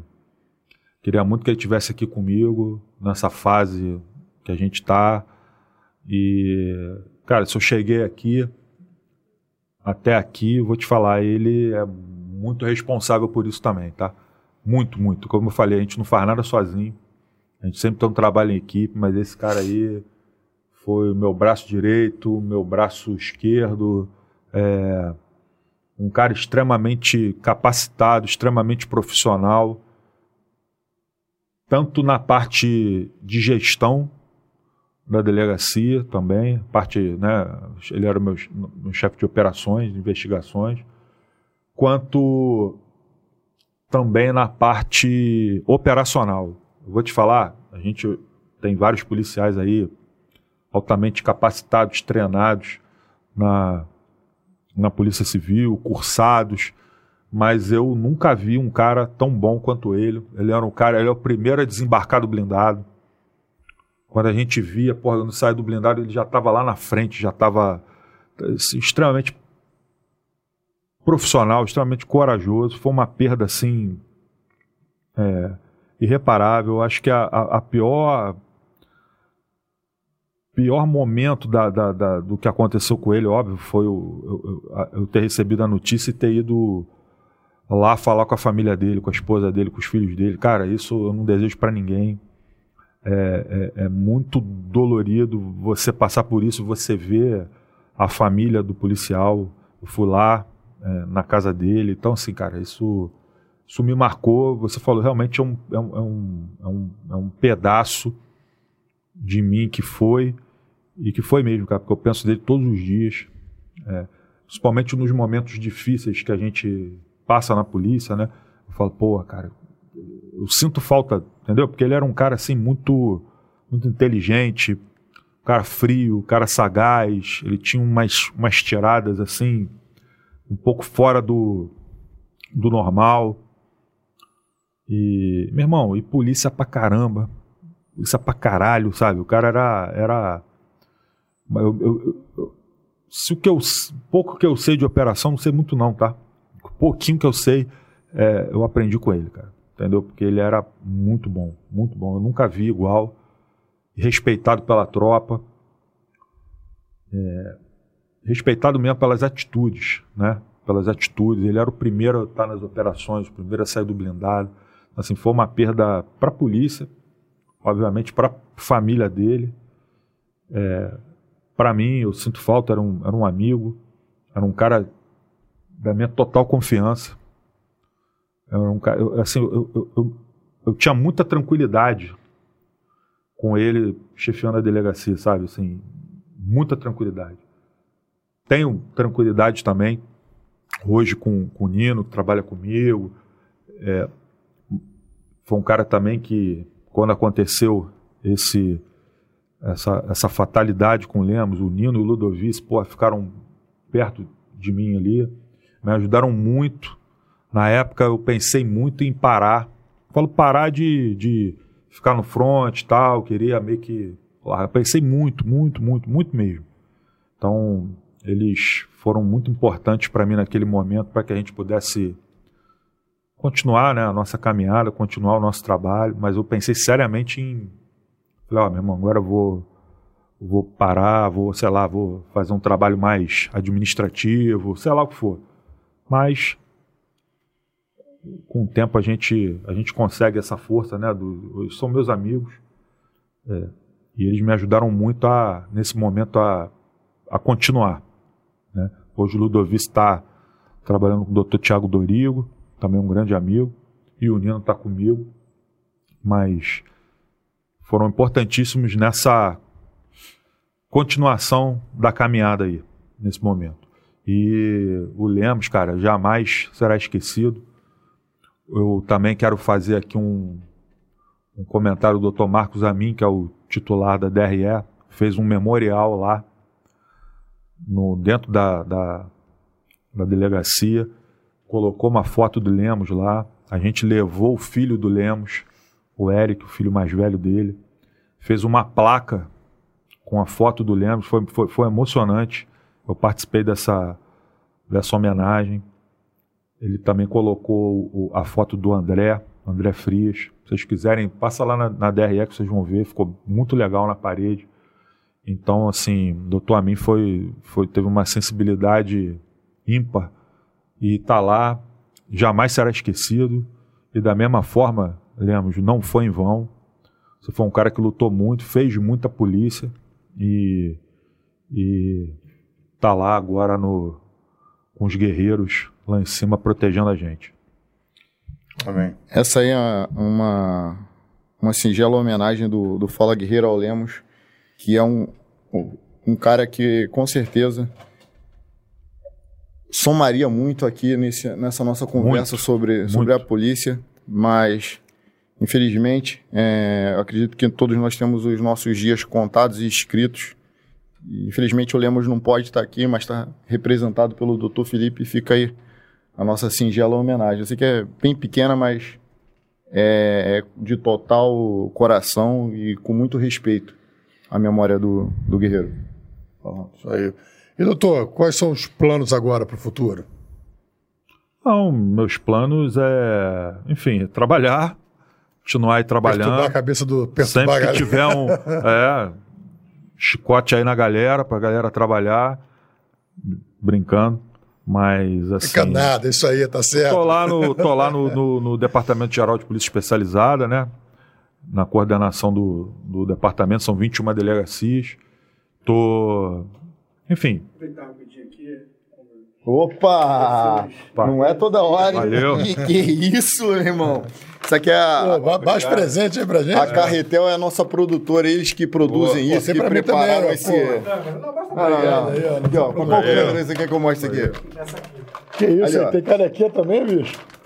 Pô, que meu isso, irmão. meu irmão. Que isso, é maneiro. Por esse ano aí que passou. Presente aí da nossa, da nossa produtora. Eu, eu vocês muito esse ano, cara. Ah, normal, é esse mesmo, né? Pô, obrigado, querido. Obrigado, Rafa. Meu irmão, obrigado carinho, de verdade. Obrigado. Pessoal, Carretel Mídia, se quer produzir conteúdo de qualidade, não sabe como começar, procura os caras. Os caras tá na descrição do vídeo. Nossos produtores aí. Pô, obrigado. É... Enfim, voltando aí, tô lá no DGPE. Eu saí, né? Eu fiquei um ano e meio no DGPE, saí em abril e agora o doutor Fernando Buquerque, em novembro, me chamou para voltar. Nesse período aí de sete meses, fiquei lá na assessoria do, do, do próprio secretário, faz, cumprindo algumas missões. E voltei, estamos aí com gás total, já botando bloco na rua, fazendo operação e vamos com tudo novamente. Doutor, bastidor policial, quando tá lotado lá no, no DGPR, tá lá no tabuleiro, é, hoje eu tô em Maricá com o doutor Bárcia, né, no DGPI, mas quando a gente tá lá no tabuleiro que, que o doutor Felipe, quando ele, ele estava, ele saiu, foi pra Baixada na época? Não, DGPE? É, tava no DGPE e foi pra Baixada, DGPB. Não, eu tava na DECOD. Tá aí, aí eu, eu, eu, fui, eu fui assumir a direção do Departamento Geral de Polícia da Baixada. Da Baixada. Isso. Aí, quando ele voltou como DGPE, meu irmão, é. o pessoal do bastidor policial. Ih, meu irmão, o doutor Felipe tá voltando aí, a operação todo dia, hein? É, é. Para o couro. Tem até, tem ah. até o chique, né? É, com o chicote na mão, o cara tá vindo aí com o chicote na mão. É isso aí. Doutor, alguma operação que o senhor se recorda, já que a gente falou do DGPB, que o senhor tenha feito no DGPB, sua equipe? Muitas operações, cara. No DGPB foi também uma experiência sensacional. O DGPB é o Departamento Geral de Polícia da Baixada. São 19 delegacias em 13 municípios da Baixada Fluminense. Então a gente coordenava todas essas unidades a gente montou ali um time de feras, a gente mesclou alguns delegados mais novos com delegados mais antigos, que já tinham ali, a, a, fizeram a carreira na própria Baixada Fluminense, tem vários aí, e deu muito certo. Quando a gente assumiu a Baixada, estava um índice altíssimo de homicídios naquela região. E a gente começou a identificar que esses homicídios, na sua maioria, eram praticados pela milícia, por grupos milicianos. E também os índices de roubo de veículo, de carga, tudo aquilo que a gente conversou aqui. Então, a gente foi pegando as delegacias por região e foi identificando qual é o principal foco do problema dessa área aqui. Porra, aqui é o homicídio. Então vamos começar a bater na milícia. Que era a milícia que matava. E foco nos roubadores. Cara, deu tão certo que nós prendemos, em um ano e meio, foram quase 200 milicianos, 190 e poucos milicianos, quadrilhas, vários matadores da milícia, inclusive alguns parlamentares com atuação lá na, na Baixada. E mais de mil roubadores. Falo o trabalho dos delegados, né? Uhum. De todas as delegacias. Durante esse um ano e meio, mais de mil roubadores de veículo, de carga, etc. Os índices, a gente conseguiu segurar muitos índices que iam, muitos crimes que iam para a capital, que radiavam na capital, porque essa galera que roubava aqui também roubava na capital. E eu vou te falar uma coisa, eu trabalhei na 60 DP em 2012. Eu lembro que num final de semana foram 18 homicídios. Só na área da 60 DP. Campos, Campos Elíseos. Campos Elíseos. Foi uma guerra que teve lá e tal, mas era muito homicídio. Por mês era uma claro média. Que é tráfico milícia. milícia. Por mês era uma média de 30 e poucos homicídios. Na, só na circunscrição da 60 DP. Caxias tem quatro delegacias. Sim. Enfim, a gente fez um trabalho também de milícia e tal. Aí, voltando agora para o DGPB, foi entre 2019 e 2020. É, esse trabalho nosso fez com que, de repressão à milícia e redução dos homicídios, fez com que a Baixada Fluminense ficasse uma semana, foi exatamente sete dias consecutivos, sem um homicídio. Um homicídio. Óbvio que tem também o trabalho da DHBF, foi feito, mas a gente contribuiu muito para esse resultado. Isso foi inédito, nunca aconteceu isso. É uma região onde morria-se muitos pré-candidatos, né? Muitos, muitos. Não, isso tem, isso tem direto, mas a gente conseguiu reduzir drasticamente os homicídios na Baixada Fluminense nessa, eu não sei como é que está agora, mas na nossa época a gente conseguiu esse eu... feito e, cara, é, homicídio é, é, acho que é, um, é, um, pior, é o né? pior crime que tem. Crime. Então a gente conseguia reduzir e ficar, ficava dias, às vezes ficava três dias, quatro dias, o recorde foram sete dias consecutivos. É, eu sou da, eu sou dali de Caxias, eu lembro desse, desse período aí. Lembro quando o doutor Leiras assumiu lá, 59. 59 doutor Uriel na 60. Doutor Uriel, exatamente. Eu lembro, eu lembro realmente que houve uma, uma mudança nesse período aí. Eu sou de lá. A gente fez muita operação. O doutor Vinícius estava em São João, pô, a gente fez muita operação ali é, de quadrilhas de roubadores que atuavam no Chapadão, Pedreira, que iam lá para que iam lá para São João para roubar também.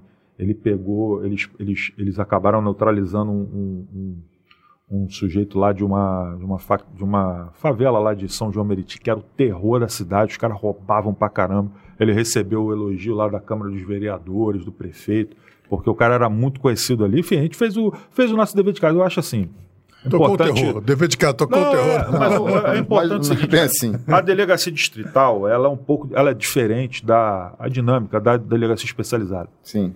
A distrital, ela tem que cuidar do quintal dela. Entendeu? Então assim, cara, qual, qual o problema da sua área? Meu problema é o problema pô, é roubo, é roubo de rua, é roubo de celular, é roubo de veículo, é roubo de carro, seja lá o que for. Cara, vai cuidar do problema, vai cuidar do seu quintal. E foi isso que a gente procurou fazer, cara. Só que de uma forma planejada, integrada. Às vezes eram duas, três delegacias que tinham o mesmo problema, então os delegados falavam. Às vezes uma delegacia não tinha condição de fazer um trabalho de monitoramento, mas o outro tinha. Então ele fazia para aquela região toda. Eles se ajudavam, transporte de presa, etc. Enfim, era a gente procurava sempre criar uma, uma irmandade mesmo, uma integração. Uhum. E quando eu fui para o DGPE, foi isso que eu procurei fazer. E lá na cidade da polícia a gente tem essa facilidade, os delegacias estão todas ali. Então os delegados eram amigos, os chefes de equipe eram amigos, as equipes eram amigas. Então assim, a, embora hoje a gente esteja um pouco com o quadro de pessoal minguado, mas a união, a troca de informação, eu, eu- eu- eu procurava promover essa integração entre as unidades, um ajudando o outro, um cooperando com o outro. Eu lembro, ó, galera, forma aí, vamos sair e tal. Equipa aí, então de- descia todo mundo. To- a gente se encontrava ali na praça ali da- da- do café da cidade da polícia, sair, partir para as operações. Então, assim, era tudo muito dinâmico. Por quê? Isso vai formando essa irmandade, esse espírito de corpo, essa, essa um ajudando o outro. Então, eu sempre procurei trabalhar dessa forma. Quando assumi o DGPB foi assim, obviamente com um viés um pouco diferente, porque era cada um cuidando do seu quintal. E no DGPE, o DGPE é um departamento polícia especializada, são grandes, são investigações complexas, são grandes operações, grandes apreensões, grandes prisões, e é isso que o DGPE tem que entregar. E é isso que a gente procurou e procura até hoje entregar. É, embora a gente tenha muitas dificuldades, mas eu nunca, dificuldade nunca foi problema para mim não. A gente tem que aprender a jogar com as peças que a gente tem no tabuleiro né? E aí a gente pega essas peças e procura movimentar da melhor forma e fazer com que a performance de todos seja, seja boa e positiva e que a gente consiga entregar resultados aí para a sociedade, para a instituição. Doutor, o horário tá avançando, avançou É, bem. Deixa eu só, só pegar claro, mais, mais claro, uns, claro. uns comentários, só porque para não. Tem gente aí que mandou mensagem aí para não, ficar ninguém chateado, saber que nós estamos aqui de olho A em gente tá vocês. com vocês. É, depois da, da, da irmã do, do Tocura, depois da Manuela Cury. Acho que é o Jairo, Jairo Carvalho que tá depois.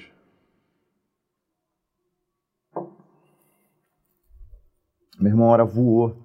É mesmo, doutor. A hora voou. Boa noite, senhores. Excelente programa. Parabéns. Obrigado, Jairo. Valeu, Grande já. abraço.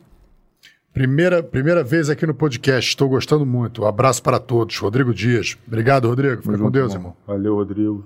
Delegado amigo, parceiro e competente, guerra sem trégua, total e sem intervalo. Felipe, Felipe Leal. Pô, esse é, é lenda aí. Valeu, Felipe. Valeu, Xará. Grande Ei, abraço. Grande Felipe. Ó, o açaí, meu irmão. Tomaram nosso açaí esse final de semana, bicho. Deu bolo nele aquele dia, cara? Não, Ô, peraí. Tô sabendo, Rafa, essa operação foi aqui perto de casa. Muito bom, doutor Felipe. Série da Tamara ali perto do- da, da operação Campo lá do- Grande. É de Campo Grande, Campo era? Grande, ó. Ah, tá. Hoje consegui acompanhar. Tinha muita curiosidade de saber da delegacia do complexo. Excelente podcast. Cristina Félix. Obrigado, Cristina. Sobre Obrigado, todos os tudo que aconteceu ali, deu todos os perrengues, né?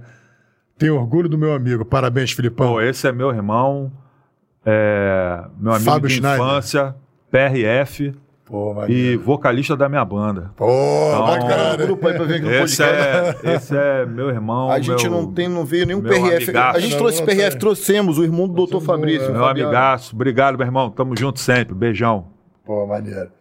É, parabéns, Felipe. Muito orgulho. Mônica Loureiro. É, valeu, Mônica. Beijão. Minha cunhada. Sua cunhada. É, Grande doutor Cura, excelente profissional. Rodrigo Souza. valeu, Rodrigo. Quero parabenizar também a Operação do Jacarezinho. Obrigado, Rodrigo. Valeu. Valeu, irmão. Vocês não sabem, a, a- a operação do Jacarezinho, ela teve aprovação de 90 e acho que 98% da sociedade, tá? Caramba. Foi feita uma enquete é, se aprovava ou não a, a sociedade em peso de bem, as pessoas de bem, as pessoas que não gostam, que são vítimas desses marginais. 98%. né? 98% de aprovação. Muito bom, muito bom. Boa noite, queridos. Vibrando aqui de Bocaina, Minas Gerais. Estamos juntos sempre. Missionário Juan Carlos. Valeu, Grande missionário. abraço, Valeu, Minas Juan. Gerais. Me- Melhor se essa, se essa enquete tivesse sido feita num programa desses de lacração, né? É. Vamos fazer uma enquete agora. é, é. A família sente a ausência, mas o orgulho é muito maior. Profissional sério e comprometido com a profissão que abraçou. Parabéns, chamamos. Daniele Loureiro. Valeu, Dani, te amo. A esposa? Minha esposa. Valeu. isso aí. Essa, Valeu, é, Daniele, essa é a obrigado. parceira de muitos anos e Essa é a que manda no homem. é, ela manda, ela é brava. Ela manda mesmo. Queria saber se o doutor participou da operação Shark Attack. Piga... Pô, não. Pigático. Bom, pelo menos agora sim, de nome eu não tô, não tô me recordando, não. Minha não foi, minha investigação minha não foi, não. Tem que, tomar cuidado. essa- É, Não tá sei se eu tentando- participei. é. Ele caiu, aparece aí, Ele ó. caiu no. É. ele leu. Mecânica se colega. bastou. Jesus, o cara mandou um pau erguido pra fazer aqui. Um abraço do pau erguido. O colega lá da. Da- Sandro, Sandro. Sandro Monteiro. Vamos lá. É, Saravá Filipão, Voyager, viajante espiritual. Amém. Amém. Tem caveira bom. né?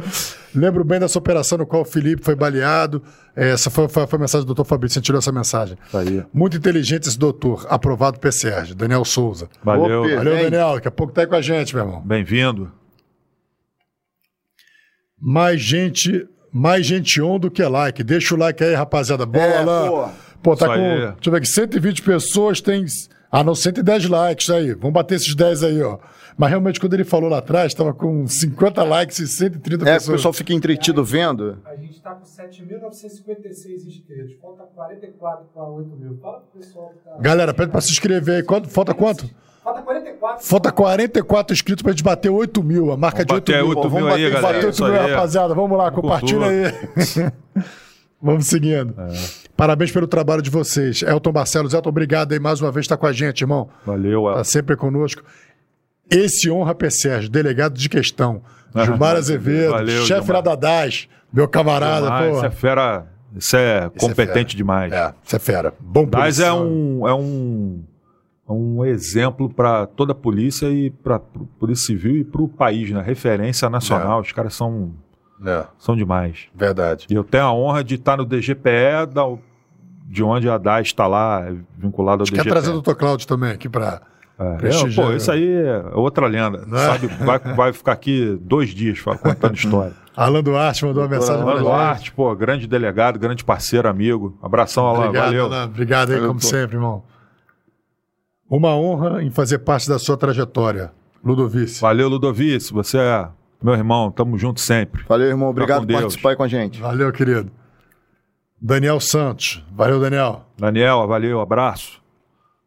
Felipe é um excelente profissional, exemplo de delegado de polícia. Doutor Fabrício. Valeu. Fabrício, você que é um grande, uma grande referência também, grande professor. Tamo junto sempre. Abraço, meu irmão. Parabéns pelo podcast. Sou perito criminal em Minas. Primeira entrevista que vi foi com o Pimentel. Depois tenho visto todas. Obrigado, Fred. Valeu, Minas, Obrigado fazendo presente mais uma vez Fred. aí. Polícia Mineira, só brabo Polícia também. Civil né, de irmão? Minas, representada aqui no Fala Só Guerreiro. os bravos, irmão. Delegado brabo, honra sempre. Eliel Dias. Valeu, Léo. O que o doutor acha de ter uma guarda municipal do Rio de Janeiro armada e ativa no combate ao tráfico? Isso, é uma história longa. É, história longa. Eu acho até que tem que ser armada, tá? Mas não para combater tráfico, para combater ali os delitos de rua, é, eventuais moleques do Jacaré que chega de ônibus ali. É, isso aí, isso aí. Mas combate ao tráfico não é a atribuição, Mais nem a complexo, atribuição da, da, da Guarda Municipal. É. Verdade, doutor Felipe, além de enfrentar bandidos fortemente armados, ainda tem que desmentir falácias da mídia. Pois é, É. isso aí. Mas vamos, vamos é o segundo trabalho, faz parte do trabalho. Agora já faz parte do trabalho mesmo, né? É. Você já faz a operação já pensando no, no pós, né? Gil- Deixa quieto, deixa quieto. Esse é o, é o. Exatamente o que o Rafa falou. Fala Guerreiro mostra a realidade como ela é. Valeu, Ingrid. Novo secretário de Segurança do Rio de Janeiro. Nada, rapaz, Pô, tá- vamos tá até voltar à secretaria agora, né? Tá doido? Não é secretário de polícia, não. Verdade. Vamos- não, mas ó, vou te falar. ficando aqui na, no Competência, nosso- não. Competência, história, experiência. Isso ele tem pra ser, meu, com certeza. Brasília, Distrito Federal. Top demais o podcast. Vocês aí do Rio são os melhores do Brasil. Que Valeu, isso. Daniel. Pô, Obrigado, irmão. Obrigado, obrigado aí pela entrevista muito top. Antônio Freitas. Valeu, Antônio. Valeu, Antônio. Felipe poderia passar alguns conselhos para quem pretende estudar para delegado da PSERG? Pô, cara, eu já tenho um tempinho que eu não, não estudo. Cara, é- é, o conselho que eu dou é, é aquele conselho que todo mundo está estudando para concurso já sabe, né? Tem que ser persistente, perseverante. É, não é estudar para passar, é estudar até passar. É confiar, acreditar. Eu sim, eu, eu, eu, eu não tinha tempo de estudar, muito tempo para estudar. Eu tinha, eu fazia faculdade, eu comecei a estudar para concurso quando eu estava no sétimo período. Eu falei, eu entrei na faculdade para fazer prova para delegado. Eu fiz glioche, é, fazia faculdade à noite, tinha filha pequena, eu tinha, uma- eu- eu- eu tinha montado a minha empresa, trabalhava, então assim, eu acordava quatro e meia, cinco horas da manhã para estudar, até umas oito e pouco, nove horas, saía para trabalhar, ia para faculdade direto. Sábado era de oito da manhã às seis da tarde no glioche, então assim, eu mal via minha filha. Então assim, é uma fase da sua vida que você tem que abdicar de fazer sacrifícios, fazer concessões, fazer é, opções, mas que lá na frente você vai colher os frutos do, do teu esforço, né? Então, é focar, tem que, você tem que focar e estudar muito, e não tem jeito, cara. Uma hora você vai entrar e vai passar. É isso. É, isso aí. Não tem fórmula mágica. Manda um abraço pro doutor Felipe, grande delegado com quem tive a Grande satisfação de trabalhar. Marcelo, trabalhou comigo lá na Decode. Meu chefe de SI. É. Marcelo, valeu, valeu. Marcelo. Valeu. Marcelo, Coração aí, tamo junto. Grande doutor Felipe, repertório de grandes operações, parabéns. Valeu, Thiago. Valeu, Thiago de Paula. Rômulo, não importa o tamanho da homenagem, o que vale a intenção. Foi lindo e emocionante. Parabéns pela sensibilidade do Fala Guerreiro. Não é à toa que vocês vão longe. Valeu. Valeu, hein? Obrigado, Obrigado. Ingrid. Obrigado. Sensacional podcast, Daniel Souza. Valeu, Daniel. Valeu, Daniel. Parabéns, meu sobrinho querido. Orgulho da Ih, tia minha Dininha. tia, minha tia. Essa é minha tia, maneiro. irmã da minha mãe. Valeu, É, doutora valeu, Claudina. tia. Beijão, te amo. Doutor Felipe, pode falar um pouco do efetivo defasado da PSERG e da necessidade de aproveitar os aprovados nesse certame? Ah, Já falou tudo. já tá aí, né? O, o, o que tinha que ser feito, a administração superior já fez, né? A cúpula da Polícia Civil, que foi promover o concurso, os concursos estão aí, já estão. Já, já, já praticamente terminaram e agora vai entrar a fase do curso de formação. Então, Não. o que tinha que ser feito já foi feito. O governador autorizou, o secretário botou concurso na rua. É isso. Não. Daqui a Doutor- pouco tá todo mundo aí. Tá todo mundo aí, graças. Doutor Felipe, tira onda na PSERG. Top demais. Grande Igor, Marinho. pô, Igor, parceiro. Grande abraço, Igor. É o Igor da, Da da, Decom, Decom. isso. O Igor é parceiro demais. Parceiraço. Valeu, Igor. Valeu, irmão. Foi? Oi? Maravilha. Pô, doutor, aqui tem mais histórias aqui que tem que organizar, que isso é muita coisa. Doutor Felipe Cury, Ficou episódio algumas operações, 2. Mas vai ter, assim como teve Operação Overload, um, dois, três, vai ter também doutor Felipe Cury, um, dois, três e outras coisas que... Faltou network, metástase, operação Jaqueline. Não, metade ele falou. não, eu, eu anotei aqui, ó. Faltou Stone. infração, não. Operação CDD, Operação Network, Investigação Rocinha, Operação Stones, Ah, Jacarezinho muita- 2018 Operação. Cachorrão da Rocinha, É, tem muita Prisão opera... Ebinho. E tem vários trabalhos importantes que foram feitos na, na nossa gestão lá do DGPE, né? Pelos delegados, titulares, pelas suas equipes, muitas operações. A gente falou da Força Tarefa de Milícia, mas É. tem um trabalho sensacional que a DDSD fez no combate ao Adulteração a, combustível, a, lá. a, a- a- a trepanação, a derivação clandestina de combustível. Isso foi um trabalho modelo para o país todo. O Rio de Janeiro era o campeão, era o recordista negativo de derivações de clandestinas de combustível. Então o doutor André Leiras, quando assumiu lá a DDS dele, assumiu essa difícil missão. E a missão de prender o cara que era conhecido como Pablo Escobar, o barão do petróleo, lá da, da- do, do, do furto de combustível. O cara furtou 14 milhões de litros, pelo menos, de, de, de combustível da Aquele Petrobras. vereador de Caxias? É, maninho do posto. Maninho do posto. A gente, pô, na nossa gestão, passei essa missão para eles. Eles fizeram o trabalho dever de casa, prenderam o cara lá no Espírito Santo. Fizeram várias outras operações de desdobramento dessas aí. Ou seja, a gente zerou a trepanação de combustível no Rio de Janeiro. A gente tirou esse problema daqui. Várias delegacias, porque não existe DDSD praticamente em, nenhum estado. E a gente recebeu vários delegados aqui de outros estados para ver como funciona a DDSD e para servir de modelo de criação lá nos outros estados. A Petrobras, a Transpetro foi uma parceiraça nossa até hoje, então a gente mantém é, esse trabalho. Esse trabalho foi dado continuidade depois pelo Pedro Brasil, depois pelo André Neves, agora está o doutor Marcelo Maia lá. Então, assim, trabalho está continuando e a gente está mantendo o padrão é, um nível muito baixo de derivação. Quando a gente identifica, pô, a gente já botou até helicóptero. No início a gente botava o helicóptero para dar tiro nos caras lá fazendo a derivação clandestina. Aí depois eles viram que o negócio mudou, a gente foi prendendo, prendendo, prendendo, é, enquadrando na organização criminosa e parou, meu irmão. Acabou.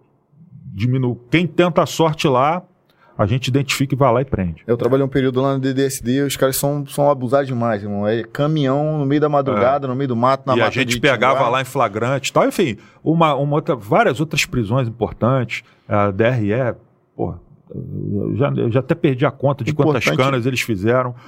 Uma prisão legal, só para finalizar aqui, que a DRA. DRFA fez, o doutor Márcio Braga, o Comel. Era um grande clonador de Tiago Virtuoso, do Turano, vulgo Coamel. Era um grande clonador, o maior clonador de veículos do estado do Rio de Janeiro, quiçá do Brasil. E é o que eu falo, como é que fomenta a violência, não é só guerra às drogas. O Tur ele comendava veículos grandes e outubro, acho que foi dezembro, dezembro de 2021, eles fizeram uma tentativa, tentaram roubar, roubaram na verdade o veículo de um médico na Barra e esse médico foi é, vítima do latrocínio. E aí eu já tinha passado essa missão, chamei o Márcio, falei, pô Márcio, isso é cana da DRFA, meu irmão, vocês têm que meter esse cara, esse cara que está fomentando esses crimes aí. Enfim, a gente conseguiu algumas informações, repassou para ele, pois fizeram o dever de casa, um trabalho sensacional de investigação lá da DRFA, prenderam o, o Coamel. Enfim, a gente tem uma vários é, várias prisões assim de relevância lá na nossa gestão do DGPE, que é o trabalho do DGPE mesmo que tem que ser feito. É, um outro trabalho importante, a gente, o trabalho que foi feito lá pela DRE, foi até um inquérito da época que eu era titular da Decode, que ficou lá rolando, foi a DRE com a Desarme, um, que eles apreenderam 27 fuzis, mais dezenas de pistolas, de um cara que se dizia, entre aspas, CAC, que não era CAC, que era bandido. Tem o CAC, tem o, que são as pessoas de bem, que gostam do esporte, que gostam de, de tudo, e que sou totalmente favorável a eles. Tá? Ao, ao, ao, cara que quer ter a sua arma, que quer praticar o seu esporte e tal. Só que isso era vagabundo e a gente identificou que era vagabundo mesmo. E, e a gente foi lá e prendeu ele e ele tinha uma série de armas para fornecer munição para facção criminosa Comando Vermelho. E a gente aprendeu todo esse armamento com ele, uma série de carregadores e tal. Também foi um trabalho sensacional feito lá pelo departamento. Cara, tem Não. milhões aí assim, de, eu, eu, de Isso aqui é o que vai ficar no, no, pro, pro próximo episódio aí, na Dr. Felipe Parte 2, mas... É ele vai falar da, essa máfia dos combustíveis. Teve, teve combate ao roubo de cargas. Na gestão dele, no DGPE, diminuiu 28,65% de roubo de cargas em 2022. É, o combate ao roubo de veículos teve redução de 21% em 2022. Foi a maior redução nos últimos 10 anos. E aí fala de equipamentos que foram utilizados, Operação Amaranta, Operação Scroc, prisão de latrocida Moisés, Moisés Gomes Alves Souza, prisão da maior quadrilha de ladrões de carro do Rio de Janeiro em Casimiro de Abril. É, e aí combate o tráfico de drogas. Eu comecei anotando quem foi preso. Eu parei e falei, ah, meu irmão, não dá pra anotar mais não, bicho, é muita coisa. Não, é muita Mas foi Sandra coisa. Sapatão, Rodrigo Delgado, Turco, Renan Pinheiro, RN, Roberta da Rosa Vieira, Rainha do Trem-Bala. É, ele, mas era, é muito nome, muito nome. Fora a operação contra o caixa de financiamento da maior facção criminosa do Rio de Janeiro, né? Facção que pagava salário para a família Essa operação presos. foi muito interessante. Foi do doutor Gustavo, doutor Gustavo Rodrigo, Gustavinho. Ele ele estava com essa investigação na DRF, depois levou para desarme, só para fechar aqui.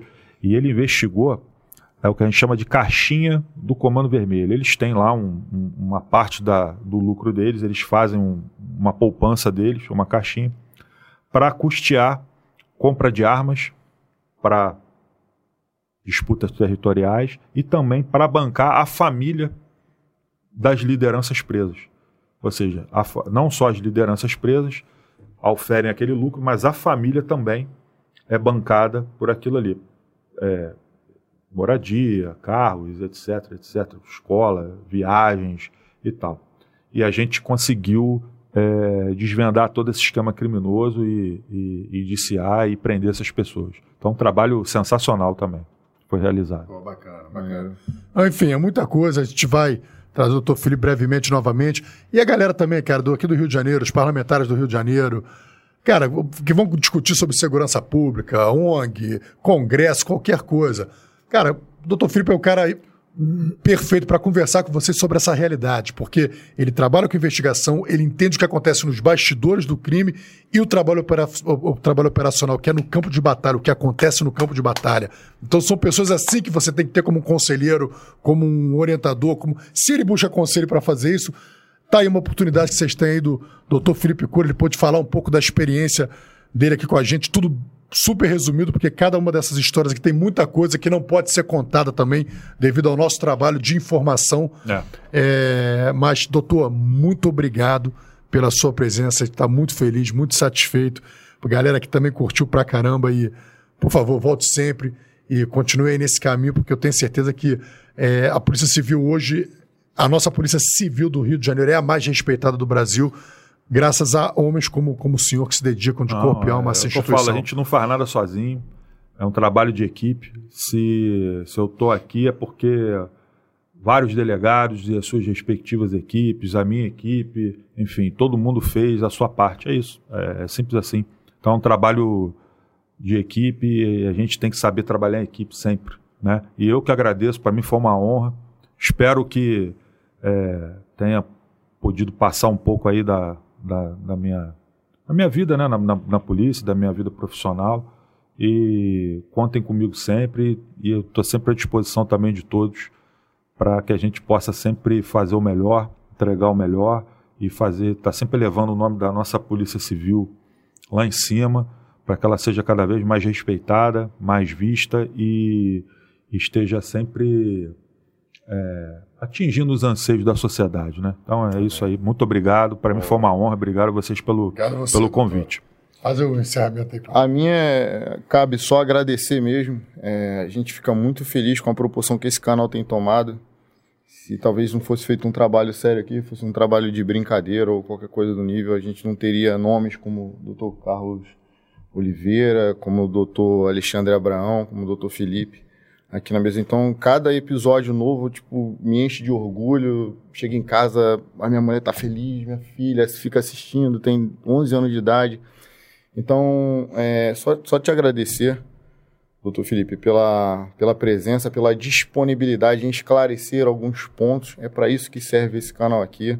A gente não vai acertar sempre, vira e mexe, a gente vai desagradar alguém. Né? Nada, né? tá sensacional aí. Não é, não é por mal. É, queria só pedir para o senhor deixar um recado para a galera que vai entrar. Tem uma galera que, que vai entrar, por policiais jovens, que a gente às vezes fica, meu irmão, o que, que eu vou dizer para esses caras? Né?